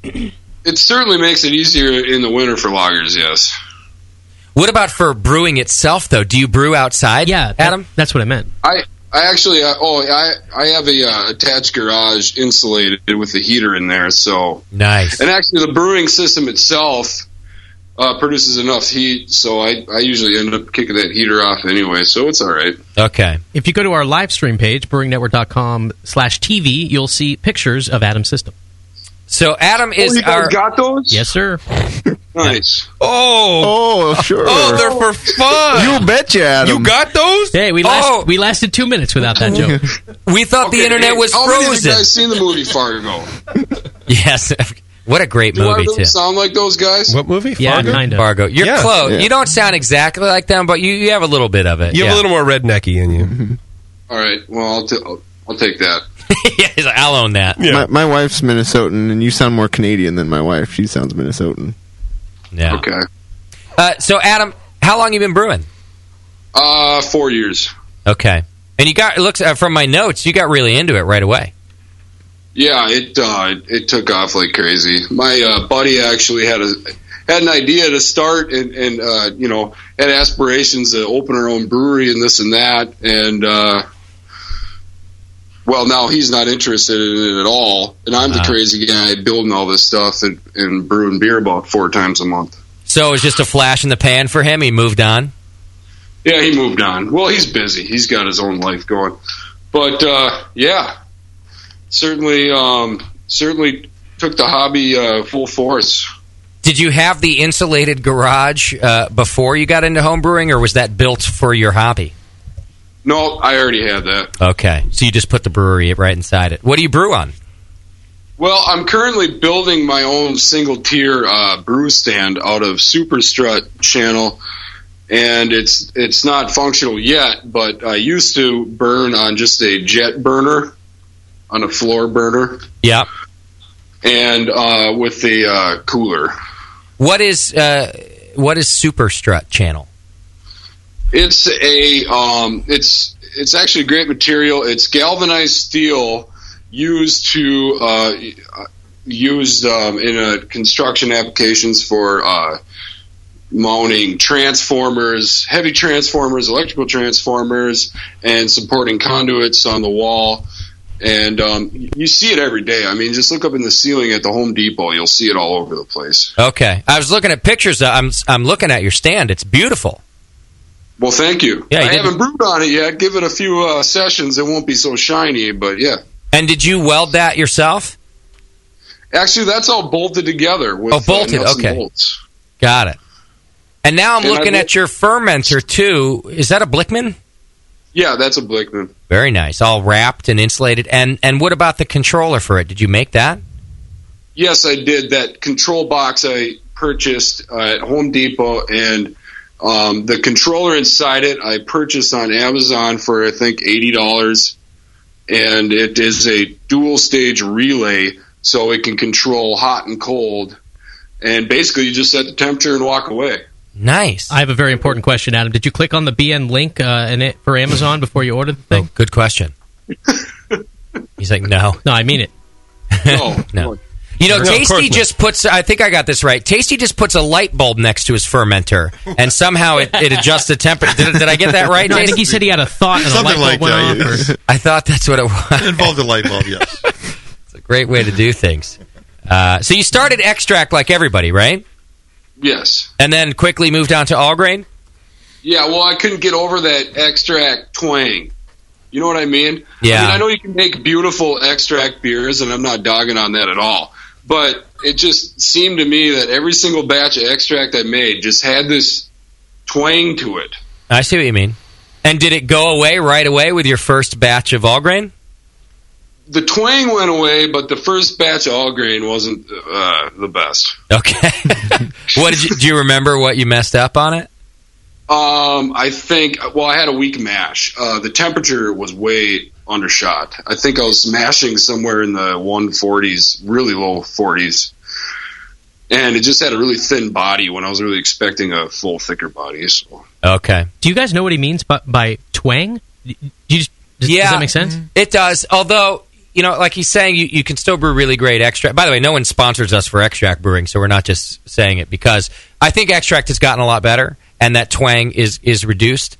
But depending on how you ferment, and I think that's really important with extract, too, well, with all beer, uh, you, yeah, there's a little, it's kind of a sweetness. It's kind Hmm. of a, a twang is a great word for. It. I know it's not very descriptive, but when you taste it, you go, "Yeah, that's like a little twang to it." There's a little thing sometimes. Hmm. It's not like a dry finish or I anything. can't Yeah. quite Like put it my should be. thumb on it, so I just call it a twang. Yeah, that's what I, I'm not disagreeing with you. I think you're kind of right, but but JP's yeah, JP's saying it better than me that it just it's not that drive. You can't manipulate it as much as like adjusting your mash temperature and getting exactly the fermentation finish that you want. You're you're stuck with whatever they did when they made the extract, Right, right. and sometimes Right, that can yep. be a rather sweet or at least less than dry finish. Yeah. And often homebrewers will call it twang. It's just a little extract twang, you know. But I'll tell you, a, a great extract brewer, you put them side by side, you don't know it.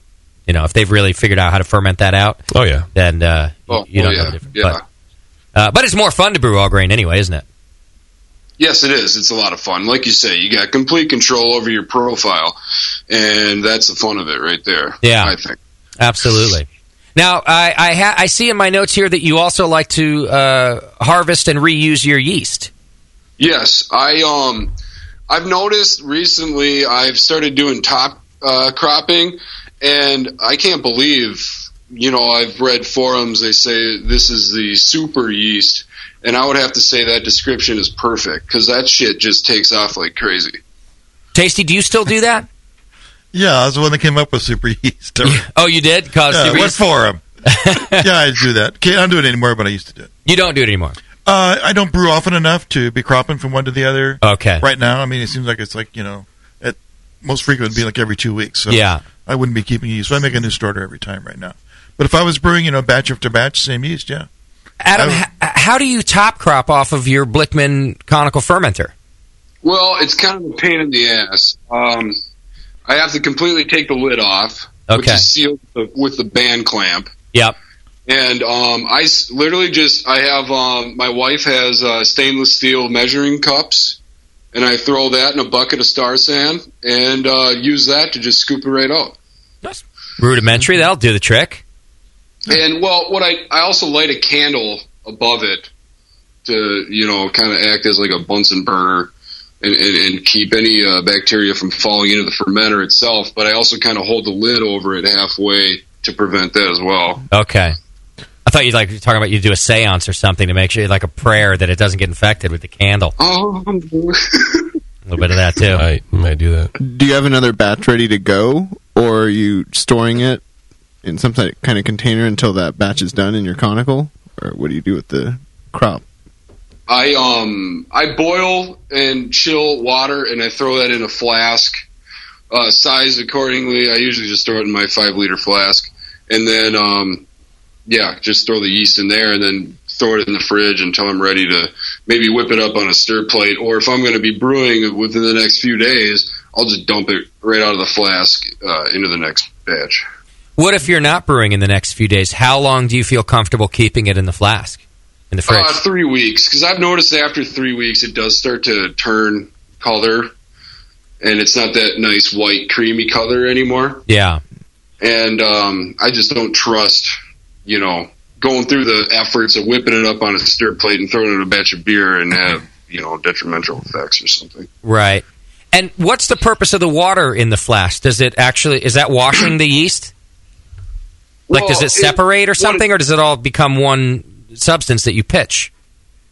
It um actually w- well when I cold crash it in the fridge, all the yeast will suspend to the bottom, and then say before I pitch it into a batch of beer or before I throw a new starter wort in there, I just uh, decant that water because there's Okay. a nice separation between the yeast and the water. Got it. Okay. And do you you said you you'll just stick it on a stir plate before you're going to pitch or something? Is that just to kind of warm it up and get it going again? Yeah, exactly. It's a Okay. good- good one. All right. What kind of yeast do you like to use? You know what? I really like 1056. I think that really has a great neutral profile, and you can brew damn near any style of beer with that yeast. I mean, that is definitely my house strain, but I've also experimented with uh, the California Common, the uh, hybrid lager yeast, Okay. and that one's also a great one to top crop and reuse, and that also has a nice neutral. Really clean uh, profile. I like that yeast uh, too. Beautiful. Well, it sounds like you got your system dialed in. Uh, what are you going to add to it next? Right now, I'm. Uh, I need a. I need a gas pipe all my burners before it can.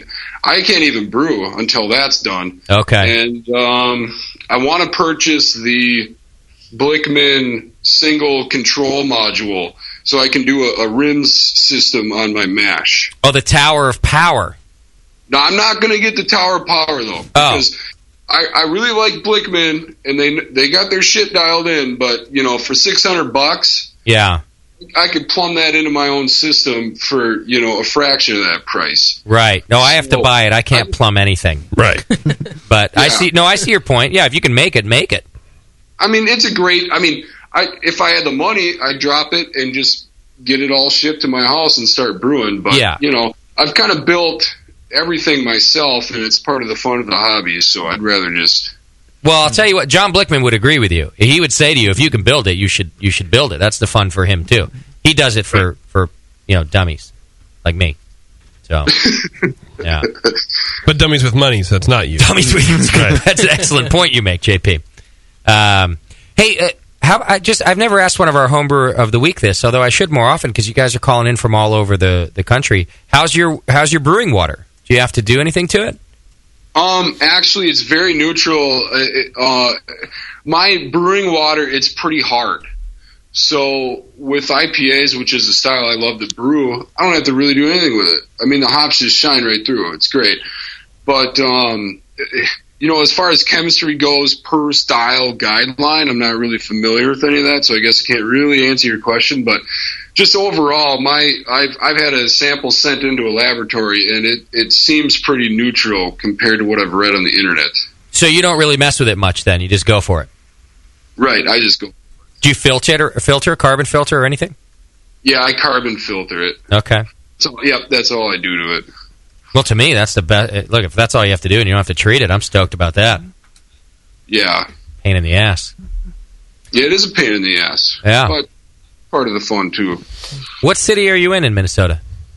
I live in Hugo, which is right around the metro area. Oh, yeah, I totally know that place. I, I think we're on in Hugo, aren't we? I think, yeah. I think that's our that's one of our best markets right there. Yeah, right next to Adam. Schenectady. Yeah. Oh yeah, you know I, I go down to Minneapolis to the Northern Brewer, and they ask me where I'm from. I say Hugo, and they look at me like I'm from Mars or something. Even they don't know where Hugo is. That's funny. Nice. All right, Adam. Well, listen, uh, it's a pleasure to talk to you. Thanks for being on the show, man. yeah, you too, guys. Keep keep brewing on strong. It's great. I love listening to your show. We will. I hope we get to meet you. I don't know. Maybe NHC will come your way someday, and I don't know. We'll get to meet you. Hell yeah, I'll look into it. All right, brother. Take care and thank you. Yep, see ya. There you go. That's our homebrewer of the week, Adam. Indeed. Thank you to Adam and thank you to Logic Inc. They brought you the homebrewer of the week. Go to ecologiccleansers.com. Read their story. It's great. They've been around since 1992 and they make the best cleaning products there are. Non toxic, biodegradable, non corrosive. Use them. Love them. EcologicalEnters.com. And you know what? If you like this segment, I really, I'm this segment's growing on me. I got to tell you, I really like it. getting to know these guys a little bit. It's Yeah, kind of sure. fun. If you like the segment, go to Logic Inc. because they're bringing it to you. We can't do it without them. So Yes. You know what I want to start doing is uh, I- I want to know like are these guys married and what do their wives think? We need to make that a regular question because Ah. the the uh, uh, there's a, a wide range of reactions that the the uh, significant others have. it, it it's a mixed bag. Yeah, Yeah. You're, you're absolutely right. Well, and even maybe what their favorite local beer is. Yeah, that's a good one, too. Because they're all over the place, so find out what the homebrewers are like. Well, why didn't you ask that beer? What the fuck are you doing here? Yeah, you ended the interview real quick. Oh, I had that It's your wife fault. question chambered, and you were like, "Well, see ya." Yeah. Later. I gotta go. Great talking to you, Adam. Fuck off. it's two hours later where he is. He's up real late. That's true. He's having himself some beers. Too cold to sleep. All right, one more thing to get done here. Plus our Twitter game, we got to do that. That's right. Yeah. Okay. Uh, why don't we do feedback real quick? Feedback's brought to you today by Williams Brewing Company, longtime sponsor of ours out here in California. Great fast shipping. That's what everybody says about Williams. Uh, good customer service, and you get your stuff quick. Go to williamsbrewing.com and check them out. All right. Jason writes in uh, Hey, Brewcasters. Long time, first time. Um, been brewing for five years now and been uh, turning out some pretty good beers. I medal with most of the beers I enter in competitions and have won Best in Show twice. Uh, that being said, I've still learned a ton from listening to the show and have tweaked several of my processes for the better based on the info. Uh, when are you bringing back the Brewcaster Challenge? That was one of the more informative segments of 2013, and he spelt out Yeah, for you, I'm Moscow. sure he did. Thanks a lot. 2013. uh, I appreciate all the hard work everyone puts into the show. Suck it, JP's cancer from Jason. Um, so the Brewcaster Challenge, don't worry, it has not been abandoned. Uh, it will be back. It's a particularly time-intensive uh, segment for us. What we actually really enjoyed doing it too, though. Uh, but with Winterfest going on and JP dying, and uh, well, well, well. Uh, you know, I don't wouldn't say actively dying. We don't know for sure. You know, he, he could live. Yeah, they We'll won't know know if- until they open me up. We won't know till Friday afternoon. Yeah. You realize I have to still go on with Winterfest even if you die on, on Friday.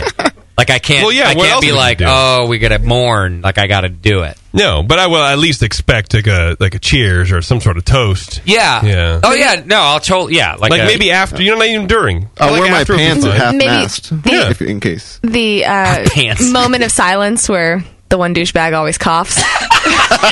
and, th- and by douchebag she means Moscow. Oh no, please! I yell at that person And, during the uh, moment of silence. Yeah, no, and and listen, when when people comment, "Wow, you look like you're really having a good time," considering your friend just died. Yeah. know that it's it's just me putting on a face, like for the I'm the face of the network. Right. I have to act strong. No, I, well, I've realized. You know, it, it, it's fine. It's fine. It's all right. I appreciate it. Uh, anyhow, the Brewcaster Challenge will be back. In fact, I, I reckon we'll, we, we might try to fire it up again in February or March. Something like that. Yeah, I mean, really, we just did the first round of the tournament. Yeah, so we haven't even finished the uh, the first round. We now have to do the winners bracket and the losers Exactly. bracket. Tasty, of course, is in the winners bracket. I'm in the losers bracket with friggin' Nathan Smith and John Plisse. If I die and Jamil and Jamil and Jamil, oh, that's right, right. and Jamil. If I die, can I choose who takes my place in the fucking winners bracket? Oh. Uh, yes. Are you? Okay. I assume you're going to write it down beforehand, or are you going to haunt me and tell me that way? No, it'll, it'll be. I don't think Wesley's going to I'll do tell that. you great right of a now. job. Okay. Yeah, it'll be Nate. Nathan will take your Yeah. place in. The, well, that's good for me because Yeah. it removes him from the losers bracket. Right, but I feel like for him, you know, he's the only one that could. You know, he got misled for sure. he got, by- he got misled by Tasty. Yeah. Okay. Uh, so don't worry, the challenge is coming back, and, and listen, even when we finish it, th- we're going to do it again. We liked it also, and I I like the content we got out of it. I mean, it's fun to hear like Tasty talking about stuff he learned doing a style that we threw at him. So Yeah. I had fun brewing a, a decent beer. yes, you had fun succeeding. When did- when did that happen? yeah. When was that? Oh, uh, the black IPA. Remember? Well, yeah, but you said decent beer, so I figured. Hmm. Ah, I thought it was all right. You beat Jamil.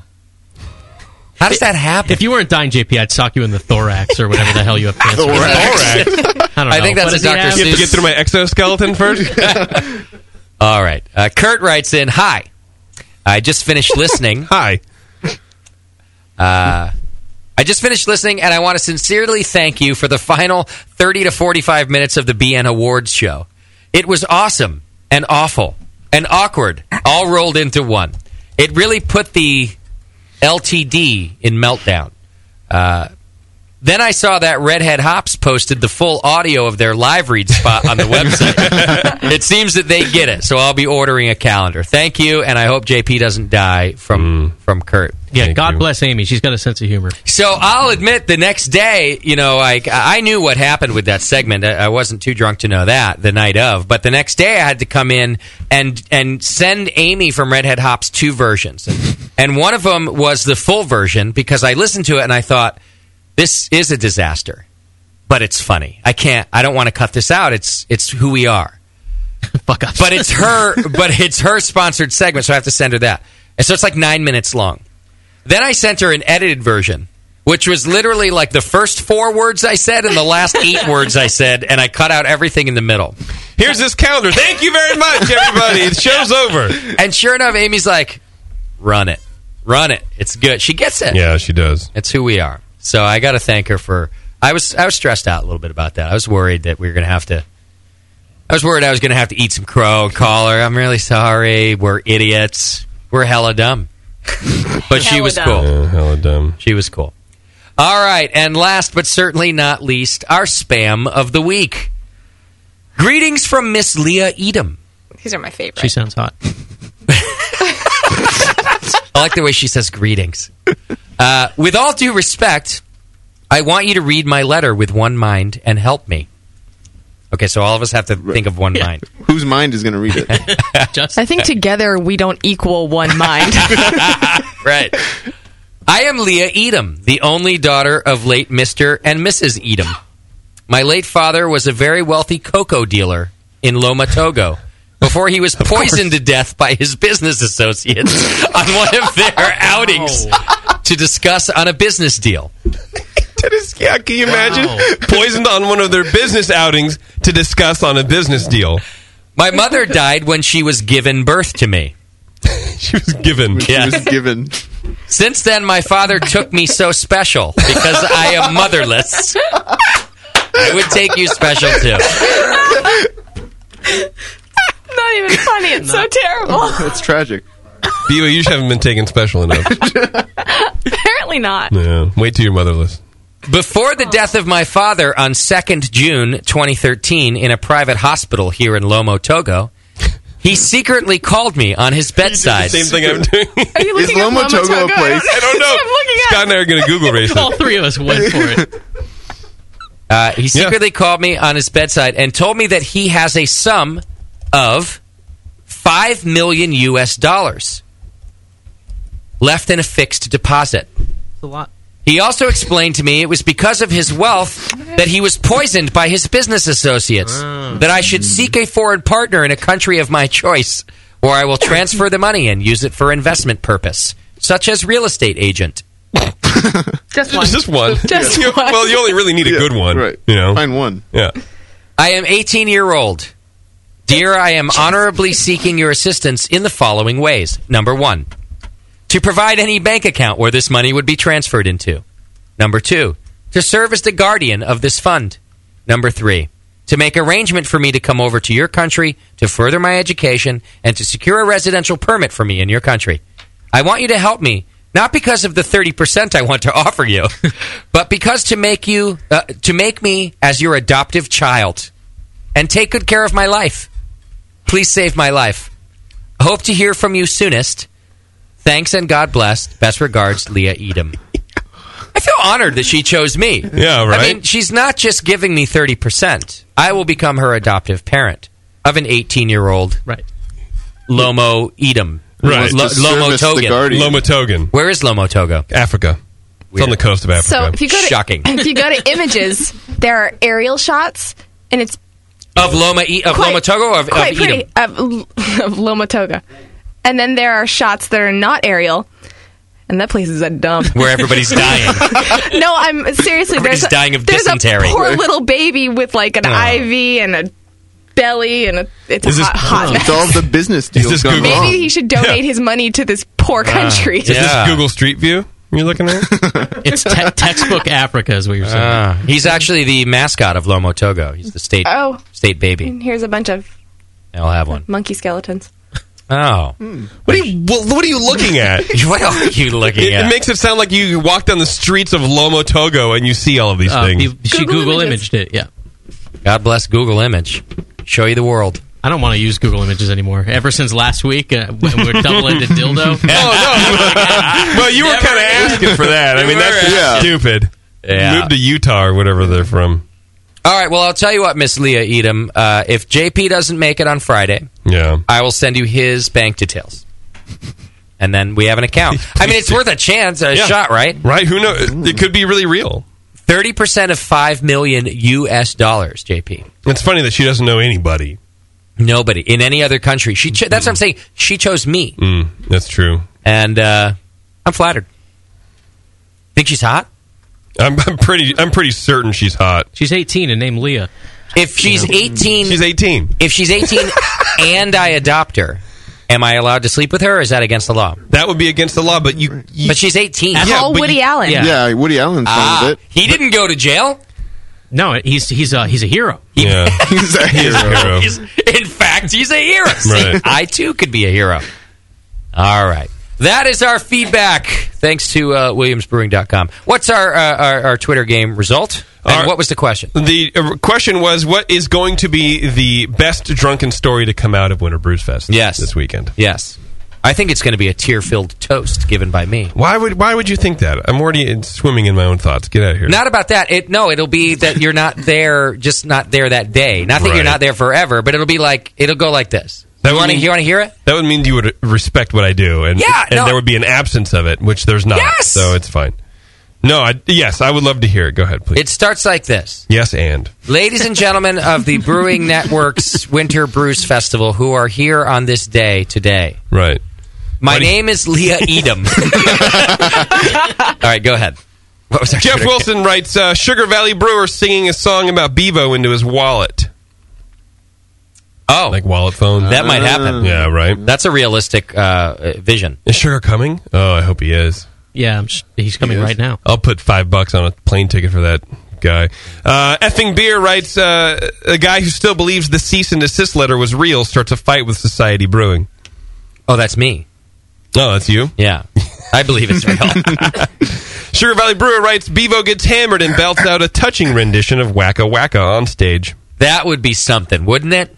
Huh? It would be something. It would It would definitely be something that's not going to happen. it would qualify as something, that's for sure. What if Kuzmi came out with his saxophone and everything, and you got to do a duet? Bevo doesn't get drunk at these events. That's true. I make Bevo work Bevo doesn't work. or I get work. drunk at these events. Right.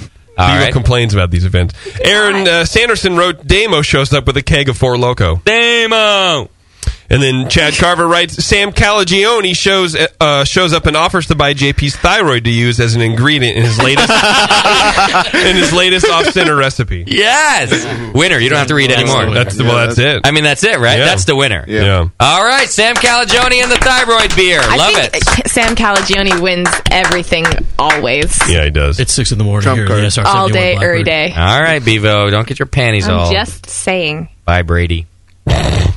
Who won that? Uh, that was uh, I closed it. Chris Carver, I think, is what who was. Good job, Chris. That's a good one. uh, where's Andy Wood when we need him? Call in as. Uh, thought he was going to call in more. This year. Yeah. Sam should accept it. Not buying it. All right, folks. I think that about does it for us here on the BN Moscow. Have I missed anything? No, you're good. All right, we're off next week, recovering from our Winter Brews Festival. You can go to bnbrewfest.com, get your tickets now. Jip, you ready to get us out of here? Yes. So seriously though, surgery on Friday. Yes. And then all hopefully the deal is that's it, like a one-time deal, right? They go in, they take it out, we're good to go. Yeah. Aren't you going to be radioactive or something? Is that before or after? No, that's way after. Oh, they Yeah. don't do I'll have it as to rec- part of the thing. Oh, No, no, no. I'll have to recover for like two or for like four to six weeks. Okay. and then um, I'll have to go off my, my meds for like two months, and then um, and then I'll be radioactive for like a day and a half. But it, it it's only like affects uh, babies and the elderly, though, right? Or do we have to worry? no, I, I'm like in full like lockdown. It has to be quarantine. isolated, Oh, yeah. yeah, For just a couple days. Yeah, like two days. And that's what it's just a precaution to like get anything left over. Is that what it is? Yeah, it's radioactive uh, iodine, and it'll it'll uh, s- your thyroid kind of soaks up all that crap, and um, I'll still have some of my parathyroids left anyway. So all that'll just kind of go up to that area, yeah, and uh, irradiate any thyroid tissue that's left. Okay, um, to because if even if there's a little bit, it can the cancer can come back. So okay, yeah. And what about speaking? Like, are you not able to speak for a while because it's in your neck? I don't know. I, I should be fine. I mean, my, my voice will sound like raspy and weird, I guess, and, until Sexy, it heals. I call it. Yes. Well, it, it, it depends on how much damage they do to the nerve Ooh. that operates the vocal. They may have Or none. or none. That's Okay. That's correct. So it just it all depends. I don't really know. Okay. Well, let me say this, JP. Uh, Mm-hmm. you have been an excellent. Uh, for this, I, f- I feel stupid saying these words, but Mm-hmm. a good sport uh, about this. I don't know how else to say it. You know, uh, listeners know that we like to live our lives on the air here. I think it's part of the interest of our show, and you've allowed us to do that, and I appreciate it. And uh, uh, listen, Friday's going to be a breeze, man. Mm-hmm. Yeah. And, and then it's all over, and this will all be behind us, and I can go back to yelling at you about things. Well, that would be fun because I feel like you know you've been you've missed it, haven't I you? feel like I've missed it. It's been like seven days. It's been it's been a little longer, I Yeah. think. Okay, but you've been real busy. You It's- haven't you haven't noticed the things I've been not doing. It's going to be a breeze, Jip, and we're all pulling Yeah. for you. And I get emails every day. I hope you do too from listeners that are worried about you. So Yeah, I do. Oh, well, can I just say, um, I, you guys mean well, but I don't. I'm not going to use a fucking homeopathy. You know, Oh, like are you getting that? Like soak a diseased rag in urine and put it on my on my neck. I'm not it's going to Oh, goat do that. urine. It's not any urine. Yeah. I'm not going to go to like alternative medicine camp and see a surgeon in Chicago who has taken uh, stuff from the 1950s and you drink this tea for 18 months standing on your head. I'm not going to do it. And so please, thank you for Right. the time that you take to write the email. It's like very heartfelt and very long. Um, but very long. Yeah, but it's I, I'm not gonna. I, you know, I'm not gonna do it. I, I apologize. You're just in the pocket of big pharma, man. That's uh, well. That's all I am. I mean, you know, I have a, a stake in the uh, hospital. I'm a shareholder, and uh, I don't know. I do. I do feel like this particular advice is a little bit misdirected because the procedure for yours is very well known and has a very high. se- In other words, it's not like you're stage four something and it, you're like throwing a shotgun of treatment at whatever works. Yeah. you see what I'm saying? Like I this do. sort of try some weird goat piss is a. we- It's kind of misguided, misdirected. West- Westernized medicine has figured this one out. yeah, this we're good on this one, and it's not voodoo. Take the Yes. thing out, and it's gone. The goats from that town in Africa. right. Lo- Lomo Quoto. Was it Leah Edom who wrote you the? Uh, It might have been. It might have you been. mixed up the emails, Uh, yeah, I agree. It's it's a little bit it's a little bit funky, but it's a nice gesture. yes, it, it does make me feel good to, to Yeah. this, these people are thinking about me enough to sit down and write an email about it. Yeah. it is very nice, but I'm not. y- You're kind of wasting your time. I'm not going to. Sure, I'm not going to do it. But it, you know, there is alternative medicine. Surgery isn't always the answer for everything, but for this thing, it kind of is. It turns out it is. Yeah. So Well, I everyone's pulling for you, not just in this room, but the listenership. Uh, they really care. So I, I've been I've been happy to see it, and uh, it's going to be a breeze, Jip. You'll be back. You'll be back to I'd say normal, but you know what I mean. we don't even know what that is. That's the other thing. It's like I'm going to die and then get reborn because I. Who knows? It might. It you know, there's a high probability it will change a lot about me. I mean, imagine Tasty comes uh, Tasty JP comes back. uh, I'm thinking You of just Tasty assumed because Tasty was going to die first. He already- He already looks dead over there. His eyes are closed and everything. Imagine He's falling JP asleep. comes back and he's the most stable guy in the room. His hormones are balanced, his brainwaves are, are back to where they are, and he's like, I don't know what you guys are talking about. This this this conversation is ridiculous. By the way, I'm going to write a I'm going to write a stock ticker on here. You should really invest 20 percent of all your mutual fund holdings into this. Yeah. He comes Some I've back- been watching. You know, you know, Tasty. I think that method you've been trying in your brew house is quite silly. Uh, let me tell you what's better. And this is the JP thing. I would love it. Yeah, that'd be Suddenly becomes pompous. and brilliant. Yeah. Just different. No, I'll just, I'll just invent a bunch of homebrew methods. It's fine. It'll be Yeah. all right. All right, Jip. I, I mean it. Uh, good luck at uh, Peace Cake. And uh, we'll see you next week. Mm. Huh, buddy? Oh, so you're not going to come visit me in hospital? I'm going to try. We will. We will definitely try. I am going to come and visit you. I have a hard time with tubes, with fluid, and the neck. It's just gonna. I'm, it's just Justin. gonna be two drains here. I'll cover it up. It'll be fine. I mean, it's a lot harder on me than it is him. He doesn't have to look at it. It's on his Yeah. neck. Yeah. I got to look at it. No, I still have to get up and go to the bathroom. There's mirrors in the bathroom. Oh, I would ask them to take that down. Yeah, you just have cancer, Jip. Justin has to visit you. Right. It's much harder on. Oh, him. hey. I'll wear a burlap sack like Elephant Man. Yes. this I'm being serious. You want a, a, a secret to get your own room? Yes. Tell them you've had MRSA before. I swear to God. Oh. The hospital told me, they ended up putting me in my own room. And the nurses and the discharge and everybody told me, by the way, you need to tell the hospital every time you're ever admitted for the rest of your life that you've had MRSA before. Really? And you will always get your own room. Wow. Tell them you've had MRSA. But I think that they would go, "Oh yeah, tell me the history about it," and then I go, "Uh." Use Justin's history. Yeah. Yeah, I on got my a habit hand. on my hand. Just look at my hand. Make up a story right now. You'll be fine. I don't have a scar like that. Listen, you- no, no. Just you don't tell him. Yeah. It's, it- tell him it was in your butthole. And there's no. There's a big scar from that. And uh, listen, sharing a room sucks. It's worth really the does. lie. Of course it does. I had to Worth share the a room lie. after I had a kid. That was Oh. unfortunate. With another chick who had just had a kid. Oh, that's two giant vaginas just sitting in a room, flapping away. Oozing and shit. Where, where, where was the person while you were having the kid? No, no, no. I delivered in a separate room and then. that's good. That was they nice of were helping them. each other. At least they moved you out for that. Yeah. they just put them both in a room. It's like that movie, The Cube. You got to figure out your way out. Terrible. Facing each other with the open openings. Ah, Oh. it did not sound like that. We are so hella dumb. we are hella dumb. Let's move to Ohio. All right, are we out of here? Yes. Yeah. All right, Jip, get us out. Should have been an hour ago. This could be the last song you ever hear. Thank you to our show sponsor, More Beer. You can get absolutely everything you need to make great beer at home by going to morebeer.com. Next time you're out in Manhattan, swing by 508 Gastro Brewery and try some of Chris's beers. Head over to 508nyc.com for details. Follow a dying man while you can. JP is on Twitter at Major Jip.